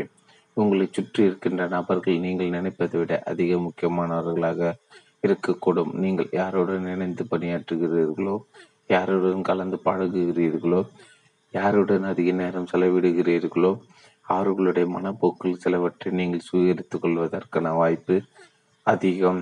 சக ஊழியர்கள் நண்பர்கள் குடும்பத்தினர் போன்றோர் பொதுவாக நேர்மறையானவர்களாக இல்லாமலோ அல்லது தங்களுடைய வேலை மனநிறைவோடு இல்லாமலோ இருந்தால் அவர்கள் எல்லோரும் தங்களுடைய எதிர்மறைத்தன்மையில் சிறிதளை உங்களுக்கு கொடுத்து விடுகின்றன. மனப்போக்கு என்பது விரல் இன்னொருத்தரை பற்றி கொள்ளக்கூடிய அது சுலபமாக எல்லோரிடம் பரவிவிடுகிறது. நீங்கள் மனதளவில் வலிமையானவர்கள் என்று நீங்கள் நினைக்கக்கூடும். ஆனால் நிரந்தரமாக எதிர்மறைத்தன்மையின் தாக்கத்திற்கு ஆளாகாமல் இருப்பதை தவிர்க்கும் அளவுக்கு யாரும் அவ்வளவு வலிமையானவர்கள் அல்லர். எனவே சரியான மக்கள் உங்களை சூழ்ந்திருக்கும்படி செய்வதுதான் நீங்கள் செய்யக்கூடிய சரியான விஷயமாகும். மனப்போக்கு கொள்ளையர்கள் உங்களுடைய ஆற்றலையும் முயற்சியையும் மன உறுதியையும் உங்களிடமிருந்து பறித்து விடுவார். ஆனால் உங்கள் ஆதரவாளர்கள் உங்கள் வேலையில் உங்களுக்கு உதவுவார் அல்லது உங்களை ஊக்குவிக்க தங்களால் இயன்றதை செய்வார். சுருக்கமாக கூறினால் வெற்றி மனப்போக்கை கொண்ட மக்கள் வெற்றிக்கான நேர்மறை சூழ்ச்சி ஒன்றை உருவாக்குகின்றனர் அவர்கள் உங்களை உயர்த்தி உங்களை மேல் நோக்கி வழி நடத்துவார். நீங்கள் யாரோடு பழகுகிறீர்கள் என்பது உங்களுடைய ஆரோக்கிய பழக்கங்களின் மீது கடுமையான தாக்கம் விளைவிக்கின்றது. ஹார்வர்ட் பல்கலைக்கழகத்தைச் சேர்ந்த பேராசிரியர் நிக்கோலஸ் கிறிஸ்டாகிஸ் சாண்டிகோவில் உள்ள கலிபோர்னியா பல்கலைக்கழகத்தைச் சேர்ந்த பேராசிரியர் ஜேம்ஸ் பவுலர் ஆகியோர் இணைந்து எழுதியுள்ள ஒரு நூலில் நம்முடைய சமுதாய தொடர்பு எப்படி நம்முடைய நலனை பாதிக்கின்றன என்பது பற்றி விவரித்துள்ளனர். போதை மருந்து பழக்கம் தூக்கமின்மை புகைப்பிடித்தல் மது வருந்துதல் உணவு பழக்க வழக்கம் ஆகியவற்றுக்கும் உறவுகளுக்கும் இடையான தொடர்பை அவர் விளக்கியுள்ளனர். உறவுகளுக்கு மகிழ்ச்சி கூட தொடர்பு இருப்பதாக அவர்கள் கூறுகின்றனர். எடுத்துக்காட்ட உங்களுடைய நெருங்கிய நண்பர்களில் ஒருவர் அளவுக்கு அதிகமான உடல் பருமனோடு இருந்தால் நீங்களும் அப்படி ஆவதற்கு ஐம்பத்தி சதவீதம் அதிக வாய்ப்பு இருப்பதாக இரண்டாயிரத்தி ஏழில் உடல் பருமன் குறித்து நடத்தப்பட்ட ஆய்வு ஒன்று வெளிப்படுத்தியுள்ளது. இதற்கு என்ன காரணம்? நாம் பார்க்கின்ற மக்கள் நம்முடைய தரத்தை நிர்ணயிக்கின்றன நமக்கு எது பொருத்தமானது என்பதை அவர்கள் தீர்மானிப்பது போல தெரிகிறது. உங்களை உயர்த்தக்கூடிய நபர்கள் மட்டுமே உங்களை சூழ்ந்திருக்கும்படி பார்த்து கொள்ளுங்கள். ஓப்ரா வின்பிரே நீங்கள் யாருடன் தொடர்ந்து பழகுகிறீர்களோ காலப்போக்கில் அவர்களைப் போலவே நீங்கள் சிந்திக்கவும் செயல்படவும் தொடங்குகிறீர்கள். சில சமயங்கள் உங்களுடைய புறத்தோற்றம் கூட அவர்கள் பிரதிபலிப்பது போல ஆகக்கூடும். உங்கள் மீது அதிகம் செலுத்துவது. அவர்களுடைய மனப்போக்குகளும் ஆரோக்கியம் தொடர்பான பழக்க வழக்கங்களும் மட்டுமல்ல அவர்களுடைய வெற்றி கூட உங்கள் மீது தாக்கம் ஏற்படுத்துகிறது. நீங்கள் யாரோடு அதிக நேரம் செலவிடுகிறீர்களோ அவர்கள் உயர்ந்த சாதனையாளர்களாக இருந்தால் அவர்களுடைய சாதனைகள் உங்களுடைய சாதனைகள் மீது தாக்கம் ஏற்படுத்தும்.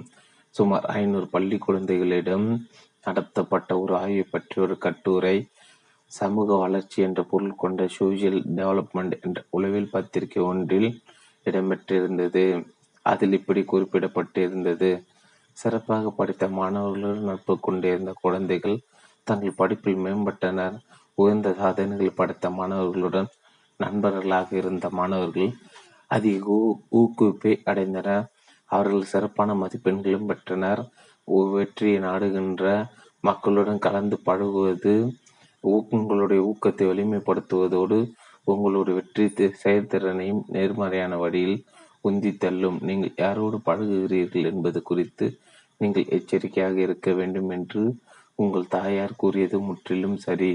உங்களுடைய சுற்றுச்சூழலில் உள்ள தவறான நபர்கள் நீங்கள் தேர்ந்தெடுத்துள்ள உற்பத்தி திறனை நீங்கள் அடைவதிலிருந்து உங்களை நிச்சயமாக தடுக்க முயற்சிப்பார். இதற்கு நேர் எதிரானதும் உண்மை. யாரும் தனியாக வெற்றி பெறுவதும் இல்லை. தனியாக தோற்பதும் இல்லை. உங்களை சுற்றி இருக்கின்ற மக்களை கவனிங்கள். யார் உங்கள் இலக்குகளை ஆதரிப்பார்களோ அவர்களை நாடுங்கள். மற்றவர்கள் உங்கள் வாழ்விலிருந்து வெளியேற்றி விடுங்கள். உங்கள் வாழ்வில் உள்ள தனி நபர்கள் நீங்கள் நினைப்பதை விட அதிக உங்கள் மீது தாக்கம் விளைவிப்பார். எனவே உங்களுடைய இலக்குகளை அடைவதற்கான பாதையில் உங்கள் வைத்திருக்கக்கூடிய நபர்கள் உங்களை சூழ்ந்திருப்பதை உறுதி செய்து கொள்ளுங்கள். உங்களுக்கு ஆதரவான ஒரு சூழலை உருவாக்குவதில் மக்கள் மக்களும் இடமும் முன்னுரிமை வகிக்கின்றன. உங்களுடைய பௌதிக சூழல் உங்கள் இலக்குகளுடன் இணைச்சைவாக இல்லாத போது நீங்கள் உங்கள் முயற்சி துவக்குவதை கூட அது தடுத்துவிடும். நீங்கள் உங்களுடைய முக்கியமான அந்த ஒரு விஷயத்தை அடைய வேண்டும் என்றால் உங்களுடைய பௌதிக சூழல் அதற்கு ஏற்றதாக இருக்க வேண்டும். தவறான சூழல் ஒருபோதும் உங்களை உங்கள் இலக்கின் அருகே கொண்டு செல்லாது. உங்களுடைய சூழல் ஏகப்பட்ட கவனச்சிதறல்களையும் இடையூறுகளையும் உள்ளடக்கியதாக இருந்தால் நீங்கள் செய்யக்கூடாத வேலைகளை நீங்கள் செய்து கொண்டிருப்பீர்கள். நீங்கள் உங்கள் இலக்கை ஒருபோதும் அடைய மாட்டீர்கள். நீங்கள் உங்களுடைய உடல் எடையை குறைக்க முயற்சித்து கொண்டிருக்கும் போது உங்கள் கண் முன்னே இனிப்பு பண்டங்கள் தினமும் குவிக்கப்படுவதை போன்றது இது. சிலர் இச்சூழலை மிக சுலபமாக கையாளக்கூடும். ஆனால் நம்மில் பெரும்பாலானோர் நம்முடைய நம்மில் பெரும்பாலானவர் நம்முடைய சபலத்திற்கு ஆளாகி அந்த இனிப்புகள் ஒன்றை தூக்கி வாயில் போட்டுக்கொள்வோம் உங்களை சுற்றி இருக்கும் விஷயங்கள் நீங்கள் உங்கள் நேர அட்டவணைப்படி நடந்து கொள்வதை நோக்கி உங்களை உந்தி தள்ளும் போது அல்லது அதை விட்டு வெகு தூரம் உங்களை எடுத்துச் செல்லும் கால் செல்லும் காலையில் நீங்கள் கண் விடுத்த உடனே இது தொடங்கி விடுகிறது. நீங்கள் உங்கள் நேர அட்டவணைப்படி நடந்து கொள்ள தொடங்கும் வரை இது தொடர்கிறது. உங்கள் அலாரம் அடிக்கும் நேரத்திலிருந்து உங்களுடைய நேர அட்டவணை செயல்படுத்தப்பட தொடங்கும் வரை நீங்கள் பார்க்கின்ற விஷயங்களும் செய்யமடிக்கின்ற விஷயங்களும் தான் நீங்கள் உங்களுடைய முக்கியமான வேலையை செய்து முடிப்பீர்களா என்பதையும் எப்போது அதை செய்து முடிப்பீர்கள் என்பதையும் நீங்கள் ஆக்கப்பூர்வமாக செயல்பட தயாராக இருக்கிறீர்களா என்பதையும் தீர்மானிக்கிறது. எனவே ஒரு சோதனை ஓட்டத்தை முயன்று பாருங்கள். தினமும் நீங்கள் பயணிக்கவிருக்கின்ற பாதையின் வழியாக நடந்து சென்று உங்களுடைய கவனத்தை சிதறக்கூடிய அனைத்து விஷயங்களும் கலைந்தறியுங்கள் என் விஷயத்தை எடுத்துக்கொண்டால் என் வீட்டில் மின்னஞ்சல்கள் செய்திகள் செய்தித்தாள் தொலைக்காட்சி செய்தி ஆகியவையும் தங்களுடைய நாய்களை வெளியே நடக்க கூட்டிச் செல்கின்ற அண்டை விட்டாரும் என்னுடைய இடைஞ்சல்கள் என்று கூறலாம். இவையெல்லாம் அற்புதமான விஷயங்கள் தான் ஆனால் நான் என்னுடைய முக்கியமான வேலைக்கு என்னை அர்ப்பணித்திருக்கும் போது இவை அவ்வளவு அற்புதமான விஷயங்களாக இருப்பதில்லை. எனவே நான் என் மின்னஞ்சலை திறப்பதே இல்லை செய்தித்தாளை பார்ப்பதே இல்லை. தொலைக்காட்சி பற்றி வைக்கப்பட்டுள்ள அலைமாரி நான் மூடிவிடுகிறேன். காலையில் நான் எந்த வழியாக கருட்டி செல்ல வேண்டும் என்பதை நான் கவனமாக தேர்ந்தெடுக்கிறேன். என் அலுவலகத்தை பொறுத்தவரை காஃபி வழங்கும் இயந்திரத்தின் அருகேயும் தகவல் அறிப்பு பலகில் அருகேயும் செல்வதை நான் தவிர்த்து விடுகிறேன். நாளின் பிற்பகுதியில் நான் அவற்றுக்கு நேரம் ஒதுக்குகிறேன்.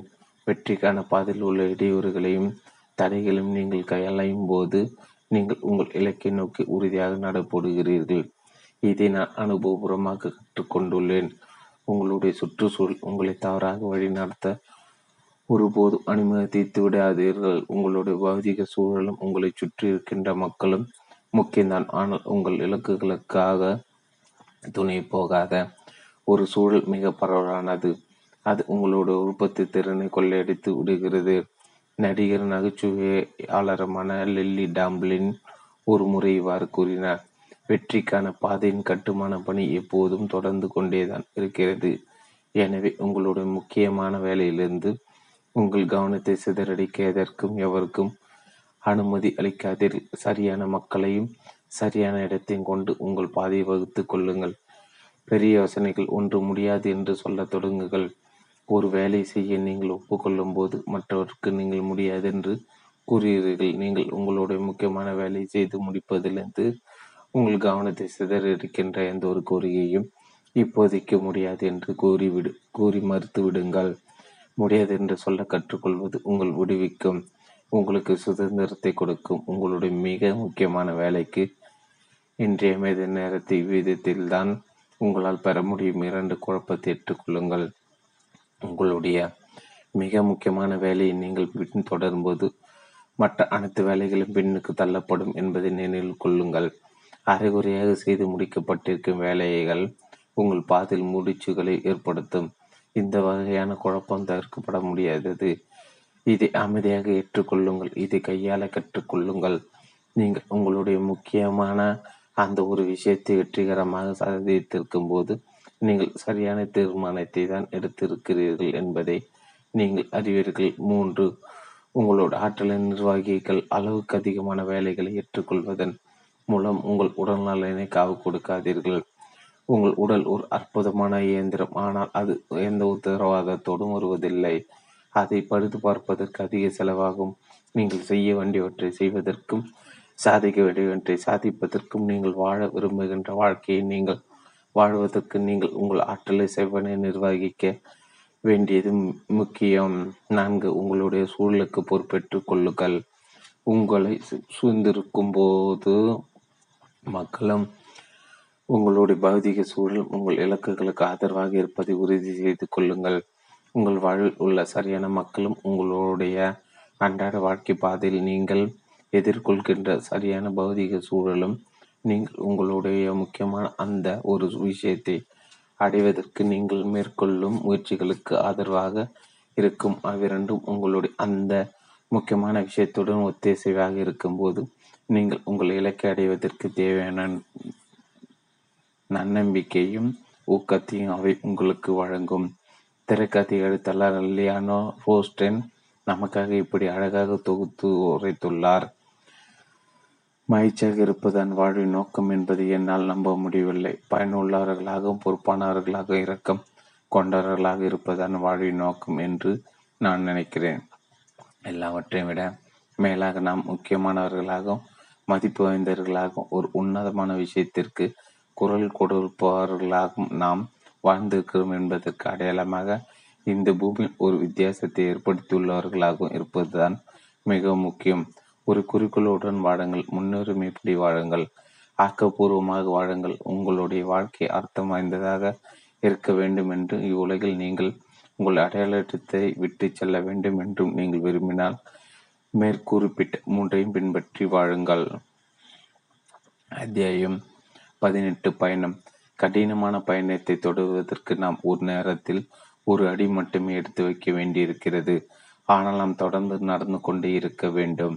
சீன பழமொழி ஒரு நேரத்தில் ஒரு அடி என்பது அளவுக்கு அதிகமாக பயன்படுத்தப்பட்டுள்ள ஒரு வாசகமாக இருக்கலாம். ஆனால் உங்கள் நோக்கம் எதுவாக இருந்தாலும் சரி நீங்கள் சென்றடைய விரும்புகின்ற இடம் எதுவாக இருந்தாலும் சரி எது ஒன்றையும் நோக்கி மேற்கொள்ளப்படுகின்ற ஒரு பயணம் எப்போது ஒரு ஓரடியில் தான் இருந்து தொடங்குகிறது.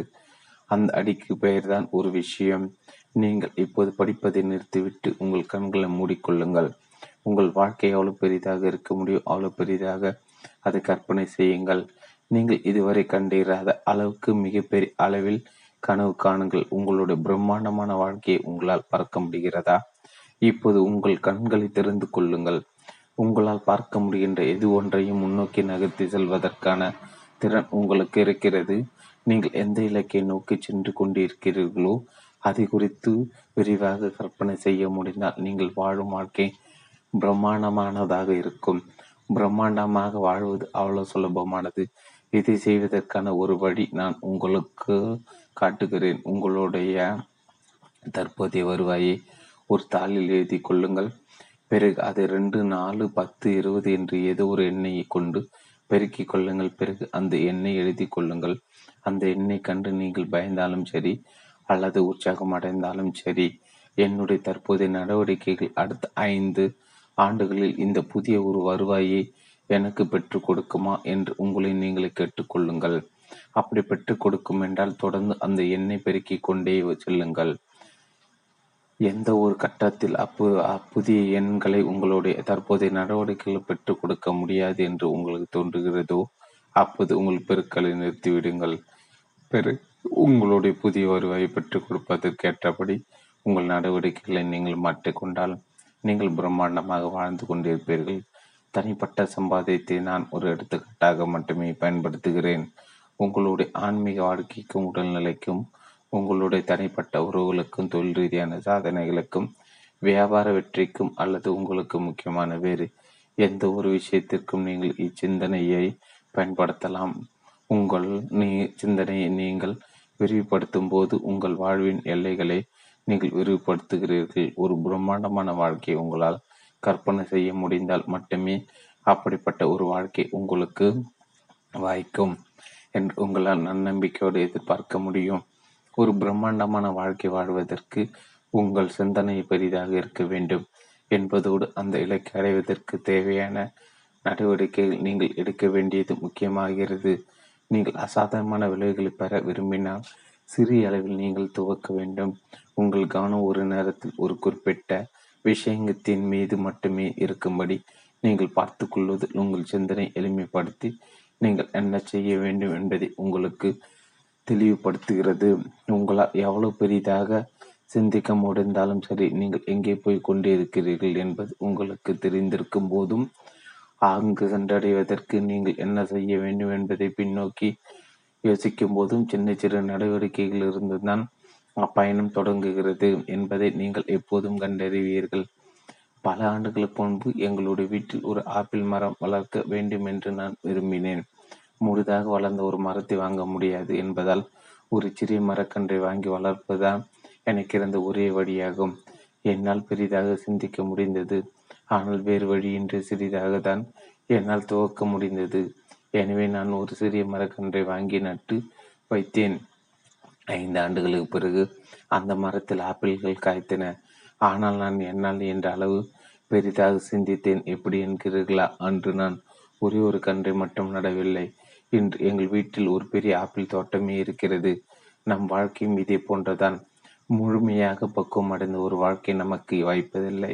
நமக்கு ஒரு சிறிய வாழ்க்கை கொடுக்கப்படுகிறது. அதை வளர்ப்பதற்கான வாய்ப்பு நமக்கு கொடுக்கப்படுகிறது.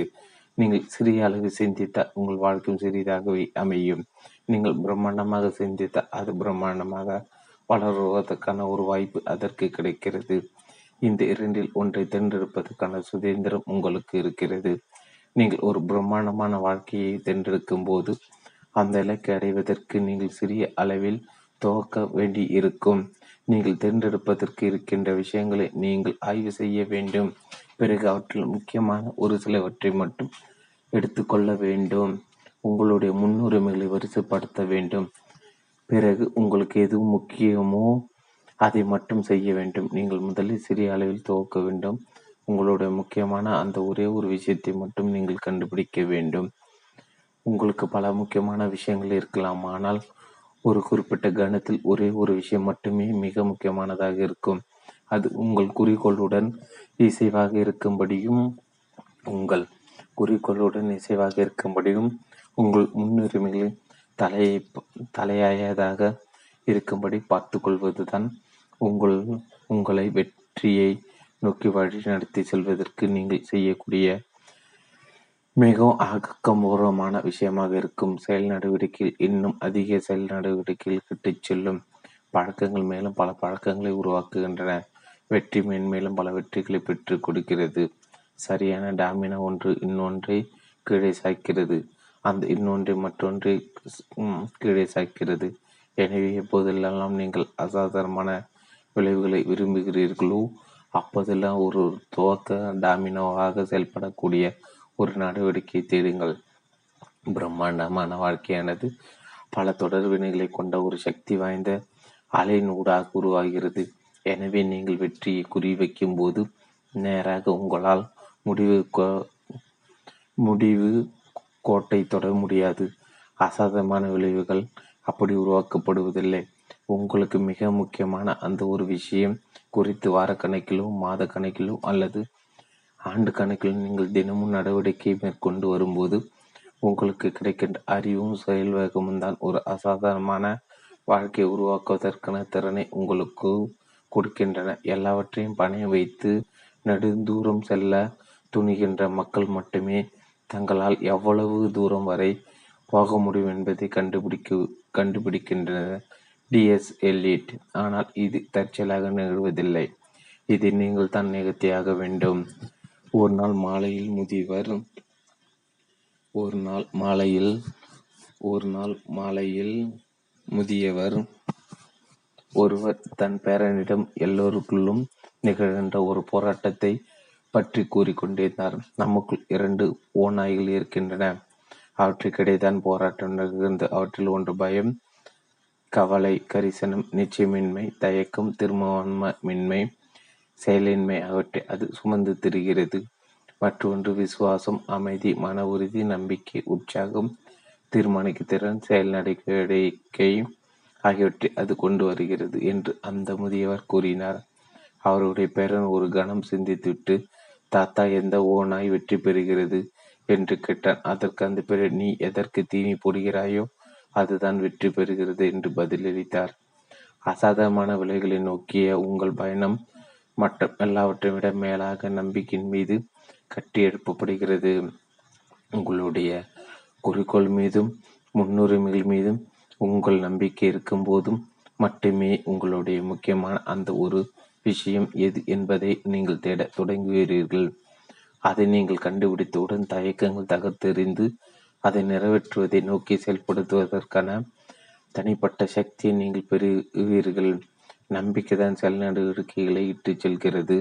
நாம் நடவடிக்கை எடுக்கும்போது பின்வருத்தம் கொள்வதை நாம் தவிர்த்து விடுகிறோம். ஒரு நண்பரிடமிருந்து வந்த ஒரு அறிவுரை உங்கள் வெற்றியும் அதற்கான பயணமும் உங்களுக்கு மன நிறைவை கொடுக்கும் என்றாலும் நீங்கள் தினமும் காலையில் கண் வெடித்து உங்களுடைய முக்கியமான அந்த ஒரு விஷயத்தின் மீது நடவடிக்கை எடுப்பதற்கு உண்மையில் இன்னும் அதிக சிறப்பான ஒரு காரணம் இருக்கிறது.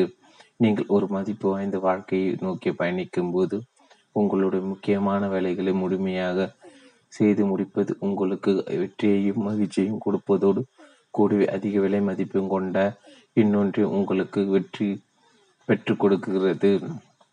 பின் வருத்தம் ஏதும் இல்லாமே தான் அது. ஒரு கணம் இப்படி கற்பனை செய்து கொள்ளுங்கள். சுய காலச்சக்கரத்தில் பயணித்து உங்கள் வாழ்வில் பின்னோக்கி சென்று உங்களுடைய பதினெட்டாம் வயதுக்கு முன்னால் சென்று உங்களுடைய எண்பதாவது வயதுக்கு உங்களால் செல்ல முடிந்தால் அந்த பதினெட்டு வயது வாலிபன் அறிவுரையை நீங்கள் நாடுவீர்களா? அல்லது அந்த எண்பது வயது முதியவரின் அறிவுரையை நீங்கள் நாடுவீர்களா? இது ஒரு சுவாரஸ்யமான கேள்வி. என்னை பொறுத்தவரை நான் என் நான் அந்த முதியோரின் அறிவுரையை தான் நாடுவேன். முதுமையின் அனுபவமும் ஞானமும் சேர்ந்து ஒரு வித்தியாசமான கண்ணோட்டத்தை கொடுக்கும். நீங்கள் உங்களுடைய எண்பதாவது வயதில் இருந்தால் இப்போது இருக்கும் உங்களிடம் நீங்கள் என்ன கூறுவீர்கள்? உங்கள் வாழ்க்கை முழுமையாக வாழ்ந்து அனுபவி. பயமின்றி ஒரு குறிக்கோளுடன் வாழ கற்றுக்கொள். உன்னால் என்ற எல்லாற்றையும் செய். உன் முயற்சி ஒருபோதும் கைவிடாதே. முயற்சி மிகவும் முக்கியம். அது இல்லாவிட்டால் மிகப்பெரிய அளவில் உங்களால் ஒருபோதும் வெற்றி பெற முடியாது. சாதனை முக்கியமானது. ஏனெனில் அது இல்லாவிட்டால் உங்களோட உண்மையான ஆற்றலை உங்களால் ஒருபோது உணர முடியாது. குறிக்கோளை பின்தொடர்வது முக்கியம். ஏனெனில் நீங்கள் உங்கள் குறிக்கோளை பின்தொடராவிட்டால் நிரந்தரமான மகிழ்ச்சி உங்களால் ஒருபோதும் கண்டுபிடிக்க முடியாது. மேற்கூறப்பட்டுள்ள விஷயங்கள் அனைத்து உண்மை என்று நம்புங்கள். மதிப்பு வாய்ந்த ஒரு வாழ்க்கையை வாழுங்கள். உங்கள் வாழ்நாளின் இறுதியில் நான் அப்படிப்பட்ட ஒரு வாழ்க்கையை வாழ்ந்து வாழ்ந்திருந்ததால் நன்றாக இருந்திருக்குமே என்று கூறுவதை விட நான் இப்படிப்பட்ட ஒரு வாழ்க்கையை வாழ்ந்துள்ளது குறித்து மகிழ்ச்சி அடைகிறேன் என்று உங்களால் கூற முடிய வேண்டும். இன்றிலிருந்து இருபது வரு வருடங்களுக்கு பிறகு நீங்கள் உங்கள் வாழ்க்கையை திரும்பி பார்க்கும்போது நீங்கள் செய்துள்ள விஷயங்களை விட நீங்கள் செய்யாமல் விட்ட விஷயங்கள் குறித்து தான் நீங்கள் அதிகம் ஏமாற்றம் கொள்வீர்கள். எனவே பா பாய்மரத்தை பறக்க விட்டுவிட்டு பாதுகாப்பான துறைமுகத்தை விட்டு வெளியேறி கடலுக்குள் செல்லுங்கள். வர்த்தக தடைகளை தலைக்காற்றை உங்கள் பாய்மரங்களில் பிடியுங்கள். இவ்வுலகை ஆய்வு செய்யுங்கள். கனவு காணுங்கள். புதிய விஷயங்களை கண்டுபிடியுங்கள். மார்க் டொவேன் நான் ஏன் இப்படி கூறுகிறேன் என்று நினைக்கிறீர்களா? பல ஆண்டுகளுக்கு முன்பு மதிப்பு வாய்ந்த ஒரு வாழ்க்கை என்பது எப்படி இருக்கும் என்பதை புரிந்து கொள்ளும் முயற்சியில் நான் இறங்கினேன். இதை நானாக கண்டுபிடிப்பதென்று தீர்மானித்தேன். என்னை விட அதிக வயதான அதீத ஞானம் கொண்ட அதிக வெற்றிகரமான நபர்களை நான் சந்தித்தேன். நான் இது குறித்து விரிவாக படித்தேன். விலாவாரியாக ஆய்வு செய்தேன். அறிவுரையை நாடினேன். இறுதியில் ஒரு எளிய கண்ணோட்டத்தை நான் கண்டறிந்தேன். மதிப்பு வாய்ந்த ஒரு வாழ்க்கை பல வழிகளில் அளவிடலாம். ஆனால் பின்வருத்தம் ஏதுமில்லாத ஒரு வாழ்க்கையை வாழ்வதுதான் மற்ற எல்லாவற்றை விட சிறந்த சிறந்ததொரு வழியாகும். வாழ்க்கை மிக கூறியது பின்வருத்ததுக்கு அதில் இடமில்லை. வாழ்க்கை பற்றிய மாபெரும் தெளிவு யாருக்கு இருக்கும் என்று என்னை நானே கேட்டுக்கொண்ட போது தங்கள் வாழ்வின் இறுதி கட்டத்தில் இருக்கின்ற மக்களிடம்தான் அத்தெளிவு இருக்கும் என்று நான் தீர்மானித்தேன். ஒரு விஷயத்தை மேற்கொள்ளும் போது இறுதி முடிவை மனதில் வைத்து துவக்குவது நல்லது என்றால் எப்படி வாழ வேண்டும்? என்பதை துப்பு துலக்குவதற்கு வாழ்வின் இறுதி கட்டத்தை தாண்டி ஒரு முடிவு இருக்க முடியாது. வாழ்வில் தாங்கள் செய்வதற்கு எதுவுமே இல்லாத மக்கள் தங்கள் வாழ்க்கையை திரும்பி பார்த்தால் எவ்வாறு முன்னோக்கி பயணிக்க வேண்டும் என்பது பற்றி அவர்கள் என்னிடம் என்ன கூறுவார்கள் என்று நான் யோசித்தேன். உங்கள் வாழ்வின் இறுதியில் உங்களுக்கு ஏற்படக்கூடிய பின்வருத்தங்களை எவ்வளவு குறைத்து குறைத்து கொள்ள முடியுமோ அவ்வளவு குறைத்து கொள்ளும் சூதத்தில் வாடுங்கள் என்பது அவர்களுடைய ஒட்டுமொத்த கருத்தாக இருந்தது. எந்த வகையான பின்வருத்தங்கள்?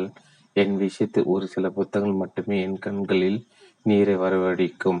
மிக சில புத்தகங்களில் ஒரு கைக்குட்டை தேவைப்படும் அளவுக்கு என்னை அழ வைக்கும். நூலாசிரியர் புரோனி வேர் எழுதிய ரெண்டாயிரத்தி பன்னெண்டில் வெளிவந்த the the top five records of the dying என்ற புத்தகம் அவ்விரண்டையும் செய்தது. இறந்து கொண்டிருந்த நபர்கள் பலரோடு புரோனி பல ஆண்டுகளை கடித்தார் அவர்களுக்கு ஏதேனும் பின்வருத்தம் இருந்து கொண்டிருந்த நபர்கள் பலரோடு புரோனி பல ஆண்டுகளாக ஆண்டுகளை கழித்தார்.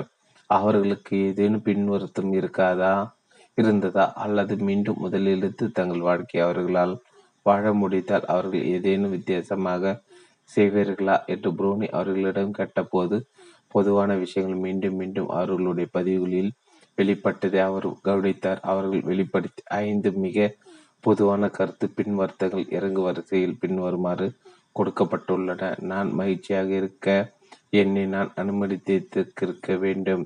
மகிழ்ச்சி என்பது ஒருவருடைய தனிப்பட்ட விருப்பத் தேர்வு என்பதை அவர்கள் மிக தாமதமாக உணர்ந்தனர்.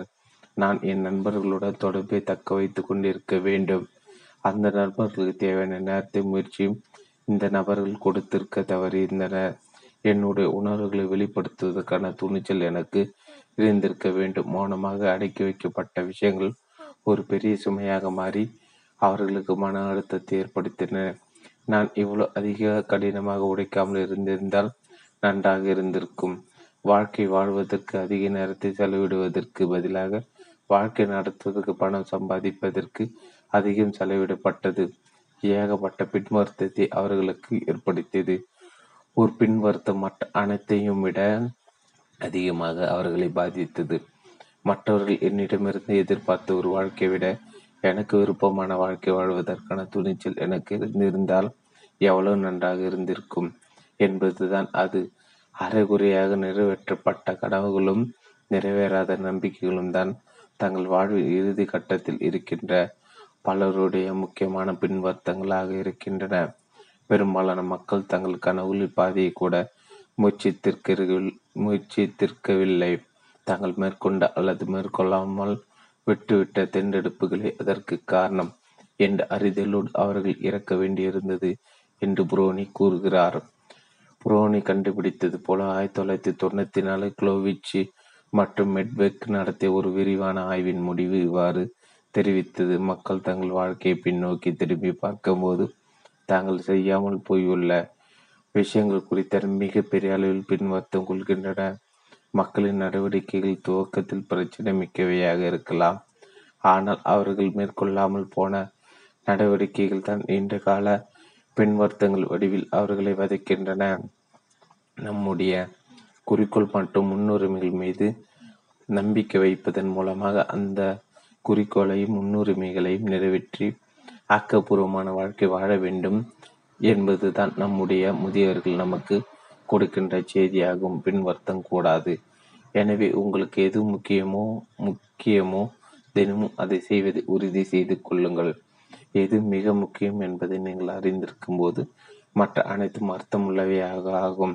எது முக்கியம் என்பது உங்களுக்கு தெரியாமல் இருக்கும்போது எதுவுமே அர்த்தம் வாய்ந்ததாக இருக்காது.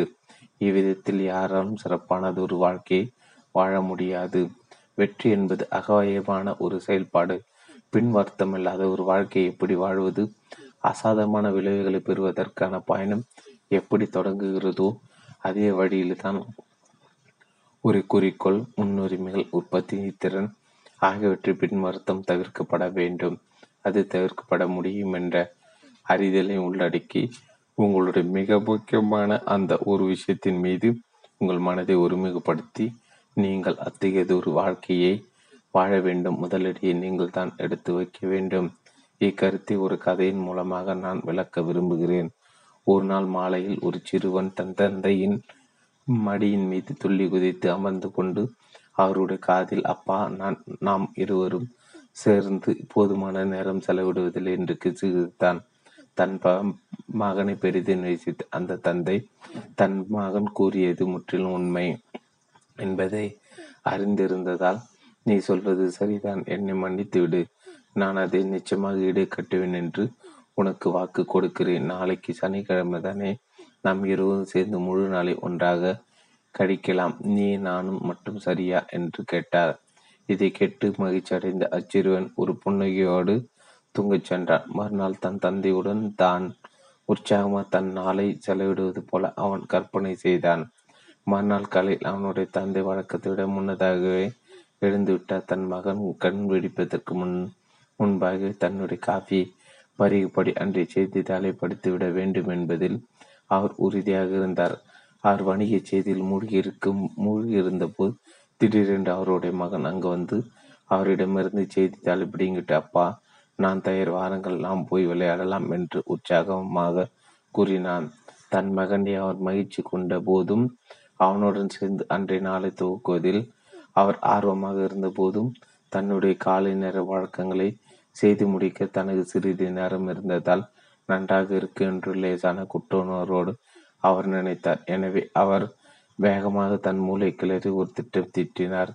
அவர் தன் மகனை தன் அருகே எடுத்து அவனை கட்டி அணைத்து நாம் ஒரு புதிருக்கு விடை காண போகிறோம். அதுதான் இன்று நம்முடைய முதல் விளையாட்டு. அந்த விளையாட்டு முடிந்தவுடன் இன்று முழுவதும் நம் வெளியே விளையாடலாம் என்று கூறினார். தன் மகனை கண்டு அவர் மகிழ்ச்சி கொண்ட போதும் அவனுடன் சேர்ந்து தன் மகனை கண்டு அவர் மகிழ்ச்சி கொண்ட போதும் அவனுடன் சேர்ந்து அன்றைய நாளை துவக்குவதில் அவர் ஆர்வமாக இருந்த போதும் தன்னுடைய காலை நேர வழக்கங்களை செய்து முடிக்க தனது தனக்கு சிறிது நேரம் இருந்தால் நன்றாக இருக்கும் என்று லேசான குற்றுணர்வோடு அவர் நினைத்தார். எனவே அவர் வேகமாக தன் மூளை கிளறி ஒரு திட்டம் தீட்டினார். அவர் தன் மகனை தன்னருகே எடுத்து அவனை கட்டி அணைத்து நான் ஒரு புதிர்க்கு விடை காணப் போகிறோம். அதுதான் இன்று நம்முடைய முதல் விளையாட்டு. அந்த விளையாட்டு முடிந்தவுடன் இன்று முழுவதும் நாம் வெளியே விளையாடலாம் என்று கூறினார். அவர் தன்னுடைய செய்தித்தாளில் ஒரு பக் முழு பக்க விளம்பரத்தை பார்த்திருந்தார். அதில் உலக வரைபடம் ஒன்று இடம்பெற்றிருந்தது.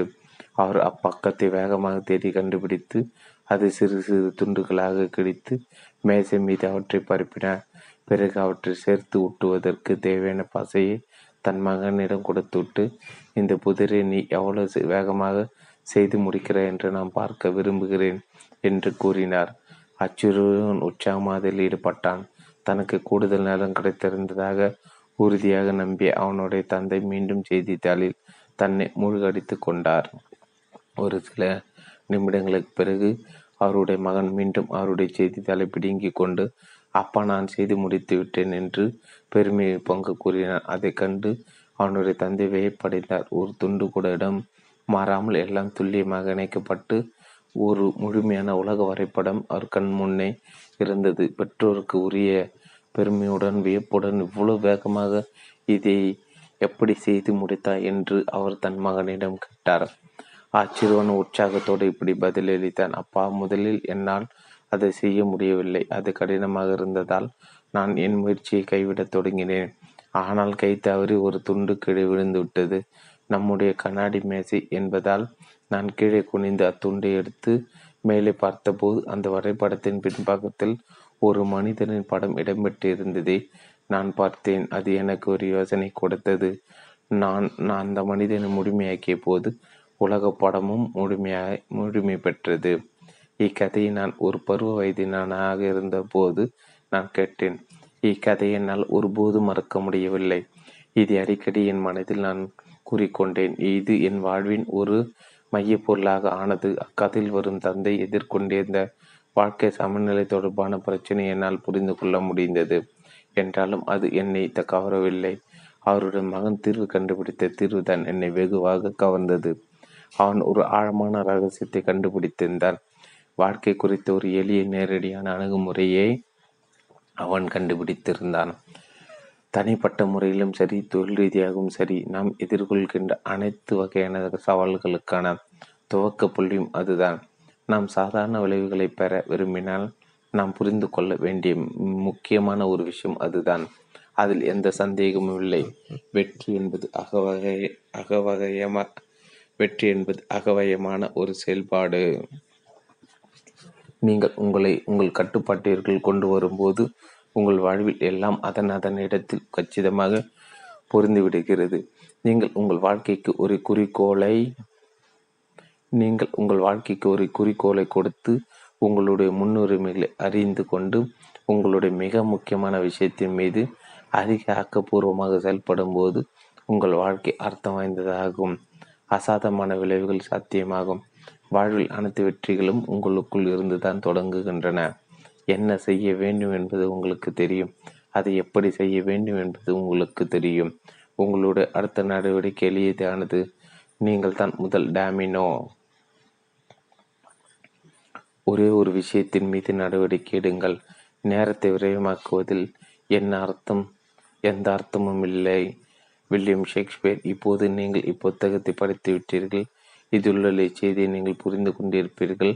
உங்கள் வாழ்வில் அசாதமான விளைவுகளுக்கான அனுபவிக்க நீங்கள் தயாராகிவிட்டீர்கள் அடுத்து நீங்கள் என்ன செய்ய வேண்டும்? உங்களுடைய ஒரே ஒரு விஷயத்தின் மீது எவ்வாறு சக்தி மிக்க வழிகளில் வழியில் நடவடிக்கை எடுப்பது? வழிகாட்டும் கேள்வியிலிருந்து துவங்கள். உங்கள் தனிப்பட்ட வாழ்க்கை உங்கள் வாழ்வின் முக்கியமான பகுதி அனைத்தையும் அதை அனை உங்கள் வாழ்வின் மிக முக்கியமான பகுதியில் அனைத்தையும் குறித்து கேள்விகளை கேளுங்கள். அது உங்களுக்கு தெளிவை கொண்டு வரட்டும். என்னுடைய வாழ்க்கை குறிக்கோளை கண்டுபிடிப்பதற்கு இந்த வாரம் நான் செய்யக்கூடிய அந்த ஒரு விஷயம் நான் விரும்புகின்ற புற தோட்டத்தை இன்னும் தொண்ணூறு நாட்கள் பெறுவதற்கு நான் செய்யக்கூடிய எந்த ஒரு விஷயம் என்னுடைய ஆன்மீக நம்பிக்கை வலுப்படுத்துவதற்கு இன்று நான் செய்யக்கூடிய எந்த ஒரு விஷயம்? என்னுடைய கிதாரை தினமும் இருபது நிமிடங்கள் பயிற்சி செய்வதற்கு பயிற்சி செய்வதற்கான நேரத்தை கண்டுபிடிப்பதற்கு நான் செய்யக்கூடிய எந்த ஒரு விஷயம்? ஆறு மாதங்கள் ஓய்வியம் வரைய கற்றுக்கொள்வதற்கு நான் செய்யக்கூடிய எந்த ஒரு விஷயம்? உங்கள் குடும்பம் குதூகலத்தையும் மகிழ்ச்சியான அனுபவங்களையும் பெறுவதற்கு ஒரு விஷயம் கோட்பாட்டத்தை உங்கள் குடும்பத்தோடு பயன்படுத்துங்கள். எனக்கும் என் மனைவிக்கும் இடையான உறவை மேம்படுத்துவதற்கு இந்த வாரம் நாங்கள் இருவரும் செய்யக்கூடிய ஒரு விஷயம். நாங்கள் எங்கள் குடும்பத்தோடு சேர்ந்து நேரம் செலவிடத்திற்கு ஒவ்வொரு வாரமும் நாங்கள் செய்யக்கூடிய எந்த ஒரு விஷயமும் எங்கள் குழந்தைகளின் வீட்டுப்பாடங்கள் உதவுவதற்கு இன்றிரவு நாங்கள் செய்யக்கூடிய எந்த ஒரு விஷயம். அடுத்த விடுமுறை சிறப்பானதாக ஆக்குவதற்கு நாங்கள் செய்யக்கூடிய எந்த ஒரு விஷயம்? இவை அனைத்தும் எடுத்துக்காட்டுகள் மட்டுமே. இவை தனிப்பட்ட முறையில் உங்களுக்கு பொருத்தமானவையாக இருந்தால் அவற்றை பயன்படுத்தி கொள்ளுங்கள். இல்லாவிட்டால் உங்களுக்கு முக்கியமான விஷயங்கள் தொடர்பான கேள்விகளை கண்டுபிடிக்க அவற்றை பயன்படுத்தி கொள்ளுங்கள். உங்கள் அட்டவணை நேரத்தை ஒதுக்கி கொள்ள மட்டும் மறந்துவிடாதீர்கள். உங்களுக்கு எவை முக்கியமானவையோ அவை செய்து முடிக்கப்படுவதை உறுதி செய்து கொள்ளுங்கள். மற்ற சில சமயங்களில் விடைகளை தேடுவதற்கும் மற்ற சமயங்கள் அவற்றை செயல்படுத்துவதற்கும் நீங்கள் நேரம் ஒதுக்கி கொள்ள வேண்டியிருக்கும். உங்கள் வேலை. உங்களுடைய தொழில் வாழ்க்கை அடுத்த நிலைக்கு எடுத்து செல்வதற்கு ஒரு விஷயம். கோட்பாட்டை செயல்படுத்துங்கள். என்னுடைய தற்போதைய பணி திட்டத்தை அதற்காக காலக்கெடுவிற்கு முன்னதாக செய்து முடிப்பதற்கு இன்று நான் செய்யக்கூடிய எந்த ஒரு விஷயம்? சிறந்த விளைவுகளை உருவாக்குவதற்கு இம்மாதம் நான் செய்யக்கூடிய ஒரு விஷயம். நான் விரும்புகின்ற ஊதிய உயர்வை பெறுவதற்கு அடுத்த மதிப்பீட்டிற்கு முன்பாக நான் செய்யக்கூடிய எந்த ஒரு விஷயம் என்னுடைய வேலை முடித்துவிட்டு சரியான நேரத்தில் வீட்டிற்கு செல்வதற்கு ஓல நாளும் நான் செய்யக்கூடிய ஒரு எந்த ஒரு விஷயம். உங்கள் வேலைக்குழு. மற்றவர்களுடன் இணைந்து வேலை செய்யும் போது ஒரு விஷயம் கோட்பாட்டை பயன்படுத்துங்கள். நீங்கள் ஒரு மேலாளராக இருந்தாலும் சரி ஒரு உயர் அதிகாரியாக இருந்தாலும் சரி அல்லது ஒரு தொழில் அதிபராக இருந்தாலும் சரி உங்களோட உற்பத்தி திறனை அதிகரிப்பதற்கு ஒவ்வொரு நாளும் ஒரு விஷயம் சிந்தனை செயல்படுத்துங்கள். சில சூழ்நிலைகள் எடுத்துக்காட்டுகளாக இங்கு பார்க்கலாம். எந்த ஒரு சந்திப்பு கூட்டத்திலும் இந்த சந்திப்பு கூட்டத்தில் நாம் சாதிக்கக்கூடிய ஒரு விஷயம் எது என்று கேளுங்கள். உங்கள் குழுவை உருவாக்கும் போது நான் செய்யக்கூடிய எந்த ஒரு விஷயம் அற்புதமான திறமைகளை கொண்ட நபர்களை உள்ளடக்கிய ஒரு குழுவை அடுத்த ஆறு மாதங்களுக்குள் உருவாக்குவதற்கு உதவும் என்று கேளுங்கள். அடுத்த மாதம் அடுத்த ஆண்டு அல்லது அடுத்த ஐந்து ஆண்டுகளுக்கு திட்டமிடும் போது காலக்கெடுக்கு முன்பாகும் பட்ஜெட்டுக்கு உட்படும் நம்முடைய இலக்குகளை அடைவதற்கு நாம் செய்யக்கூடிய எந்த ஒரு விஷயமும் உதவும் என்று கேளுங்கள். உங்களுடைய துறையிலோ அல்லது உங்கள் நிறுவனத்தில் மிக உயர்ந்த நிலையிலோ இருப்பவர்களிடம் அடுத்த தொண்ணூறு நாட்கள் நாம் செய்யக்கூடிய எந்த ஒரு விஷயம் ஒரு விஷயம் கலாச்சாரத்தை உருவாக்க நமக்கு உதவும் என்று கேளுங்கள். இவையும் எடுத்துக்காட்டுகளை நீங்கள் உங்கள் தனிப்பட்ட வாழ்க்கையில் செய்வது போல உங்கள் தொழில் வாழ்க்கையிலும் உங்களுக்கு முக்கியமான படித்திட்டங்களுக்கு நேரம் ஒதுக்கி கொள்ளுங்கள். அது ஒரு குறுகிய கால பணித்திட்டமாக இருந்தாலும் சரி அல்லது நீண்ட கால பணித்திட்டமாக இருந்தாலும் சரி அசாதாரணமான விளைவுகளை உருவாக்குவதற்கான சிறந்த வழிகள் வழி அவற்றுக்காக நேரம் ஒதுக்குவதுதான். உங்கள் வாழ்க்கை வாழ்வில் எந்த ஒரு பகுதியிலும் ஒரு விஷயம் கோட்பாட்டை நடைமுறையில் வெளிப்படுத்துவதற்கு செயல்படுத்துவதற்கு அடுத்தவர்களுடைய உதவி உங்களுக்கு தேவைப்பட்டால் இப்புத்தகத்தின் பிரதி ஒன்றை அவர்கள் பெற்றுக் கொடுங்கள். உங்களுக்கு கிடைக்கும் வெற்றிகளை அவர்களோடு பகிர்ந்து கொள்வது ஒரு நல்ல துவக்கமாக இருக்கும். அவர்கள் இப்புத்தகத்தை படித்து தங்களுக்குள் கிடைக்கும் உள்நோக்குகளை உங்களோடு பகிர்ந்து கொள்ளும் போது அவற்றை கண்டு நீங்கள் பிரமிப்பீர்கள். இப்புத்தகத்தை வெறுமனை படிப்பதாலோ அல்லது இதை பற்றி ஒரு சில மு முறை உரையாடுவதாலோ ஒரு விஷயம் கோட்பாடு ஒரு பழக்கமாகி விடாது. உங்கள் வாழ்விலோ அல்லது மற்றவர்களுடைய வாழ்விலோ ஒரு புதிய பழக்கத்தை உருவாக்குவதற்கு சராசரியாக அறுபத்தி ஆறு நாட்கள் தேவை என்பதை நீங்கள் அறிவீர்கள். எனவே அதற்கேற்ப இதை அணுகுங்கள். ஒரு விஷயம் கோட்பாடு வேறு எந்த பகுதிகளில் ஒரு வித்தியாசத்தை ஏற்படுத்தக்கூடும் என்பதை நாம் பார்க்கலாம். உங்கள் தொண்டு நிறுவனம் நம்முடைய வருடாந்திர பொருளாதார தேவைகளை நிறைவேற்றுவதற்கு நாம் செய்யக்கூடிய ஒரு விஷயம் எது? இரு மடங்கு அதிகமான மக்களுக்கு சேவை செய்வதற்கு நாம் செய்யக்கூடிய ஒரு விஷயம் எது? தன்னார்வலர்களின் எண்ணிக்கை இரு மடங்காக ஆக்குவதற்கு நாம் செய்யக்கூடிய ஒரு விஷயம் எது? உங்கள் கல்லூரி நம் கல்லூரியை விட்டு விலகுகின்றவர்களின் எண்ணிக்கை பூஜ்ஜியமாக குறைப்பதற்கு நாம் செய்யக்கூடிய ஒரு விஷயம் எது? நம்முடைய மாணவர்கள் மதிப்பெண்களை இருபது சதவீதம் அதிகரிப்பதற்கு நாம் செய்யக்கூடிய ஒரு விஷயம் எது? நம்முடைய மாணவர் நூறு சதவீதத்தின பட்டம் பெறுவதை உறுதி செய்வதற்கு நாம் செய்யக்கூடிய ஒரு விஷயம் எது?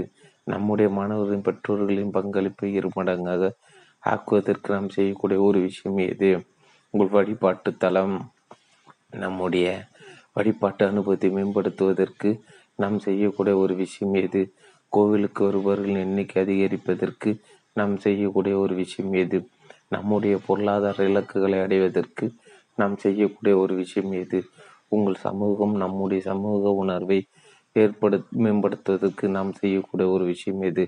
தன்னார்வலர்களின் எண்ணிக்கை இரட்டிப்பாக்குவதற்கு நாம் செய்யக்கூடிய ஒரு விஷயம் எது? வாக்களிக்க வருபவர்களின் எண்ணிக்கை இரட்டிப்பாக்குவதற்கு நாம் செய்யக்கூடிய ஒரு விஷயம் எது? என்னுடைய மனைவி மேரிய புத்தகத்தை படித்த பிறகு நான் அவரை ஒரு காரியம் செய்யும்படி கேட்டுக்கொண்டேன். அவர் என்னிடம் திரும்பி கேறி இக்கணத்தில் அது என்னுடைய ஒரு விஷயம் அல்ல என்று கூறினார். அடுத்த கணம் நானும் அவரும் வயிறு குலுங்க சிரித்தோம். பின்னர் அந்த வேலையை நானே செய்து முடித்தேன். ஒரு விஷயம் நீங்கள் பெரிதாக சிந்திப்பதற்கு உங்களை தூண்டுகிறது.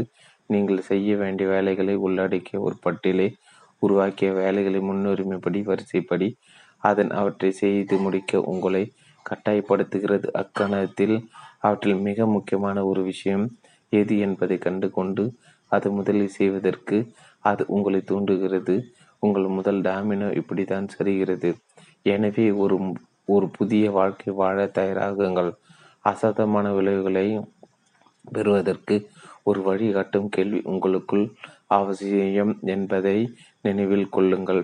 நீங்கள் எல்லாவற்றும் செய்ய முயற்சித்தால் எதையும் உங்களால் செய்து முடிக்க முடியாது. நீங்கள் ஒரே ஒரு விஷயத்தை செய்ய முயற்சித்தால் நீங்கள் செய்து முடிக்கின்ற விரும்புகின்ற எல்லாவற்றையும் உங்களால் நிறைவேற்ற முடியும். ஒரு விஷயம் நிஜமானது. அதை நீங்கள் செயல்படுத்தினால் அது உங்களுக்கு பலனளிக்கும் எனவே இனியும் தாமதிக்காதீர்கள். என் வாழ்வில் ஒரு விஷயம் கோட்பாட்டை நான் பயன்படுத்த தொடங்குவதற்கு இக்கணத்தில் நான் செய்யக்கூடிய எந்த ஒரு விஷயம் அதை நான் செய்யும் பட்சத்தில் மற்ற எல்லாவற்றையும் அதிக சுலபமானவையாகவோ அல்லது தேவையற்றையாகவோ ஆக்கும் என்ற கேள்வி உங்களுக்கு நீங்களே கேட்டுக்கொள்ளுங்கள் இக்கேள்விக்கான விடை உங்கள் வாழ்வில் செயல்படுத்துங்கள். முன்னோக்கி செல்லுங்கள். இப்புத்தகத்துக்காக மேற்கொள்ளப்பட்ட ஆய்வுகள் இப்புத்தகத்தில் கூறப்பட்ட விஷயங்கள் நான் சிறிது காலமாக கடைபிடித்து வந்துள்ளேன். என்றாலும் ஒரு விஷயம் கோட்பாட்டை பற்றி ரெண்டாயிரத்தி எட்டாம் ஆண்டில் தான் நாங்கள் விரிவாக ஆராய்ச்சி செய்ய தொடங்கினோம். அப்போதிலிருந்து ஆயிரத்துக்கும் அதிகமான அறிஞர் ஆய்வு கட்டுரைகள் அறிவியல் ஆய்வுகள் கல்வித்துறை ஆய்வு கட்டுரைகள் செய்தித்தாள் மற்றும் பத்திரிகையில் வெளிவந்துள்ள கட்டுரைகள் நிபுணர்கள் தம் தம் துறைகளில் எழுதியுள்ள புத்தகங்கள் ஆகியவற்றை நாங்கள் சேகரித்து வந்துள்ளோம். நாங்கள் கண்டறிந்த பல உண்மை தகவல்களும் உண்மை கதைகளும் நாங்கள் எழுதியுள்ள இப்புத்தகத்தின் ஒவ்வொரு பக்கத்தையும் நிறை நிறைத்துள்ளன. இப்புத்தகத்திலிருந்து நீங்கள் கற்றுக்கொண்டுள்ள விஷயங்கள் பற்றி நீங்கள் மேலும் அதிகமாக தெரிந்து கொள்ள விரும்பினால் the one thing dot com என்ற எங்களுடைய இணையத்தில் தளத்தில் இடம்பெற்றுள்ள ஆவண விவரங்களை பாருங்கள். எங்களுக்கு உத்வேகமூட்டிய நூலாசிரியர்கள் பற்றியும் இணையதளத்தில் இருக்கின்ற கட்டுரைகளுக்கான இணையதள முகவரிகளும் நாங்கள் இந்த வலைதளத்தில் குறிப்பிட்டிருக்கிறோம். கூடுதலாக சுவாரஸ்யமான பல தகவல்கள் நகைச்சுவையான காணொலி காட்சிகள் கூட ஆங்காங்கே ஆங்காங்கே நாங்கள் கொடுத்திருக்கிறோம். உங்களை எண்ணத்தை மகிழ்ச்சியாக அனுபவியுங்கள். என்று வரை நான் இப்புத்தகத்தை எழுதி கொண்டிருந்த போது ஒரு விஷயம் கோட்பாட்டை பயன்படுத்தி எங்கள் வேலைகளை ஒழுங்கமைப்பதென்று நாங்கள் ஒப்புக்கொண்டோம். ரெண்டாயிரத்தி எட்டின் கோடை காலத்தில் நாங்கள் இப்புத்தகத்திற்கான வேலைகளை துவக்கினோம். நான்கு ஆண்டுகளுக்கு பிறகு ரெண்டாயிரத்தி பன்னிரெண்டாம் ஆண்டு ஜூன் ஒன்றாம் தேதி அன்று எங்களுடைய முதல் கையெழுத்து பிரதி எங்கள் பதிப்பாளரிடம் பதிப்பாளரிடம் நாங்கள் கொடுத்தோம். இந்த நான்கு ஆண்டுகள் ஏராளமானோர் எங்களுக்கு உதவினார். அவர்களுடைய ஆதரவும் உதவியும் இல்லாமல் இப்பயணம் நிச்சயமாக நிச்சயமாக வெற்றிகரமாக நிறைவேறியிருக்காது.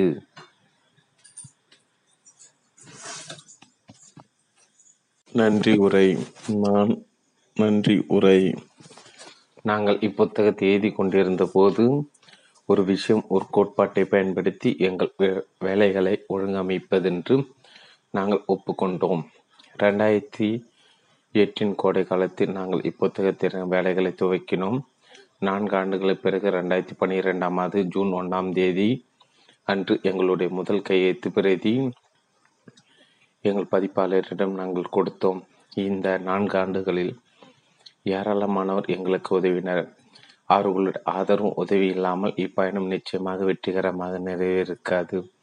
முதலில் என் மனைவி மேரி மற்றும் என் மகன் ஜானின் அன்பும் ஆதரவும் இல்லாமல் இப்புத்தகம் சாத்தியமாயிருக்காது.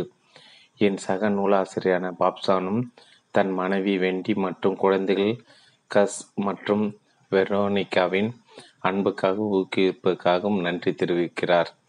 எங்களுடைய கையெழுத்து பிரதிகள் இருந்த எண்ணற்ற பிழைகளையும் குறைகளும் திருத்தி இப்புத்தகத்தை முழுமையாக்குவதற்கு எங்கள் இருவரின் மனைவியரும் பேர் உதவியாக இருந்தனர். எங்களுக்கு ஒரு பெரிய குழுவின் ஆதரவும் கிடைத்தது. விக்கி லுக்காசிக்கு கை கைலா மேகி ஆகியோர் ஏகப்பட்ட ஆதரவு ஆய்வு கட்டுரைகளை எங்கள் பார்வைக்கு கொண்டு வந்தனர் வேலரி வேக்குலர் ஸ்டைப்பும் சாரா ஜிம்பர்மேனும் எங்களுடைய நாட்காட்டிகள் பல வேலைகளில் நிரா நிரம்பாதபடி பார்த்து கொண்டன. இதனால் இப்புத்தகத்தின் மீது எங்களால் ஒருமித்த கவனம் செலுத்த முடிந்தது. Alison Odom Barbara Sagness Mindy Hager Liz Krakow Lisa Weathers Denise Neeson Mitch ஜான்சும் ஆகியோர் ஆகியோரும் எங்களுக்கு மிகவும் உதவியாக இருந்தனர். என்னுடைய ஹெல்லர் வில்லியம்ஸ் ரியாலிட்டி நிறுவனத்தின் கூட்டாளிகளும் மூத்த தலைவர்களும் தங்களுடைய யோசனைகளையும் ஆதரவையும் கொடுத்து உதவினர். Mo Anderson Mark Willis Mary Tennant Christy Heller John Davis Jonine Dicello Dino Hahn Koska மற்றும் ஜிம் டால்பர்ட் இவர்கள் அனைவருக்கும் என் நன்றி. எல்லன் மார்க்கெஸின் தலைமையில் செயல்படுகின்ற எங்களுடைய மார்க்கெட்டிங் குழு இப்புத்தகத்தின் வடிவமைப்பில் அதிகமாக வேலை செய்தது.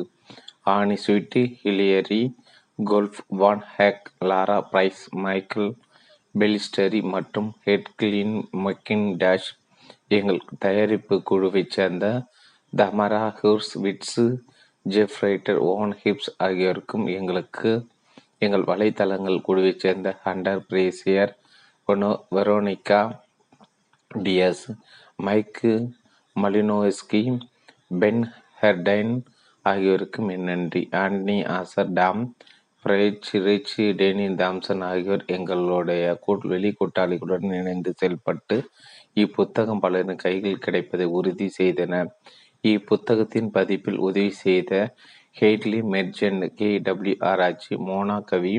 ஜூன் பாண்டேசி. டான் இஸ்ரோ இஸ்ரோகா ஆகியோருக்கு என் சிறப்பு நன்றி. ஒரு விஷயம் கோட்பாட்டை புரிந்து கொண்டு அதை தன் வாழ்வில் கடைபிடித்து கொண்டிருக்கின்ற பாட்பிரஸ் பதிப்பக உரிமையாளர் ரே. பார்டுக்கு என் நன்றி. அவர்கள் அவர் உருவாக்கி கொடுத்த ஒரு அற்புதமான குழு எங்களுக்கு அறிவுரை வழங்கி ஆதரவளித்து எங்கள் எழுத்தை திருத்தி கொடுத்து இந்நூலை மிகச்சிறந்த ஒன்றாக ஆக்குவதற்கு எங்களை ஊக்குவித்தும் உந்தி தள்ளியும் பெரிதும் பங்களித்தது. நிர்வாக பதிப்பாசிரியர் ஷெரி இஷ்பராக் பதிப்பாசிரியர் ஜெ ஜெஃப் மோரிஸ் மற்றும் டெபோரோ கான்ஸ்பைடர் ரெண்டி மிகாயி ஹென்ஸு பன்ஹைட் டிசைன் நிறுவனத்தைச் சேர்ந்த ஹேரி ஹென்ஸ்பைஹைடு இந்நூலின் பழிகளை திருத்தி கொடுத்த கொடுத்து கொடுத்த லுக் டார்ன் மற்றும் லிண்டர் வெப்ஸ்டர் ஆகியோருக்கு என் நன்றி.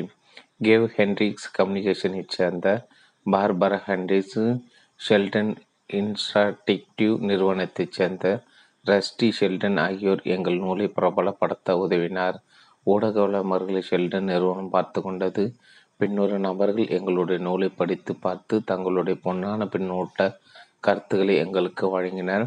Jennifer Trickle Hollis Spencer Kell David Hetho Robert Hooper Scant Provance Cynthia Robbins Robert Todd மற்றும் டாக்டர் சேட்டர்சன் பல்வேறு விஷயங்களை குறித்து எங்களுடைய கேள்விகளுக்கு விடைகளை கொடுத்து உதவிய தலைச்சிறந்த ஆராய்ச்சியாளர்கள் பேரரசியலர்கள் மற்றும் நூலாசிரியர்களுக்கு எங்கள் மனமார்ந்த நன்றி.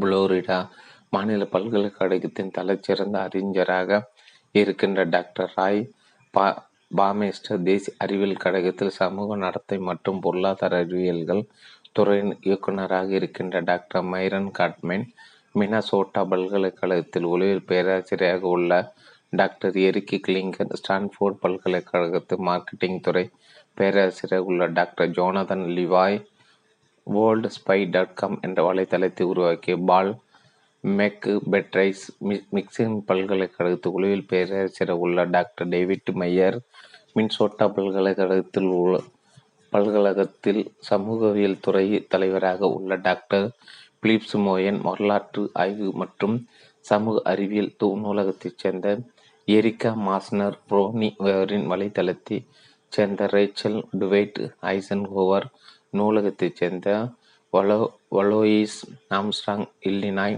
பல்கலைக்கழகத்தில் உளவியல் பேராசிரியராக உள்ள டாக்டர் எட் டைனர் பிராங்க்லின் கவி நிறுவனத்தில் மூத்த தலைமைத்துவ ஆலோசகராக பணியாற்றுகின்ற ஜேம்ஸ் கேத் கஹர்டு பேலர் பல்கலைக்கழகத்தின் ஹான்ஹாமர் வர்த்தக பள்ளியின் ஹல்லர் மையத்திற்கும் கே சிப்ளைனுக்கும் என் நன்றி. இந்நூலுக்கான ஆராய்ச்சியில் துவக்கத்தில் பெரிதும் உதவியவர்கள் இவர்கள் இறுதியாக என்னுடைய வியாபார ஆலோசனையாளரான பென் ஹென்யனுக்கு என் நன்றி. பல ஆண்டுகளுக்கு முன்பு அவர் எனக்கு வழங்கிய உள்நோக்குகள் விஷயங்களை நான் பார்க்கும் விதத்தையும் நான் வேலை செய்யும் விதத்தையும் பரிபூர்ணமாக மாற்றின.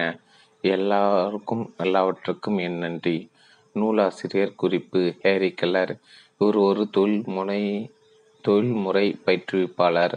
கற்பித்ததால் தான் இவருடைய ஒரு விஷயம் வீடு மனை வாங்கல் மற்றும் விற்றல் தொழில் ஒரு விற்பனையாளராக அவர் சிறப்பாக பணியாற்றிய போது வீடு மனை வாங்குவது மற்றும் விற்பது குறித்து சிறப்பான தீர்மானங்களை மேற்கொள்வது எப்படி என்பதை அவர் தன் வாடிக்கையாளர்களுக்கு கற்றுக் கொடுத்தார்.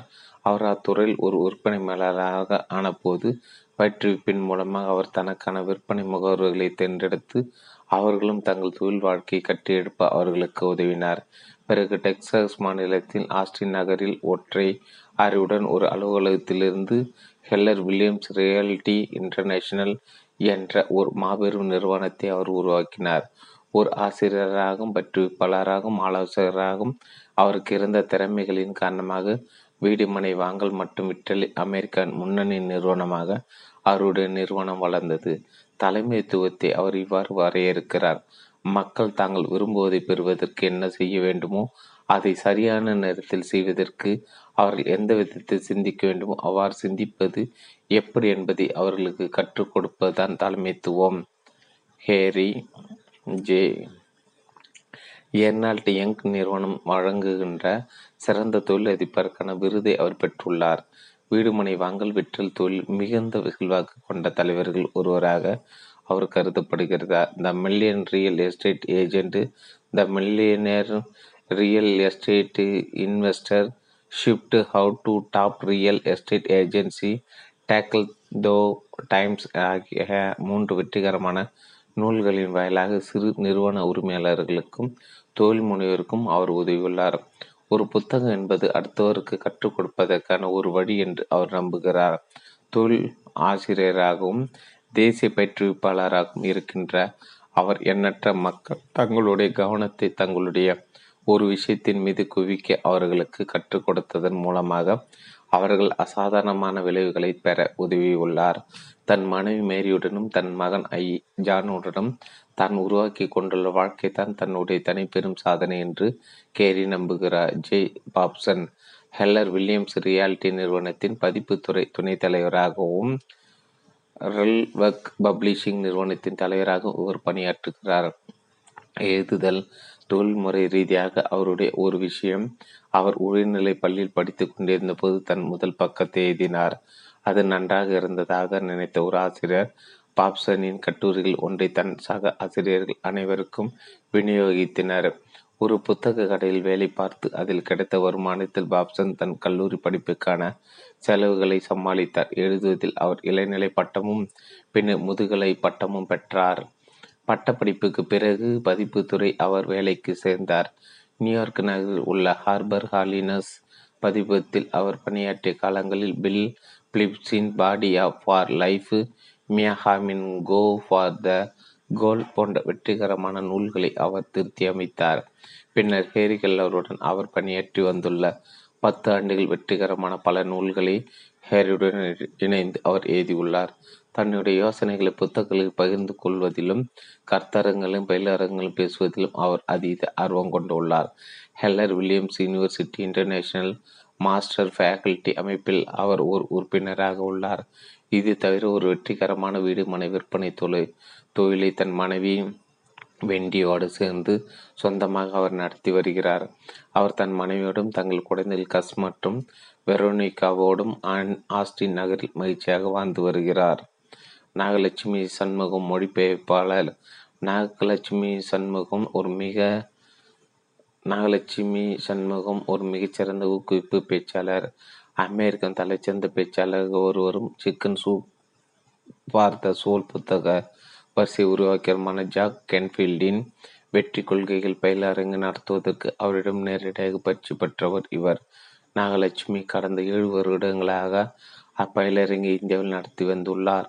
ஒரு ஒரு சிறந்த மொழிபெயர்ப்பாளரும் கூட கடந்த ஐந்தாண்டுகள் அறுபதுக்கும் மேற்பட்ட நூல்கள் இவருடைய மொழிபெயர்ப்பில் வெளிவந்துள்ளன. அவர் மொழிபெயர்த்துள்ள நூல்களில் ரெண்டா பயனும் Joseph Murphy Norman வின்செல்ஃபில் John Gray Jack Canfield J Gary செப்பன் Robert Kiyosaki Stephen Covey Daniel Gargi doctor Abdul Kalam ஆகியோரின் புகழ்மிக்க நூல்களும் அடங்கும். இவருடைய மொழிபெயர்ப்புக்கு கிடைத்துள்ள அங்கீகாரங்கள் ரெண்டாயிரத்தி பதினாலு திருப்பூர் தமிழ்ச்சங்கம் அளித்த தமிழ் மொழிபெயர்ப்பு துறையின் சிறப்பு விருதும் அவர் மொழிபெயர்த்த இறுதி சொற்பொழிவு நூலுக்கு ரெண்டாயிரத்தி பதினாலில் வழங்கப்பட்ட நல்லிசை திசை எட்டும் மொழியாக்க விருதும் அடங்கும். ரெண்டாயிரத்தி பதினேழு மே மாதம் தமிழக அரசு சிறந்த மொழிபெயர்க்கான விருதை நாகலட்சுமி வழங்கி கௌரவித்துள்ளது. இவர் ஒரு மொழிபெயர்ப்பாளராகவும் பேச்சாளராகவும் ஆவதற்கு முன்பு கணினி துறையில் பல்வேறு நிலைகளில் பத்தாண்டுகள் பணியாற்றினார். தமிழ் நாடகத் துறையில் முன்னோடி மேதைகளான டி. கே. எஸ். சகோதரர்கள் ஒருவரான திரு. முச்சுலட்சுமி அவர்களின் பேத்திகளில் ஒருவர் இவர். இவர் தற்போது தன் கணவருடன் தன் குழந்தைகள் இருவருடன் மும்பையில் வசித்து வருகிறார். தம்பதியருக்கு இடையேயான உறவுகளை மேம்படுத்துவதற்கு உதவும் இவரது முதல் சுய படைப்பான மாயஜாலமான மன வாழ்க்கை மறைந்து போன ரகசியங்கள் என்ற நூல் சமீபத்தில் வெளி வெளியாகி பெரும் பாராட்டை பெற்றுள்ளது.